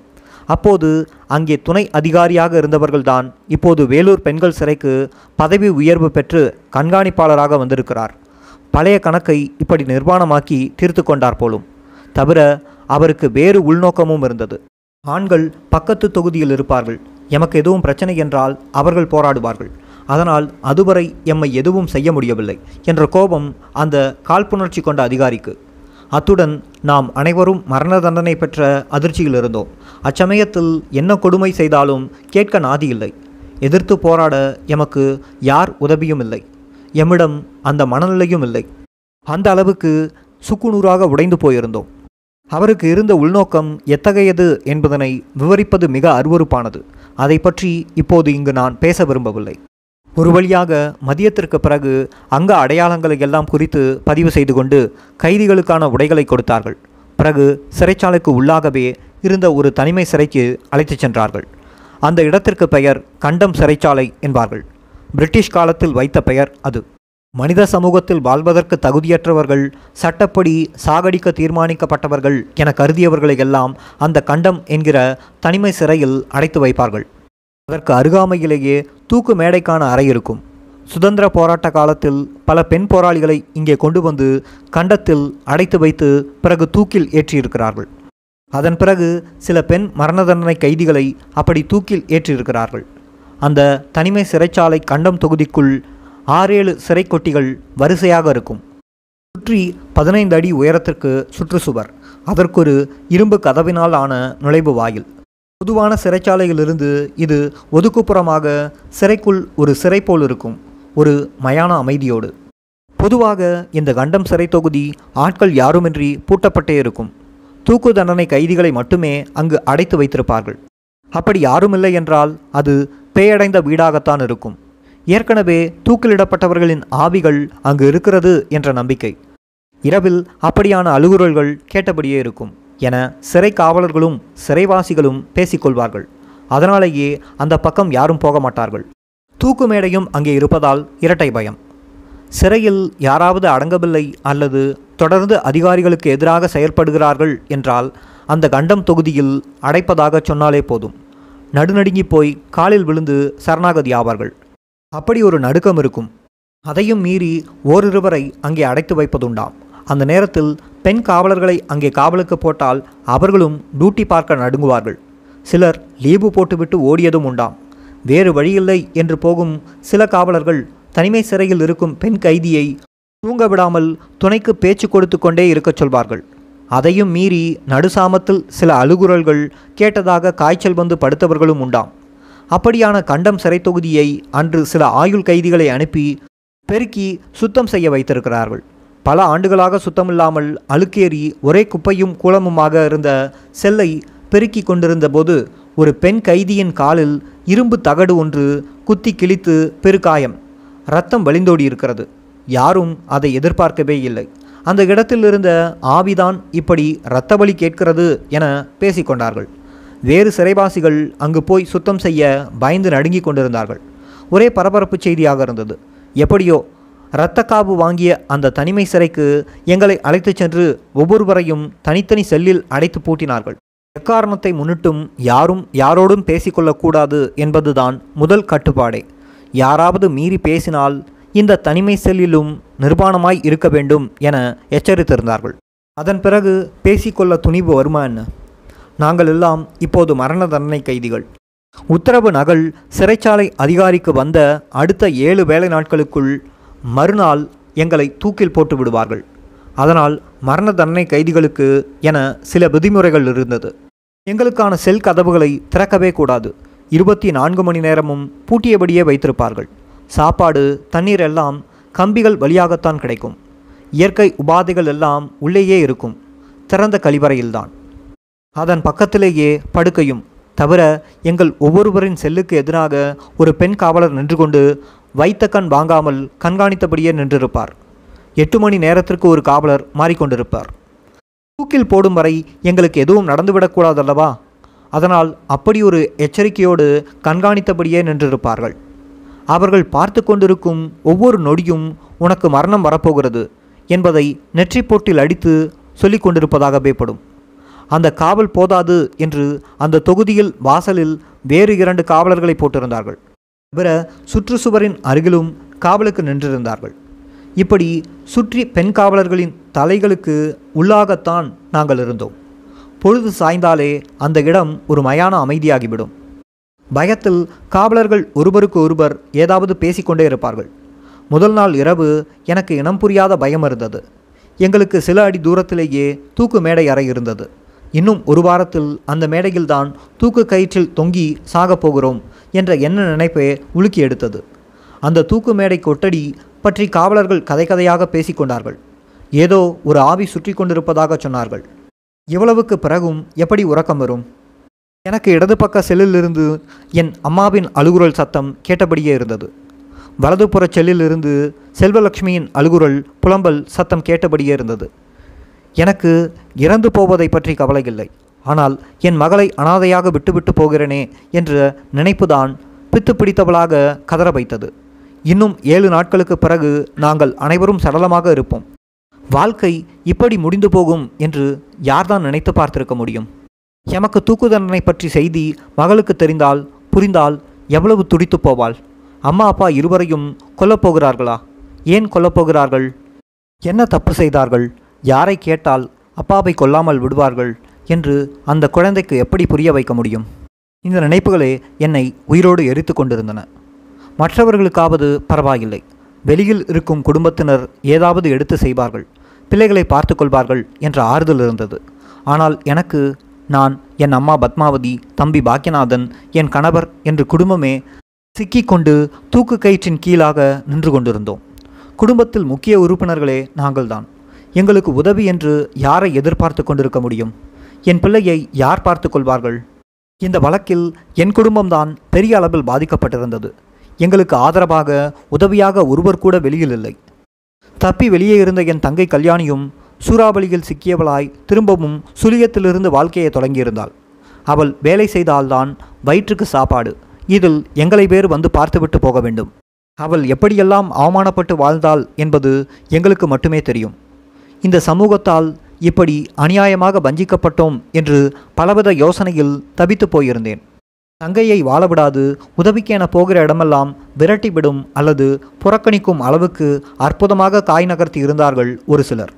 உண்ட வீட்டு பெண்ணை அனாதையாக தெரு தெருவாய் அலையணும் என்று அவர்களுக்கு அப்படி ஒரு ஆசை. சொல்வதற்கு நிறைய உண்டு. அத்தருணங்களில் சிலரது அருவருப்பான நடத்தைகளையும் அழுக்கு புத்திகளையும் நினைவு கூறாது விட்டு விடுவதுதே நல்லது என நினைக்கிறேன். ஏதோ தங்கை பாதுகாப்பாக ஒருவேளை சாப்பாடாவது சாப்பிட்டு வாழ்ந்தாள். அதுவே எமக்கு போதுமானதாக இருந்தது. அதனால் அவள் எமக்கு ஏதாவது செய்ய வேண்டும் என நாம் எப்போதும் எதிர்பார்த்தது இல்லை. அவள் எப்படி இருக்கிறாளோ என்று கலங்கிய நாட்கள்தான் அதிகம். பொழுது விடிந்தது. ஆனால் எங்களுக்கு விடியவில்லை. அன்று முழுக்க யாரேனும் வந்து பார்ப்பார்கள். ஏதாவது தகவல் தருவார்கள். குறிப்பாக என் கணவரை பற்றிய தகவல் வருமா என்ற தப்பிப்பில் கிடந்தேன். மற்றவர்களும் அப்படித்தான். ஆனால் ஒருவருக்கு ஒருவர் பேசிக்கொள்ள முடியாத நிலையில் யார் என்ன நினைக்கிறார்கள் என்பது தெரியாமலேயே இருந்தது. பெரும் துயரம் எங்களை பிடித்தாட்டி கொண்டிருந்தது.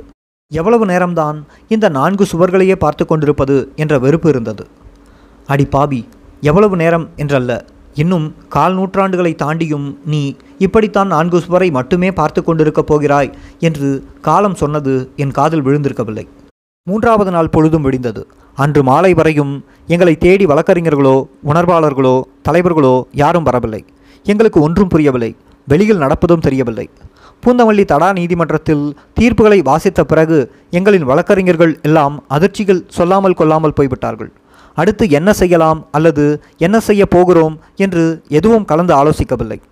எல்லோரும் கைவிட்டு விட்டார்களோ? அவ்வளவுதானா? யாருமே வந்து பார்க்கவில்லை என்றால் எப்படி? என நான்கு சுவர்களுக்குள் முட்டி மோதி புலம்பியபடியே இருந்தோம். விடியும் பொழுதுகள் யாவும் எங்களுக்கு விடியாத வாழ்க்கையை சொல்வதாகவே இருந்தது. நான்காவது நாட்களும் குளிரெடுத்தது ஓடிப்போனது. எஞ்சியிருப்பது மூன்று நாட்கள் மட்டுமே பிறகு தூக்கில் போட்டு விடுவார்கள். நினைக்கும் போதே உடலெல்லாம் சில்லிட்டது. பாதங்களை அழுத்தி நிற்க முடியவில்லை. நினைக்கும் போதெல்லாம் உள்ளங்கை கால்கள் உயர்த்தபடியே இருந்தன. உறக்கம் என்பதே முழுமையாக மறந்து போனது. உணவு என்று எது கொடுத்தாலும் அது எனக்கு இறங்கவில்லை. என் குழந்தை தெருவில் நின்று அழுவதைப் போன்ற காட்சியே என்னை உலுக்கி எடுத்து கொண்டிருந்தது. அந்த துயரங்களை எப்படி விளக்க முடியும்? ஆனால் வெளியே நடந்து கொண்டிருந்ததோ வேறு. உணர்வாளர்களும் தலைவர்களும் மட்டுமல்ல வழக்கறிஞர்களும் கூட பெரிய அதிர்ச்சிக்கு ஆளாகி இருந்தார்கள். இப்படி ஒரு தீர்ப்பு கிடைக்கும் என்று அவர்கள் யாரும் எதிர்பார்க்கவில்லை. நினைத்ததற்கு மாறாக எல்லாமும் தலைகீழாக போயிருந்தது. அடுத்து என்ன செய்வதென்று யாருக்கும் எதுவும் புரியவில்லை. பிறகு அதிர்ச்சியிலிருந்து மீண்டு அடுத்த கட்ட நடவடிக்கையாக உச்சநீதிமன்றத்தில் தடையானை பெறும் வேலையில் தீவிரமாக இறங்கியிருந்தார்கள். அந்த அலைச்சலில் எங்களை மறந்து போனார்கள். அப்போது எங்களை பார்த்து ஆறுதல் சொல்வதை விட டெல்லி சென்று உச்சநீதிமன்றத்தில் தடையானை பெறுவதில்தான் குறியாக இருந்திருக்கிறார்கள். இருபத்தி ஆறு பேருக்கும் மரண தண்டனை அதுவும் ஐந்து பெண்களுக்கும் சேர்த்து மரண தண்டனை கொடுத்ததனை பார்த்து தமிழ் உலகம் அதிர்ச்சி அடைந்திருந்தது. அதனை மறைக்க முயன்றார்கள். ஆனால் அது நீர் பூத்த நெருப்பாக கனன்று கொண்டுதான் இருந்தது. இருபத்தி ஆறு பேருக்கும் மரண தண்டனை கொடுத்ததில் ஒரு அரசியல் இருந்தது என்பது அக்காலத்தில் விவரம் அறிந்தவர்கள் அனைவரும் உணர்ந்தே இருந்தார்கள். ஆனால் ராஜீவ் கொலை தடா சட்டம் தேச நலன் என்று எல்லாம் சொல்லச் சொல்ல அனைவரும் வாய்மூடி மௌனியாக இருந்துவிட்டார்கள் ஏனென்றால் இருபத்தி ஆறு பேரும் ஏழைகளாச்சே. ஆனாலும் அந்த தீர்ப்பு தமிழர்களை அச்சுறுத்த வழங்கப்பட்ட தீர்ப்பு என்று அனைவரும் பேசத்தான் செய்தார்கள். அத்தீர்ப்பினை படித்து உச்சநீதிமன்றமே முகம் சுளித்தது என்றால் பார்த்து கொள்ளுங்களேன். அந்த அளவுக்கு அதனை எழுதியவர்கள் தாம் எது செய்தாலும் நியாயப்படுத்தி விடலாம் என்ற மயக்கத்தில் இருந்தார்கள். அவர்களின் ஓட்டமும் போராட்டமும் எங்களுக்கு தெரியவில்லை. உள்ளே நாங்கள் வேறாக நினைத்து கொண்டிருந்தோம். ஐந்தாவது நாளும் விடிந்தது பக்கத்து செல்லில் இருந்த என் அம்மாவின் அழுகுரல் ஒப்பாரியாக கேட்டது. அடுத்தடுத்து செல்வலட்சுமி சாந்தி ஆதிரை நான் என்று ஒவ்வொருவரும் அழுதோம். அப்படி ஒரு மனத்துயரம். ஒருவருக்கொருவர் பேசிக்கொள்ளக்கூட முடியாத சூழ்நிலையில் வேறு என்ன செய்ய முடியும்? மரணம் வரலாம் தான் ஆனால் எவ்வளவு மோசமானதாக வரக்கூடாது. அந்த இடம் புதிது. எங்கள் எதிரே நின்றபடி இருக்கும் காவலர்களும் புதியவர்கள். மருந்துக்கு கூட ஒரு வார்த்தையின்றி ஒரு மயான அமைதிக்குள் மரணத்தை தொட்டபடி நின்று கொண்டிருந்ததால் எப்படி இருக்கும்? ஆனால் நல்ல வேளையாக அன்று மாலைதான் ஒரு செய்தி வந்தது. எங்கள் மரண தண்டனைக்கு எதிராக மேல்முறையீடு செய்ய வேண்டும் என்றும் அதுவரை தடா நீதிமன்றம் போட்ட உத்தரவை நிறுத்தி வைக்க வேண்டும் என்றும் உத்தரவை பெற்றிருப்பதாக ஒரு மனிதாபிமான காவலர் ரகசியமாக செய்தியை சொல்லிவிட்டு போனார். பாலைவன ஓட்டத்தில் ஒரு நீர்க்குட்டையை கண்ட மகிழ்ச்சியில் மனம் அப்படியே சோர்ந்து விழுந்தது. அடுத்த நாள் எங்களின் செல் கதவை திறந்து விட்டார்கள். அதுவே ஒரு நிம்மதியாக இருந்தது. ஆனால் அந்த வராண்டாவை விட்டு இறங்க அனுமதி இல்லை. அங்கே மீண்டும் ஒரு கதவு. அத்தோடு அந்த கண்டம் தொகுதியின் கதவையும் திறக்கவில்லை. அதற்குள்ளாகவே இருக்க வேண்டும். முழுமையான தனிமைப்படுத்தல். தனிமை சிறை. எப்படியோ நாங்கள் ஐந்து பேரும் ஒருவர் முகத்தை ஒருவர் பார்க்க முடிந்ததே பெரிய ஆறுதலாக இருந்தது. மரணத்தின் மடியில் இருந்த அந்த துயரிலும் சக மனிதர்களை கண்டதே பெரும் மகிழ்ச்சியாக இருந்தது. இந்த நிலையிலும் என் கணவர் சும்மா இருக்கவில்லை. நான்கைந்து மாதங்கள் இரவு பகலாக கடுமையாக வழக்குக்கான குறிப்புகளை எடுத்தார். சுமார் ஐயாயிரத்தி ஐநூறு பக்கத்தில் தடா நீதிமன்றத்தில் சமர்ப்பித்த வாதங்களையும் ஆறுநூறு பக்கத்தில் ரத்தின சுருக்கமாக எழுதினார். அவற்றினை ஒரு தடவை பார்த்தால் எந்த வழக்கறிஞரும் வழக்கின் தன்மையினையும் தீர்ப்பின் விபரீத தவறுகளையும் புரிந்து கொள்ள முடியும். கையெழுத்தில் இருந்தால் படிப்பது சிரமம் என அவற்றினை தட்டச்சு செய்து ஒம்பது நகலெடுத்து ஒவ்வொரு வக்கீலும் தலா ஒரு நகல் எடுத்து ஒரு புத்தகமாக கட்டி அனுப்பியிருந்தார். அவற்றின் நகல் எடுத்து நீதிபதிகளிடம் கொடுத்திருந்தால் கூட அவர்களாவது படித்து பார்த்து இருக்க வாய்ப்பு இருந்திருக்கும். எமக்கு எதிரான தீர்ப்பில் மாற்றம் ஏற்பட்டிருக்கலாம். குறைந்தபட்சம் மரண தண்டனையாவது இல்லாது போயிருக்கும். என்ன நடந்ததோ தெரியவில்லை. அவ்வாறு கணவர் மிகவும் சிரமப்பட்டு எமக்கு சாதகமாக இருந்த அனைத்து குறிப்புகளையும் எழுதி தந்தவைகளில் ஒரு வரி கூட உச்சநீதிமன்ற தீர்ப்பில் இடம்பெறவில்லை. அவற்றில் ஒரு வரியினையாவது உச்சநீதிமன்ற நீதிபதிகளிடம் எடுத்துச் சொன்னதாக தெரியவில்லை. மாறாக ஆதாரங்களுடன் ஆணித்தரமாக மறுக்கக்கூடிய பல விடயங்கள் அத்தீர்ப்பில் மறுத்து பேசப்படாது விடப்பட்டிருந்தது. நாம் இதனை எப்படி புரிந்து கொள்வது தவறு எங்கே நடந்தது? யார் பொறுப்பு? நாம் நம்பிதானே எம் வழக்கினை ஒப்படைத்திருந்தோம். இந்த இருபத்தி ஆறு வருட வழியில் இன்று அதெல்லாம் ஒரு பெரிய வழியாக தெரியவில்லை. ஆனாலும் வாழ்விற்கு எம்மை விரட்டி கொண்டிருக்கும் அந்த தீர்ப்பின் தவறான சான்றுகளுக்கு எதிரான வாசகங்களை பார்த்து நாம் எப்படி மௌனமாக இருக்க முடியும்? எங்களுக்கான தடை உத்தரவை சுப்பிரமணியம் பரமேஸ்வரன் விஜயகுமார் ஆகிய மூன்று வழக்கறிஞர்கள் டெல்லி உச்சநீதிமன்றத்தில் போராடி வாங்கிய தகவலை மெதுவாக அறிந்து கொண்டபோது அவர்களுக்கும் வழக்கறிஞர்கள் சமூகத்திற்கும் கண்ணீரோடு நன்றியை கூறிக்கொண்டோம் இதற்கான வேலைகளையெல்லாம் ஐயா நெடுமாறன் முன்னின்று கவனித்துக் கொண்டிருந்தார் என்பதை பிறகு தெரிந்து கொண்டோம். எங்களுக்கான மரணம் தற்காலிகமாக தப்பியிருந்தது. இங்கே நாங்கள் இப்படி இருக்க அங்கே ஆண்கள் சிறையில் இருந்த என் கணவர் உட்பட மற்றவர்களின் நிலைமையும் மோசமாகத்தான் இருந்தது. ஆனால் அவர்கள் யாரையும் நிர்மாணப்படுத்தவில்லை அடிக்கவில்லை. தனி அறையில் விட்டு ஒரு துண்டை கட்டிக்கொள்ள கொடுத்திருக்கிறார்கள். அங்க அடையாளங்களை குறிக்கும் சம்பிரதாய வேலைகளை எல்லாம் முடித்துக்கொண்டு கைதிகளுக்கான உடைகளை உடுத்திக்கொள்ளச் செய்து அங்கே இருந்த கண்டம் செல்லில் கொண்டு போய் தனித்தனியே அடைத்து வைத்து விட்டார்கள். அங்கேயும் ஒரு அதிசயம் நடந்திருக்கிறது. அவர்கள் இருக்கும் தனிமை சிறையிலிருந்து தூக்குமேடை அறை சிறிது தூரத்திலேயே இருக்கிறது.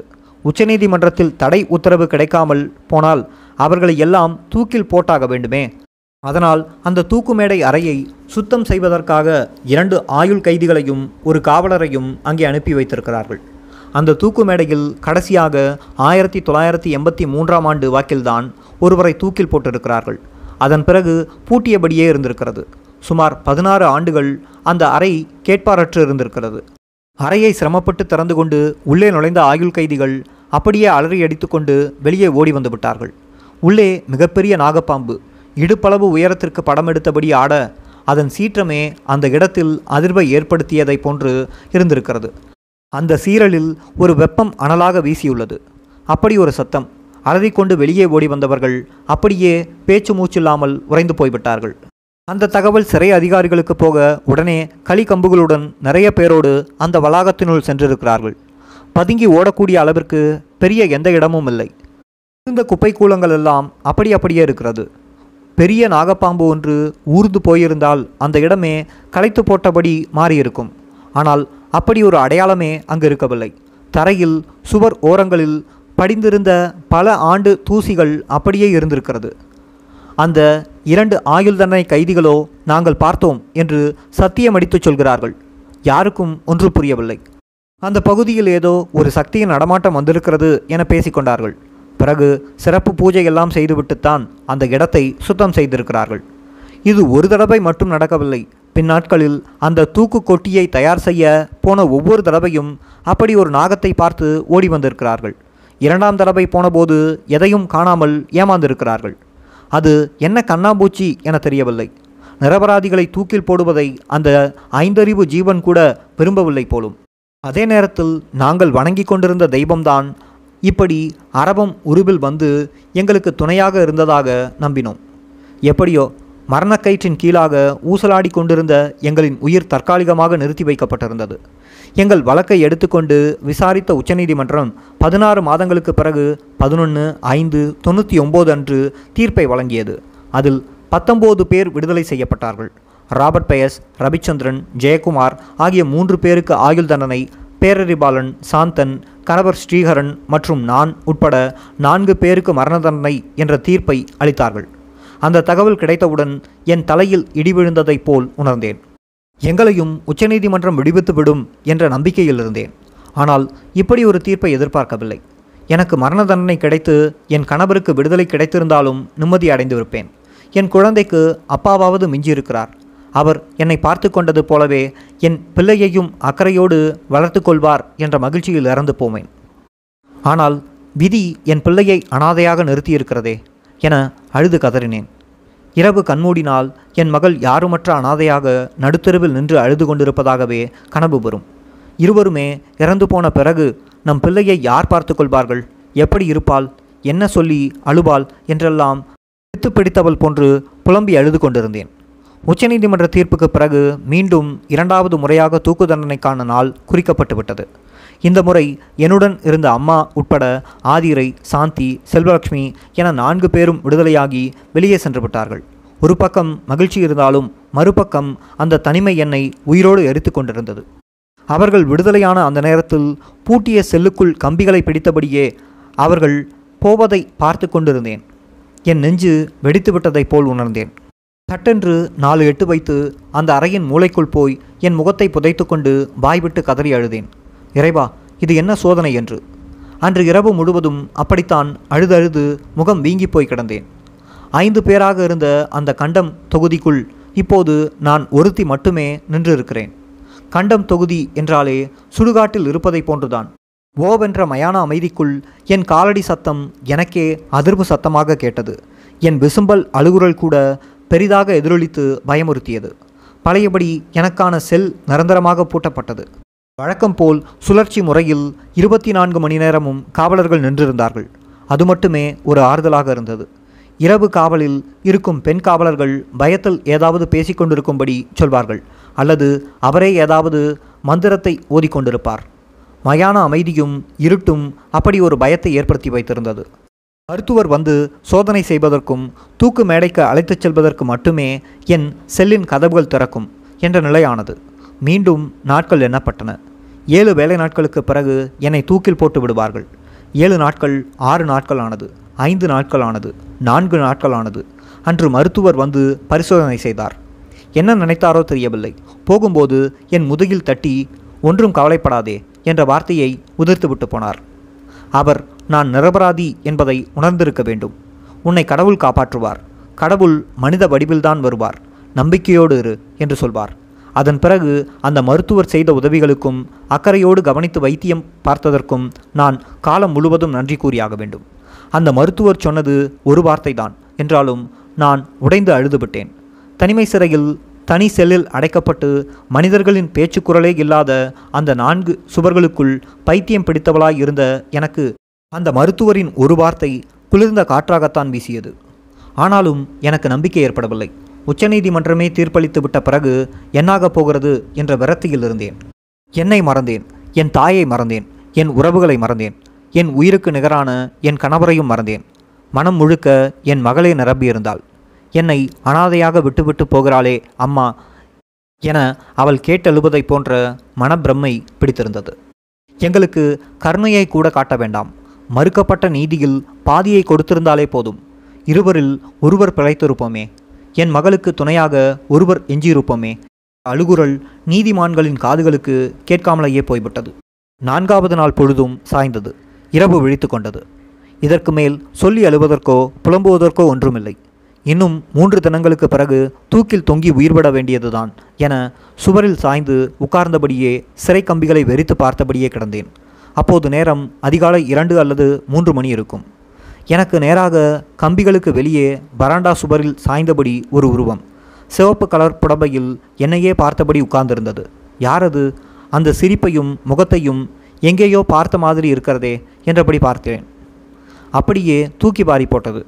துர்கை அம்மனை பார்ப்பது போல் இருந்தது. வாய்விட்டு கத்த நினைத்தேன். வரவில்லை. எதிரில் என்னை பார்த்து சிரித்தபடியே இருந்தது எனக்கு அறிமுகமானவர்தான். அந்த சிவப்பு கலர் புடவை நான் எடுத்து கொடுத்திருந்ததேதான். அதிர்ச்சியில் திரும்பி பார்க்கிறேன். அந்த உருவம் இருக்கிறது. ஆனால் முகம் மாறிவிட்டது. அதுவும் மங்களாகத்தான் தெரிந்தது. இது எல்லாம் சில நொடிகள்தான். அதற்குள் அங்கு உருவம் மறைந்து போனது. என்னால் நம்ப முடியவில்லை. ஒருவேளை பிரம்மையாக இருக்குமோ என பார்த்தேன். நான் தெளிவாகத்தான் இருந்தேன். தெளிவாகவே பார்த்தேன். இதே உடுத்தின அதே புடவையில் ஆயிரத்தி தொள்ளாயிரத்தி தொண்ணூற்றி இரண்டு செங்கல்பட்டு சிறையில் இருந்தபோதும் ஒரு தடவை நான் பார்த்துள்ளேன். போலீஸ் காவல் முடிந்து அந்த சிறைக்கு கொண்டு வரப்பட்ட நாட்கள் அவை. நான் ஒரு அறையில் இரண்டு மூன்று அறை தள்ளி என் அம்மா மற்ற பெண்கள் அப்போது அங்கு கொண்டு வரப்படவில்லை. நானும் குழந்தையும் பிழைப்போமா என்று இரவில் நான் கலங்கி அழுது கொண்டிருந்தேன். அதுதான் ஏற்கனவே சொன்னேனே அரை வயிறு உணவு கூட இல்லை ஒரே பசி மற்றும் துணி இல்லை. அருகில் உள்ள தாயுடன் ஒரு வார்த்தை கூட பேச முடியவில்லை. அழாமல் என்னதான் செய்ய முடியும்? அப்போதுதான் என் அறை வாசலை குறுக்கிட்டு ஒரு உருவம் போனது. கொலுசு சத்தம் மல்லிகைப்பூ வாசனை உடனே எட்டி பார்த்தேன். ஒரு புன்னகையுடன் அந்த உருவம் மறைந்துவிட்டது அதே உருவம் இன்று சுமார் ஆறு வருடம் கழித்து என்ன எதற்கு என்று புரியாவிட்டாலும் ஏதோ ஒரு இனம் புரியாத ஆறுதல் மனசுக்குள் ஏற்பட்டது. இப்படி வந்தது யார்? எதற்காக வந்தார்கள்? அந்த உருவம் என்ன சொல்கிறது? அந்த சிரிப்புக்கு அர்த்தம் என்ன?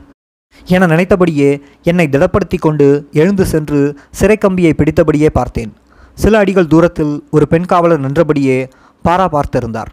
அவரை தவிர்த்து வேறு யாரும் அங்கே இல்லை.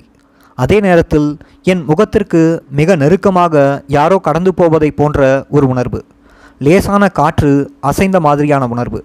நான் எழுந்து நின்று பார்த்து கொண்டிருந்ததை கவனித்த அந்த பராகாவலர் என்ன? என்று கேட்டார். இப்படி ஒரு காட்சி கண்டேன் பார்த்தீர்களா? என கேட்டால் அவர் பயந்து போய்விடுவார் என்பதால் ஒன்றுமில்லை என்றேன். தூக்கம் வரவில்லையா? என்றார். ஆமாம் என்றேன். அதோடு சரி அவரும் மேற்கொண்டு பேசவில்லை. என்னாலும் நிற்க முடியவில்லை. வந்து சுருண்டு படுத்துக்கொண்டேன். அவ்வளவு மனக்குழப்பத்தையும் மறந்து எப்படிதான் அந்த உறக்கம் வந்ததோ தெரியவில்லை. விடிந்த பிறகும் தூங்கியபடியே இருந்தேன். அதற்கடுத்த நாள் மதியம்தான் உச்சநீதிமன்றத்தில் மறுசீராய்வு மனு தாக்கல் செய்யப்பட்டது என்ற தகவல் கிடைத்தது. சிறைத்துறைக்கும் செய்தி கிடைத்தது. இரண்டு நாட்களுக்கு முன்பாக மீண்டும் என் மரண தண்டனை நிறுத்தி வைக்கப்பட்டது. திறந்து பழுது பார்த்து வைத்திருந்த தூக்கு மேடை அறையை திரும்பவும் இழுத்து மூடினார்கள். இரண்டாவது முறையாக நான் மரண கயிற்றிற்கு தப்பினேன். அந்த நிம்மதி ஒரு மாதம் வரைதான் நீடித்தது. ஜூன் மாதம் இறுதியில் எங்களின் மறுசீராய்வு மனுவை உச்சநீதிமன்றம் நிராகரித்து தள்ளுபடி செய்துவிட்டது. இதற்கு மேல் நீதிமன்றத்தின் கதவுகளை தட்டும் வழியில்லை. வேலூர் பெண்கள் சிறையில் எனக்கான ஏழு நாட்கள் தொடங்கிவிட்டது. செல்லின் கதவு மீண்டும் பூட்டப்பட்டது. தூக்கு மேடை அறையின் கதவுகளை திறந்து மீண்டும் சுத்தம் செய்தார்கள். நிற்கும் மேடையை தீவிரமாக பழுது பார்த்தார்கள். மேலே தூக்கு கயிற்றின் தூண்களை செப்பனிட்டார்கள் அதன் இயந்திர பாகத்திற்கு எண்ணெயிட்டு சரிபார்த்து கொண்டார்கள். என் எடைக்கு சமமான மண் மூட்டைகளை கட்டி தொங்கவிட்டு கயிற்றின் பலத்தை உறுதிப்படுத்தி கொண்டார்கள். தினமும் வந்து என்னை எடை பார்த்து குறித்து சென்றார்கள். மருத்துவர் கூட வந்து பரிசோதித்து சென்றார். ஏழு ஆறு ஐந்து என நாட்கள் குறைந்து கொண்டே வந்தது. வழக்கறிஞர்கள் உள்ளே வந்து என் செல்ல எதிரே நின்றபடி ஏதேதோ பேசினார்கள். தேதி முடிவாகிவிட்ட பிறகு அந்த கைதியின் செல் கதவை திறக்கக்கூடாது என்ற சட்டம் உள்ளது. அதனால் சிறப்பு அனுமதியோடு என் வழக்கறிஞர்கள் கதவின் அருகே வந்து பேசிவிட்டு சென்றார்கள். அவர் என்ன பேசினார் நான் என்ன கூறினேன் என்ற நினைப்பு கூட இல்லை. சம்பிரதாயத்திற்கான சில வேலைகள் நடக்கிறது என நினைத்து விட்டிருந்தேன். என்னுடைய நினைப்பு எல்லாம் வேறாக இருந்தது. நீதியை வேண்டி நம்பிக்கையோடு போராடுபவர்களுக்கு கடைசி புகலிடம் உச்சநீதிமன்றம்தான் அங்கேயே இரண்டு முறை கதவை தட்டி பார்த்தாகிவிட்டது. இதற்கு மேலும் அங்கே கதவுகள் திறக்க வழியில்லை. வேறு என்ன செய்ய முடியும் என்பது உறுதியாக தெரியவில்லை. நான் கடைசி கட்டத்தில் நின்று கொண்டிருக்கின்றேன். எனது அடுத்த இடம் தூக்கு மேடைதான் என தெளிவாக உணர்ந்து கொண்டேன். மனதை திடப்படுத்தி கொண்டேன். அழுது புலம்புவதை விட்டுவிட்டு ஆக வேண்டியதை பார்க்க வேண்டும் என்ற முடிவுக்கு மாறினேன். என் இறப்புக்கு பிறகு என்னவெல்லாம் செய்ய வேண்டும்? எனக்கு உடனே வெள்ளை தாளும் பேனாவும் தேவைப்பட்டது. எம்மிடம் எதுவும் தரமாட்டார்கள். அங்கு இருந்த காவலரிடம் கெஞ்சி கூத்தாடி மகளுக்கு கடைசியாக ஒரு கடிதம் எழுதி வைக்க வேண்டும் என கூறி ஏற்பாடு செய்யும்படி கேட்டேன். அவரும் ஒரு அரை மணி நேரத்தில் கொண்டு வந்து தந்தார். குறிப்பாக என் மகளை யார் எப்படி பார்த்து கொள்ள வேண்டும்? என்று என் அம்மாவுக்கும் தம்பிக்கும் தங்கைக்குமாக ஒரு கடிதம் எழுதி வைத்தேன். அதே போன்று என்னை என் கணவரை என் பிள்ளையை தொடக்கத்திலிருந்தே தாங்கி பிடித்து வளர்க்கும் என் கணவரின் சகோதரர்களுக்கும் மாமிக்கும் நாத்தனார்களுக்கும் என்று கடிதம் எழுதினேன். என் கணவரும் நானும் மூன்று நான்கு மாதங்கள்தான் பழகினோம். அதற்குள் காதல் திருமணம் சிறைச்சாலை தூக்கு என்று வந்து நின்றுவிட்டோம். இருவரும் சேர்ந்து வாழ்ந்தது ஓரிரு நாட்களே இருக்கும். ஆசை தீர பேசி தீர்த்தது ஒரு பத்து நாட்களுக்குள்ளாகத்தான் இருக்கும். அதனால் மறுக்காமல் ஒன்றை செய்யுங்கள். எங்கள் இருவரின் உடலையாவது ஒரே இடத்தில் சேர்த்து புதைத்து விடுங்கள். எந்த காரணத்தை முன்னிட்டும் விட்டுவிடாதீர்கள். மரணத்திற்கு பிறகாவது நாங்கள் மண்ணிற்குள்ளாக சேர்ந்து வாழ்ந்துவிட்டு போகிறோம். என்ற வேண்டுகோள் கடிதத்தையும் எழுதி வைத்துவிட்டேன் சுருக்கமாக. எல்லாவற்றிற்கும் மேலாக எனக்கு ஒரு தீராத கடைசி ஆசை இருந்தது. அதையும் எழுதினேன். என் பிரிய மகளே மரணத்திற்கு முன்பாக உன் கடைசி ஆசை என்னவென்று சிறைத்துறை என்னை கேட்கும். நிச்சயம் கேட்கும். அப்போது எனக்கு இருக்கும் அந்த ஆசையை கூறுவேன். என்ன தெரியுமா? கட்ட கடைசியாக ஒரு நாள் நான் என் கணவரோடும் என் மகளோடும் சேர்ந்து இருந்து வாழ வேண்டும். ஓரளவு வளர்ந்து விட்டிருக்கும் உனக்கு என் கையால் உணவு ஊட்ட வேண்டும். நானும் உன் அப்பாவும் உன்னை தோள் மீது சாய்த்து கொண்டு அழுது தீர்க்க வேண்டும். கடைசியாக உன்னை எங்கள் மடியில் கிடத்த வேண்டும். செல்லமே என் செல்லமே உன்னை இப்படி நடுத்தருவில் அனாதரவாய் அனாதையாய் விட்டு போவதற்கு எங்களை மன்னித்து விடுமா? இறைவன் கொடுத்த உன்னை இனி இறைவனே பார்த்து கொள்ளட்டும் மகளே என்று சத்தம் போட்டு கதறி அழுது மன்னிப்பு கேட்டுக்கொள்ள வேண்டும். ஒருவேளை அந்த ஆசையும் வாய்க்காமல் போனால் இந்த கடிதமே உன்னிடம் மன்னிப்பை கேட்கட்டும். மகளே என்று எழுதி கடிதத்தையும் மடித்து வைத்து கொண்டேன். அன்றைய பொழுது போனது. இன்னும் இருப்பது இரண்டு தினங்களோ மூன்று தினங்களோ தான். கனத்த இதயத்தோடு மரணத்தை முத்தமிட வேண்டும். இதற்கிடையே வெளியே வழக்கறிஞர்களும் தலைவர்களும் தீவிரமாக விவாதித்து தமிழக ஆளுநருக்கு கருணை மனு கொடுப்பது என்ற முடிவுக்கு வந்து அதன்படி செய்தார்கள். அதன் அடிப்படையில் என் தூக்கு தண்டனை நான்காவது முறையாக நிறுத்தப்பட்டது. இதுவும் நிரந்தரமல்ல. தற்காலிகமானதுதான் என்ற புரிதலோடு சற்று மூச்சு வாங்கினேன். இந்த கால அவகாசம் கூட ஒரு ஐந்து மாதம்தான் நீடித்தது. ஐந்து பதினொன்று ஆயிரத்தி தொள்ளாயிரத்தி தொண்ணூற்றி ஒம்பது அன்று அப்போதைய ஆளுநராக இருந்த பாத்திமா பிபி அவர்கள் எங்களின் கருணை மனுவை நிராகரித்து விட்டார் தமிழக மக்களிடையே அது பெரும் அதிர்ச்சியை எழுப்பியிருந்தது. அந்த கடைசி வாய்ப்பும் பறிப்போய் விட்டதா என்ற குமுறல் உணர்வாளர்கள் மத்தியில் கோபமாக வெளிப்பட்டது. எங்கள் நான்கு பேரின் மரண தண்டனைக்கான தடை நீங்கிவிட்டது. தூக்கு கயிறு பாபா என்று அழைக்கத் தொடங்கியது. எங்களுக்கான கடைசி கதவும் மூடப்பட்டு விட்டதாகவே நினைத்தோம். பழையபடி என்னை செல்லில் அடைத்து பூட்டினார்கள். அதன் கதவு அழுத்தமாகவே பூட்டப்பட்டது. ஏழு வேலை நாட்கள் எண்ணப்பட்டன. ஆண்கள் சிறையில் இருந்த என் கணவர் உட்பட மற்ற மூவருக்கும் இதே நிலைதான். இந்த முறை என் கணவரின் சிறையில் மறுபடியும் அந்த சம்பவம் நடந்திருக்கிறது. வழக்கம் போல் அந்த தூக்கு மேடை அறையை திறந்து சுத்தம் செய்வதற்காக உள்ளே சென்ற ஆட்கள் இந்த முறையும் மிகவும் அலறியடித்து பீதியோடு வெளியே ஓடி வந்திருக்கிறார்கள்.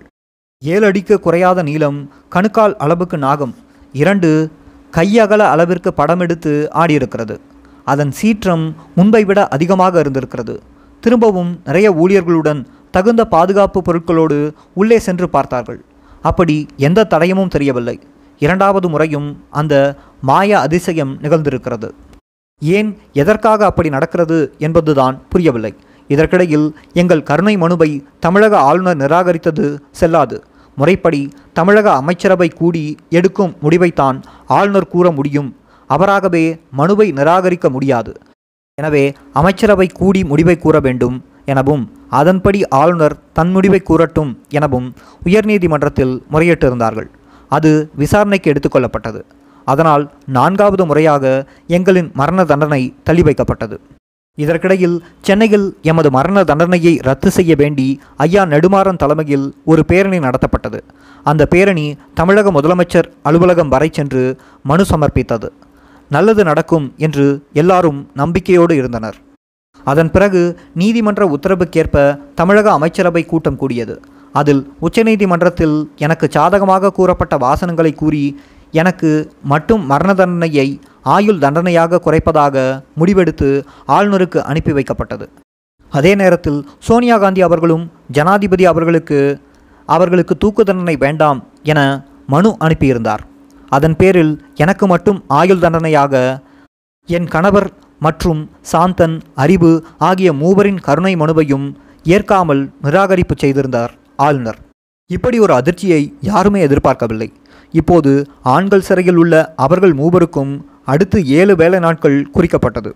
பழையபடி செல்லை பூட்டி வைத்தார்கள். இனி இருக்கும் ஒரே வாய்ப்பு ஜனாதிபதிக்கு கருணை மனுவை அனுப்பி வைப்பது ஒன்றுதான்.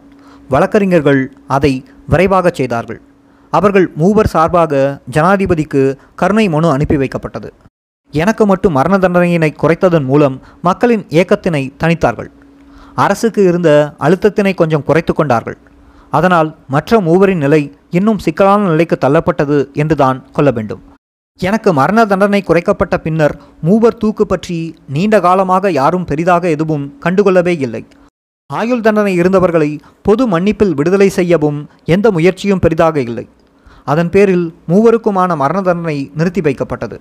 அந்த மனு மீது மேற்கொண்டு எந்த நடவடிக்கையும் இல்லை. கே. ஆர். நாராயணன் ஜனாதிபதியாக இருந்தபோது மூவரின் கருணை மனு கிடப்பிலேயே இருந்தது. அடுத்து அப்துல் கலாம் அவர்கள் ஜனாதிபதியாக வந்தார். அவர் இருக்கும்போது மத்திய அமைச்சரவை இரண்டு முறை கூடி கருணை மனுவை நிராகரிக்க வேண்டும் என்று ஜனாதிபதிக்கு பரிந்துரை கடிதம் அனுப்பியது. அந்த இரண்டு முறையும் ஜனாதிபதி அப்துல் கலாம் நிராகரித்தார். அவர்கள் மனம் திருந்தியவர்கள் சமூகத்தில் வாழக்கூடியவர்கள்தான். எனவே அமைச்சரவை மறுபரிசீலனை செய்ய வேண்டும் என்று கடிதம் எழுதி அனுப்பினார்.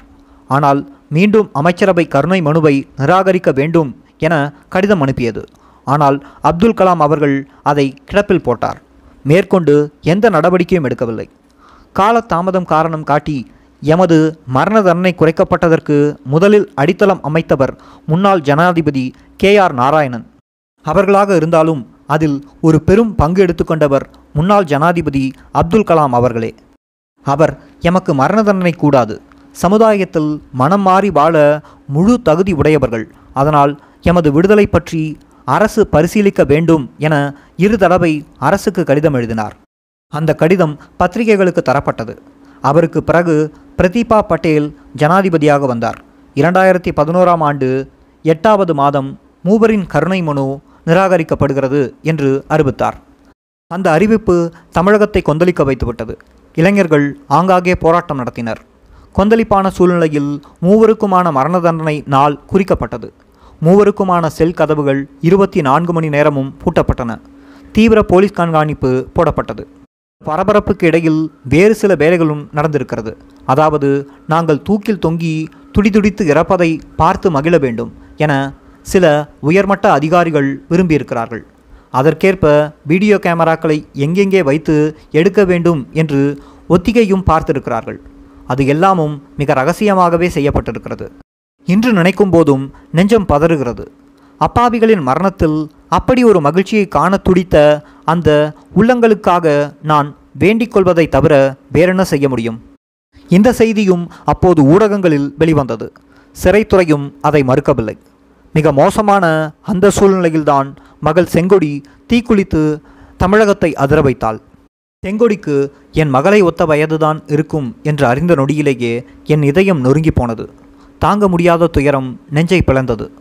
வாழ வேண்டிய இளம் குருத்துக்கள் எங்களுக்காக சாகிறதே என்று கதறி அழுதேன். எங்களை காக்க வந்த குலதெய்வமாகி போனால் செங்கொடி. தூர தேசத்தில் அகதியாய் போய் படித்து கொண்டிருக்கும் என் மகளின் பிரிவே பெரும் துயரமாய் எங்களை வதைத்து கொண்டிருக்கிறது. அவள் முகம் பார்த்து பல ஆண்டுகள் ஆனதே என்ற ஏக்கத்தில் அழுத நாட்கள் ஏராளம். அப்படி இருக்கும்போது செங்கொடியை நிரந்தரமாய் இழந்துவிட்டு நிற்கும் அவளின் குடும்பத்தினரின் சோகம் எப்படிப்பட்டதாய் இருக்கும் என்பதை நினைத்து பார்க்கவே மனம் பதறுகிறது. அந்த உயிர்க்கடனை தியாகத்தை நாங்கள் எந்த வகையில் ஈடு செய்ய முடியும்? எத்தனை ஜென்மம் எடுத்து நன்றி கடன் ஆற்றினாலும் ஈடாகாதே. பிறகு சென்னை உயர்நீதிமன்றத்தில் அவசர அவசரமாக தொடர்ந்த வழக்கில் இடைக்கால தடை கிடைத்தது. அந்த மூவரின் மரண தண்டனையும் ஆறாவது முறையாக நிறுத்தி வைக்கப்பட்டது. அந்த நேரத்தில் லட்சக்கணக்கான இளைஞர்கள் சென்னை உயர்நீதிமன்றத்தில் கூடியதை வைத்து வழக்கை டெல்லி உச்சநீதிமன்றத்திற்கு மாற்றினார்கள். பரபரப்பாக நகர்ந்த வழக்கின் முடிவு அறிவு சாந்தன் என் கணவர் ஆகிய மூவரின் மரண தண்டனையை ஆயுள் தண்டனையாக குறைத்து தீர்ப்பு வழங்கியது. இப்போது இந்த வழக்கில் இருக்கும் ஏழு பேருமே ஆயுள் தண்டனை கைதிகளாக இருக்கின்றோம். கால் நூற்றாண்டை கடந்து இருபத்தி ஆறு ஆண்டுகளாக சிறையில் வாடிக்கொண்டிருக்கின்றோம். இரண்டு ஆயுள் தண்டனை காலத்தையும் தாண்டி. எஞ்சியிருக்கும் வாழ்க்கை இப்படி இருட்டிலேயே கழிந்து விடுமா அல்லது எங்களுக்கான விடியல் இருக்குமா? என்பதை காலமும் ஆட்சியாளர்களும் தான் முடிவு செய்ய வேண்டும். எப்படியோ உலக வரலாற்றில் யாரும் சாதிக்காத ஒன்றை நான் சாதித்திருக்கின்றேன். உலக அளவில் அதிக ஆண்டுகள் சிறைவாசியாக இருந்த பெண்மணி என்றாகி இருக்கின்றேன். இதை முறியடிக்கும் துர்வாய்ப்பு இனியொரு பெண்ணுக்கும் வரக்கூடாது. அந்த கொடிய வாய்ப்பு என்னோட முடியட்டும். இந்த நேரத்தில் ஒன்றே ஒன்றை மட்டும் நான் இறைவனிடம் அழுது வேண்டிக் கொள்கிறேன். எனக்கு ஏற்பட்ட துன்பத்தை போன்று என் குடும்பத்திற்கு ஏற்பட்ட துன்பத்தை போன்று இனி உலகில் எந்த நாட்டிலும் எந்த மூலையிலும் எந்த உயிருக்கும் கொடுத்து விடாதே இறைவா. அத்தியாயம் முற்று. அத்தியாயம் முப்பத்தி மூன்று இன்று நாங்கள். ஸ்ரீபரம்பத்தூர் சம்பவத்திற்கு பிறகு சுமார் இருபத்தி ஐந்து நாட்கள் கழித்து கைதாகின்றோம். அந்த இருபத்தி ஐந்து நாட்களும் நாம் எப்படியெல்லாம் அலக்களிக்கப்பட்டோம் அல்லல் பட்டோம் என்பதெல்லாம் ஏற்கனவே சொன்னதே. ஒரு நாள் கூட சந்தோஷம் என்ன? நாம் நிம்மதியாக இருந்தது கூட கிடையாது. ஆனால் ஒன்றினை கூற முடியும். அந்த இருபத்தி ஐந்து நாட்கள் நாம் பெரும் சோதனைகளை கடந்து வந்தோம். அந்த சோதனைகள்தான் போலீசாரின் கொடுமைகளையும் இப்பெரிய தண்டனைகளையும் இக்கொடிய கால் நூற்றாண்டு தாண்டி இன்று வரை மானசீகமாக எம்மால் வாழ அந்த சோதனைகளே எமக்கு உரமேற்றின ஆழமான புரிதலை ஏற்படுத்தின ஆழமான பிடிப்பினை ஏற்படுத்தின. கால் நூற்றாண்டின் சுவற்றில் உட்கார்ந்தபடியே திரும்பி பார்க்கிறேன். என் வாழ்க்கையைப் போன்று வேறு யாருக்காயினும் இப்படி வாய்த்திருக்குமா என யோசிக்கவே நடுங்கி போகிறேன். வேறு யாருக்குமே இப்படியான ஒரு வாழ்க்கை கிடைத்துவிடக்கூடாதுதான். அப்படி ஒரு வாழ்க்கை என்னுடையது. என் கணவர் எங்கள் வீட்டிற்கு வந்து தங்கியது மூன்று மாதமே இருக்கும். அப்போது நான் வெள்ளிவாக்கத்தில் தனியே தங்கியிருந்தேன். ஒரு மாதம் கழித்துதான் என்னை சந்திக்க வருகிறார். அப்படி சந்தித்து பேசிக்கொண்டது சுமார் இருபது நாட்கள் இருக்கும். அதில் எங்களுடைய காதல் ஒரு பத்து பதினைந்து நாட்கள். அதிலும் நெருக்கமாக பேசிக்கொண்டது ஓரிரு நாட்கள் மட்டுமே. எனக்கான மகிழ்ச்சியான நாட்கள் அவ்வளவுதான். பாலைவன வாழ்க்கையில் சிறு மலைத்தூரல் அதுதான் எங்களுக்கான சிறு பசுஞ்சோலை. அதை தாண்டி பார்த்தால் எங்களுக்கான இன்பம் மகிழ்ச்சி என்று எதுவுமே இல்லை. கை நிறைய சேர்த்தணைத்து கொண்டு ஓடிய காதலோடு சிறைவாசப்பட்டோம். எங்களுக்கான இருண்ட காலம் இருபத்தி ஆறு ஆண்டுகளை விழுங்கி இன்றும் நீடித்து கொண்டிருக்கிறது. அந்த சிறை வாழ்க்கையில் எங்கிருந்து இன்பத்தை தேட முடியும்? எங்களுக்கான மகிழ்ச்சி எங்கிருக்கும்? ஆனாலும் கண்களை கட்டிக்கொண்டு தேடினோம். இன்னும் தேடிக்கொண்டே இருக்கிறோம். வாழ வேண்டும் என்பதற்கான ஏதோ ஒரு பிடிப்பு. அது எங்கிருக்கிறது? எதுவென்று ஏங்கிக் கிடந்தோம். எத்தனையோ நெஞ்சங்கள் எங்களுக்காக வதைக்கப்பட்டிருக்கிறது. அவர்களின் நம்பிக்கைக்காகவாவது நாங்கள் இருந்தாக வேண்டுமே என்ற தேடல் இருந்தது. அந்த தேடலில் ஒன்றுதான் நாங்கள் படிக்கத் தொடங்கியது. தனக்குத்தானே வாதாடிக்கொள்ள சட்ட புத்தகங்களை படித்தார். நூற்றுக்கணக்கான புத்தகங்களை தேடி தேடி படித்தார். வாழ்க்கையில் அது பிடிப்பை ஏற்படுத்தியது. உண்மையில் அது ஒரு மனமாற்றம்தான். நானும் சரி என் கணவரும் சரி. ஏன் தம்பியும் கூட ஆயிரத்தி தொள்ளாயிரத்தி தொண்ணூற்றி மூன்றாம் ஆண்டிலேயே சிறையில் இருந்து தொடர்ந்து படிக்க அனுமதி கேட்டோம். விசாரணை சிறைவாசிகளுக்கு அனுமதிக்க முடியாது என மறுத்துவிட்டார்கள். வழக்கு ஆவணங்களை படிப்பதிலும் எழுதுவதிலும் எமக்கு காலம் போனது. கணவர் அக்காலத்திலேயே தனது ஆங்கில மொழி அறிவினை வளர்த்து கொண்டார். என் கணவரை எடுத்துக்கொண்டால் அவருக்கு மருத்துவராக வேண்டும் பொறியாளர் ஆக வேண்டும் என்றுதான் ஆசைப்பட்டிருந்தார். ஆனால் அங்கு நடந்த போரில் உயிரை காப்பாற்றிக் கொள்வதே பெரும் பாடாக இருந்திருக்கிறது. அதுவே அவரது வாழ்க்கையை திசை திருப்பிவிட்டது. ஆனாலும் அவருக்கான கல்வி தாகம் மட்டும் குறையவே இல்லை. அதற்காக சிறையில் கிடைத்த வாய்ப்புகளை எல்லாம் பயன்படுத்தி கொண்டார். கணவர் படிக்கிற காலகட்டத்தில் இராணுவத்தினரால் பட்ட ஆபத்துக்களும் இம்சைகளும் அடி உதைகளும் கொஞ்சம் நஞ்சமல்ல. ஒரு உதாரணத்திற்கு பாடசாலைக்கு அவசரமாக சைக்கிளில் போகிறவரை மறித்து கள்ளுக்கடைக்கு வந்த வழியே திரும்பி போய் மது வாங்கி வரும்படி விரட்டுவார்கள். வந்த வழியே இரண்டு மூன்று மைல் தூரம் திரும்பி போகணும். அத்தோடு ஒரு மாணவனுக்கு கள்ளுக்கடையில் மது தரமாட்டார்கள். நூறு மீட்டருக்கு ஒரு இராணுவத்தினர் பணியில் இருப்பார்கள். ஒவ்வொருவருக்கும் வாங்கி கொடுத்துவிட்டு அப்பாடா பெருமூச்சு விட்டு கொண்டு போனால் அடுத்து நிற்கிற இராணுவ சிப்பாயும் கேட்பார். முடியாது என்றால் உதைப்பார். அதனால் கணவர் பல முறை பள்ளிக்கு போக முடியாது தடங்கல் ஏற்பட்டது. இப்படி போகிற இடமெல்லாம் ஆபத்தும் பிரச்சனையுமே. படிப்பே உயிர் என்று வாழ்ந்த கணவர் அதனை துறந்துதான் வெளிநாடு போய் உழைத்து குடும்பத்தையாவது காப்பாற்றலாம் என்று தமிழ்நாடு வந்தார். இன்று பல்வேறு படிப்புகளை முடித்திருக்கிறார். ஆனாலும் உளவியலும் சட்டமும் மட்டும் படிக்க முடியவில்லையே சிறையில் அதற்கு அனுமதி இல்லையே என்று பெருங்குறை அவருக்கு இருக்கின்றது. தன்னுடைய வழியைப் போன்று மற்றவர்கள் யாருக்கும் இருக்கக்கூடாது என்று தான் கற்றவற்றை எல்லாம் சிறையில் மற்றவர்களுக்கு கற்றுக் கொடுத்தார். அனைவரையும் எழுத படிக்க வைக்க வேண்டும் என்ற ஒரு திட்டத்தினை அரசு அறிமுகப்படுத்தியது. அதனை சிறையிலும் அறிமுகப்படுத்தினார்கள். பலரை தமிழ் எழுத படிக்க வைக்கும் வகுப்புகளையும் நடத்தியிருக்கிறார். சிறைப்பள்ளி மாணவர்களுக்கு கணினி பாடம் நடத்தியிருக்கின்றார். பலருக்கு ஓவியம் பயிற்சியும் கொடுத்திருக்கிறார். ஆங்கிலம் எழுத பேச கற்றுத்தந்திருக்கிறார் தையல் கலையில் நிபுணத்துவம் பெற்று அதையும் மற்றவர்களுக்கு கற்றுக் கொடுத்துள்ளார். அமைதியை வேண்டி நின்ற மனம் ஒன்றிலிருந்து ஒன்றை நாடி ஓடிக்கொண்டே இருந்தது. காந்தி ஜெயந்தியை முன்னிட்டு நடத்தப்படும் விளையாட்டுப் போட்டிகளில் கைப்பந்து பூப்பந்து செஸ் ஓட்டப் போட்டி ஆகியவற்றில் எல்லாம் கலந்து கொண்டு பலமுறை பரிசுகளை வென்றிருக்கிறார்.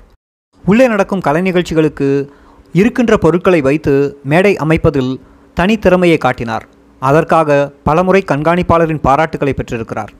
இனிப்பு பலகாரம் கார வகைகளை செய்வதையும் கற்றுக்கொண்டு அதிலும் நிபுணத்துவம் பெற்றிருக்கிறார். அதை தவிர்த்து மகளிர் சிறையில் இருக்கும் சிறுவர்களுக்கு துணிகளை தைத்து எடுத்து வருவது இனிப்பு பலகாரம் கொண்டு வருவது என தன் சின்ன ஆசைகளை நிறைவேற்றி ஆறுதல் அடைந்தார். அவைகள் மனதிற்கு இனிய நினைவுகளாக இருந்தன. இரண்டாயிரத்தி ஐந்தாம் ஆண்டு வரை கணவர் தொகுதி ஒரு பாலைவனம் போல்தான் இருக்கும். ஆயிரத்தி தொள்ளாயிரத்தி தொண்ணூற்றி எட்டில் அங்கு கொண்டு வந்து அடைக்கப்பட்ட போது அங்கு இருந்த பதினேழு மரங்களையும் வேருடன் வெட்டி தள்ளிவிட்டார்கள். அதன் பிறகு ஒவ்வொரு மரங்களாக இரண்டாயிரத்தி ஐந்திலிருந்து வைத்து இன்று அந்த தொகுதியை ஒரு சோலைவனம் போல் ஆக்கிவிட்டார். ஒரு கட்டத்தில் மரம் செடி கொடிகளுடன் பற்றுக்கொண்டார் அவரது தொகுதியைச் சுற்றி கட்டாந்தரையாக இருந்தது. பாதுகாப்பு காரணங்களை கூறி அப்படி வைத்திருந்தார்கள். இரண்டாயிரத்தி ஐந்துக்கு பிறகு கண்காணிப்பாளரிடம் அனுமதி பெற்று பூந்தோட்டம் வைக்க தொடங்கி அப்படியே மரம் வைக்கவும் அனுமதி பெற்று வேம்பு புங்கை தென்னை பலா மாமரம் நெல்லி பாதாம் மரம் தோடை மரம் நாவல் மரம் பப்பாளி எலுமிச்சை சீதாப்பழ மரம் சப்போட்டா மரம் அசோகா மரம் வாழை மரம் என ஐம்பது மரங்கள் வரை என்று பராமரித்து வருகிறார். என்னை சந்திக்க வரும்போது அங்கு விளையும் பழங்கள் காய்கள் எடுத்து வந்து கொடுப்பார். அது எனக்கு இரட்டிப்பு சந்தோஷமாகும் என்னை சந்திக்க வரும்போதெல்லாம் அது பற்றி பெருமையாக பேசுவார். இன்று அந்த இடமே பசுமையாக இருக்கின்றன. சிறை அதிகாரிகள் உட்பட வெளியிலிருந்து செல்லும் பார்வையாளர்களும் பாராட்டி மகிழ்கின்றார்கள். அந்த அளவிற்கு இயற்கையை மரங்களை நேசித்தார். ஒருமுறை ஜனாதிபதியின் கருணை மனு நிராகரிக்கப்பட்டவுடன் தூக்கு தண்டனையை நிறைவேற்ற ஏற்பாடு செய்தார்கள். அப்போது அவரது செல்லிற்கு எதிராக இருந்த மரத்தை கண்காணிப்பு காரணங்களுக்காக வெட்டத் தொடங்கினார்கள். ஒரு கிளை முறிந்து விழுந்த உடனேயே வெறி கொண்டவராக மாறி அடே அதெல்லாம் பல வருஷம் வளர்த்த மரங்கடா. என் குழந்தை மாதிரி நினச்சி வளர்த்துட்டண்டா வெட்டாதீங்கடா. இரண்டு நாளில் என்னை தூக்கில் போட போகிறதுக்கு இந்த மரத்தை ஏண்டா வெட்டி சாய்க்கிறீங்க? என்று கண்டபடி திட்டத் தொடங்கினார். அந்த எதிர்ப்பு மோசமாக இருக்கவே மரத்தை வெட்டுவதை விட்டுவிட்டு போய் அதிகாரிகளை அழைத்து வந்தார்கள். அதிகாரிகளுடன் ஐயா என்னை வெட்டுங்கள். மரத்தை வெட்டாதீர்கள் என்று கேட்டு கதறி அழுததை பார்த்து மரம் வெட்டுவதை கைவிட்டு சென்றார்கள். அந்த அளவிற்கு மரத்தை நேசித்தார். நான் இடையில் இரண்டாயிரத்தி பன்னிரெண்டு பகுதியில் சுமார் ஒன்றரை வருடம் புழல் சிறையில் அடைக்கப்பட்டிருந்தேன். அங்கு ஆரம்பத்தில் தனிமையில் பாடினாலும் பிறகு உயர் அதிகாரிகளின் அறிவுரைப்படி தோட்டம் செய்ய எனக்கு அனுமதி கொடுத்தார்கள். அப்போதெல்லாம் நானும் கணவரும் சந்திக்க முடியவில்லை. வெறும் கடித தொடர்புதான். எம் கடிதங்களில் இருவரும் எமது தோட்டச் செடிகள் பற்றிதான் அதிகம் சந்தோஷமாக எழுதுவோம். ஏனென்றால் சிறையில் எமக்கு ஆறுதல் தருகின்ற வேறு உறவுகள் இல்லை. நாம் பேசிக்கொள்வதே அவற்றுடன் தான் புழல் சிறை தோட்டத்தில் நான் பல காய்கறி செடிகளை வளர்த்தேன். எல்லாம் விளைச்சல் தருகின்ற பருவத்தில் பூவும் பிஞ்சுமாக இருந்த அந்த நாட்களில் நான் திரும்பவும் வேலூர் சிறைக்கு கொண்டு வரப்பட்டேன். எனக்கு மிகப்பெரிய வேதனை. ஆயினும் கணவரை சந்திக்கப் போகிறேன் என்ற மகிழ்ச்சி அந்த வேதனைகளை மெதுமெதுவாக கரைத்துவிட்டது பிறகு இரண்டாயிரத்தி பத்து அக்டோபர் மாதத்திலிருந்து ஆன்மீகத்தில் நாட்டம் கொண்டார். தியானம் யோகா கோவிலுக்கு பூஜை என தொடங்கியவர் இன்று சுத்தமான சாமியாராக மாறிப்போய் நிற்கின்றார். பார்க்கும்போதெல்லாம் நான் மனம் உடைந்து கலங்கியிருக்கின்றேன். அதுதான் அவருக்கு மன அமைதியை தருகிறது என்பதால் நானும் பேசாமல் விட்டுவிட்டேன். கால நதியில் நாங்கள் எல்லாம் ஒரு படகுதானே எப்படி ஓட வேண்டும் எங்கே நிற்க வேண்டும் என்பதையெல்லாம் இயற்கைதான் முடிவு செய்து கொண்டிருக்கிறது. தியானம் பூஜை கோவில் பூச்செடிகள் பராமரித்தல் ஆன்மீக புத்தகங்கள் படிப்பது தவிர மற்ற அனைத்தினையும் மறந்துவிட்டார் போல்தான் இருக்கிறார் தினமும் எட்டு மணி நேரத்திற்கு குறையாது தியானம் ஜபம் என்கிறார். உணவு தினமும் ஒருவேளை தான் ஒரு வேளை பழம் மட்டும்தான். அதற்கு மேல் சாப்பிட முடியவில்லை என்கிறார். எனக்கு ஒரே கவலையும் கலக்கமும் தான். அவரை இயல்பு வாழ்க்கையில் வைத்து இருக்க பல முயற்சிகள் செய்து கொண்டுதான் இருக்கிறேன். அவர் பேச்சிலேயே என்னை சமாளித்து விடுகிறார். ஆன்மீகத்தில் அவர் அதிக தூரம் போய்விட்டார் என்று எனக்கு நன்கு தெரிகிறது. ஆனால் அப்படி எதுவும் இல்லை என்று என்னை சமாதானப்படுத்த என் கவலையினை காட்டக்கூடாது என்பதற்காக என்னிடம் நடிக்கிறார். சில பேரை என்னிடம் ரொமான்ஸாக கூட பேசுகிறார். ஆனால் அதில் உண்மை இல்லை. நடிப்புதான் என்று எனக்கு புரிவது அவருக்கு புரியவில்லை. இப்படி எம் உணர்ச்சிகள் போராடி கண்ணீர் சிந்திடும் ஒரு விளையாட்டு எமக்குள் மூன்று நான்கு வருடமாக நடந்து கொண்டுதான் இருக்கிறது. ஒன்றிலிருந்து ஒன்று என கடந்த இருபத்தி ஆறு ஆண்டுகால சிறை வாழ்க்கையில் என் கணவர் படித்த படிப்புகளின் பட்டியல் இது. ஒன்று எம்சிஏ இந்திரா காந்தி தேசிய திறந்தவெளி பல்கலைக்கழகத்தில் கணினி முதுகலை பட்டம் சிறையில் படித்த மாணவர்களில் அதிக புள்ளியாக எண்பத்தி ஏழு ரூ எடுத்து சாதனை படைத்தார். இரண்டு பிசிஏ இந்திரா காந்தி தேசிய திறந்தவெளி பல்கலைக்கழகத்தில் கணினி இளங்கலை பட்டம் இதிலும் இவரே அதிக மதிப்பெண் பெற்றார். மூன்று தமிழ்நாடு திறந்தவெளி பல்கலைக்கழகத்தில் diploma certificate in fashion designs. நான்கு தமிழ்நாடு திறந்தவெளி பல்கலைக்கழகத்தில் diploma certificate of desktop publishing. ஐந்து. இந்திரா காந்தி தேசிய திறந்தவெளி பல்கலைக்கழகத்தில் சர்டிஃபிகேட் இன் கம்ப்யூட்டிங் ஆறு. Certificate in two wheeler mechanism and servicing TPEVR government polytechnic ஏழு. Certificate in English typewriting TPEVR government polytechnic எட்டு. Certificate in radio and mechanism ஒன்பது. சர்டிஃபிகேட் இன் பிஸ்னஸ் அட்மினிஸ்ட்ரேஷன் பத்து. Appraisal certificate of higher secondary course government India பதினொன்று certificate in higher secondary course government India ஓவியக் கலையில் தேர்ச்சி பெற்று சுமார் இருநூறுக்கும் மேற்பட்ட ஓவியங்களை வரைந்துள்ளார். பனிரெண்டு. மேலும் தையல் கலையிலும் தேர்ச்சி பெற்றுள்ளார். ஆண் பெண் இருவருக்கும் ஆடைகள் தைக்கும் ஆற்றல் கொண்டுள்ளார். பதிமூணு. காலனி தைக்கும் பயிற்சி பெற்று சான்றிதழ் பெற்றுள்ளார். மத்திய அரசு காலனி பயிற்சி மையம். பதினான்கு. சமையல் கலையிலும் முத்திரை பதித்துள்ளார். குறிப்பாக இனிப்பு மற்றும் கார வகைகள் செய்வதில் நிபுணத்துவம் பெற்றுள்ளார். சிறை விற்பனை அங்காடிக்கு இவரது தயாரிப்புகள் பல தடவை அனுப்பப்பட்டுள்ளன. பதினஞ்சு. சுவாமி ரவிசங்கர்ஜியின் வாழும் கலைப்பயிற்சி. பதினாறு. சேஷாத்ரி மகரிஷியின் தியான பயிற்சி. பதினேழு. யோகா பயிற்சி. பதினெட்டு. கிருஷ்ண பக்தி இயக்க ஆன்மீக பயிற்சி. இப்படி படித்த பலவற்றையும் விட்டுவிடாமல் அமைதியை தேடி ஆன்மீகத்தில் இறங்கிவிட்டார். தினசரி எட்டு மணி நேரம் தியானத்தில் இருக்கின்றார். தான் பெற்ற தியான அனுபவத்தை மற்றவர்களுக்கு பயிற்றுவிக்கின்றார். இதே போன்று நானும் சிறைப்பட்ட நாள் முதல் நொடி நொடியாய் வழிகளை அனுபவித்து வந்தேன். செத்துப்போகக்கூடாதா என்ற விரத்தையில் நின்ற காலம் உண்டு. எத்தனையோ அவமானங்களை விதவிதமாக அனுபவித்து விட்டோம். சுற்றி இருந்தவர்களை விட உடனிருந்தே பழகியவர்களின் சொல்தான் மனதை சுட்டரித்தது. அவற்றிலிருந்து விடுபடுவதற்காக படிப்பை நாடினோம். நான் கைது செய்யப்படுவதற்கு முன்பே முதுகலை ஆங்கிலம் படித்திருந்தேன். பிறகு கடந்த இருபத்தி ஐந்து வருட சிறை வாழ்க்கையில் ஒன்று எம்சிஏ கணினி முதுகலை பட்டம். இரண்டு அழகிய கைவினைப் பொருட்கள் தயாரிப்பு பயிற்சி. மூன்று முக அழகியல் கலை பியூட்டிஷன் நான்கு தையல் கலை. ஐந்து எம்பாரியர் கலை பயிற்சி. ஆறு யோகா கலை ஏழு வாழும் கலை பயிற்சி எட்டு தியான பயிற்சி ஒம்பது கிருஷ்ண பக்தி இயக்க ஆன்மீக பயிற்சி பத்து தோட்டக்கலை பயிற்சி ஆகியவற்றை முடித்திருக்கின்றேன்.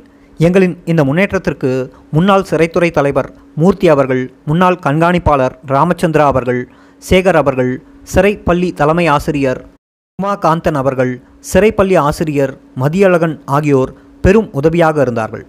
ஆனாலும் அனைத்தையும் தாண்டி இப்போது என் மனதில் இறை பற்றுதலும் சாய்ந்திருக்கிறது. மனம் போன வழியில் நான் போகிறேன். தினமும் ஆறு மணி நேரம் தியானம் செய்கிறேன். சிறைப்பள்ளி படிப்பு அனுபவத்தில் ஒரு சம்பவம் தையல்களை சொல்லித் தருவதற்காக ஒரு ஆசிரியர் வந்திருந்தார். அந்த வகுப்பில் பென்சில் ரப்பர் ஸ்கேல் அடிமட்டம் நோட்புக் எல்லாம் வேண்டும். அவை அங்கு எல்லாருக்கும் கிடைக்காது. நான் எப்படியோ கஷ்டப்பட்டு அவற்றினை வாங்கி கொண்டு ஒரு பையில் வைத்துக்கொண்டு அந்த வகுப்புக்கு போனேன். அந்த பையை பக்கவாட்டில் வைத்துவிட்டு வகுப்பினை கவனித்து கொண்டிருந்தேன். சிறிது நேரம் கழித்து கையினை வைத்து நோட்டில் எழுதலாம் என்று தடவினால் அங்கு வெறும் பை மட்டுமே இருந்தது. உள்ளே எதுவுமே இல்லை. எனக்கு மிகவும் கோபமும் வருத்தமும். அங்கிருந்த காவலரிடம் முறையிட்டேன். அப்பொருளை மீட்டு தரும்படி வேண்டினேன். எந்த பலனும் இல்லை. இறுதி வரை அவற்றினை யார் எடுத்தது என்று தெரியவில்லை. மற்றவர்களும் காட்டிக் கொடுக்கவில்லை. உண்மை என்னவென்றால் அப்படி வகுப்புகள் நடப்பதை அங்கு எந்த சிறைவாசிகளும் விரும்பவே இல்லை. அதனை எப்படியாவது குழப்ப வேண்டும். என்னை அங்கு வரவிடாது பண்ணிவிட்டால் தமக்கு படிப்பு என்ற தொல்லை கிடையாது என்று நினைப்பார்கள். படிப்பு என்றால் அவர்களுக்கு வேப்பெண்ணை மாதிரி. படியுங்கள் என்று புத்திமதி கூறினால் நீ நல்லா படித்த பொண்ணுதானே பிறகு ஏன் உள்ள வந்தாய்? படிப்பெல்லாம் எமக்கு சோறு போடாது. போய் வேலையை பாருங்கம்மா. ஏதாவது பெருக்குவது கூட்டுவது வேலை இருந்தால் கூப்பிடுமா வருகிறோம் என்று வெறுப்பாக பேசுவார்கள். அவர்களுக்கு இந்த சமுதாயத்தின் மீது அவ்வளவு வெறுப்பு. இந்த சமுதாயம் தம்மை வஞ்சித்து விட்டது புறக்கணித்து விட்டது பலிகடாவாக்கிவிட்டது என்றுதான் பெரும்பாலான சிறைவாசிகள் நினைக்கிறார்கள். என்னுடைய தனிமை சிறைச்சாலை முழுவதும் பூந்தோட்டங்களை வைத்திருக்கின்றேன். தினசரி எனது பூஜைக்கேற்ற மலர்களை எல்லாம் நான் வைத்த பூந்தோட்டத்தில் இருந்தே பறித்துக்கொள்கிறேன் எல்லாவற்றையும் விட பெண்கள் சிறையில் உள்ள மற்ற சிறைவாசிகளின் பிள்ளைகளுக்கு தாயாக நின்று அவர்களுக்கு விளையாடி கதை சொல்லி பாடங்களை நடத்துவதில்தான் அதிக பற்றாக இருக்கின்றேன். அந்த பிள்ளைகள்தான் எனக்கான பசுஞ்சோலையாகி நிற்கின்றார்கள். இது பற்றி தனி அத்தியாயத்தில் நிறைய விளக்கியிருக்கின்றேன். சிறைத்துறை தலைவர் பெருமாள் தேவர் கண்காணிப்பாளர் பாலச்சந்திரா கண்காணிப்பாளர் தாஸ் சிறைத்துறை தலைவர் துரைசாமி செந்தூரபாண்டி கருப்பண்ணன் கூடுதல் கண்காணிப்பாளர் சரஸ்வதி அம்மாள் பண்டித் ராஜலக்ஷ்மி ஆகியோரும் எமக்கு உதவியவர்கள். எம்மை மனித நேயத்துடன் நடத்தியவர்கள். இன்னும் பலர் இருக்கிறார்கள். அனைவர் பெயரையும் இங்கு குறிப்பிட முடியாத நிலை. இருண்ட வாழ்க்கையில் எங்களுக்கான சிறு ஒலிக்கீட்டுதான் இந்த இனிமையான நினைவுகள். அதை சுமந்து கொண்டுதான் காத்திருக்கின்றோம். நம்பிக்கையோடு உங்களோடு கைகோர்த்து பயணிக்கும் அந்த நாட்களுக்காய். அத்தியாயம் முற்று. புத்தகமும் இதோட முடிஞ்சது. நன்றி. அடுத்த புத்தகத்தில் பார்க்கலாம்.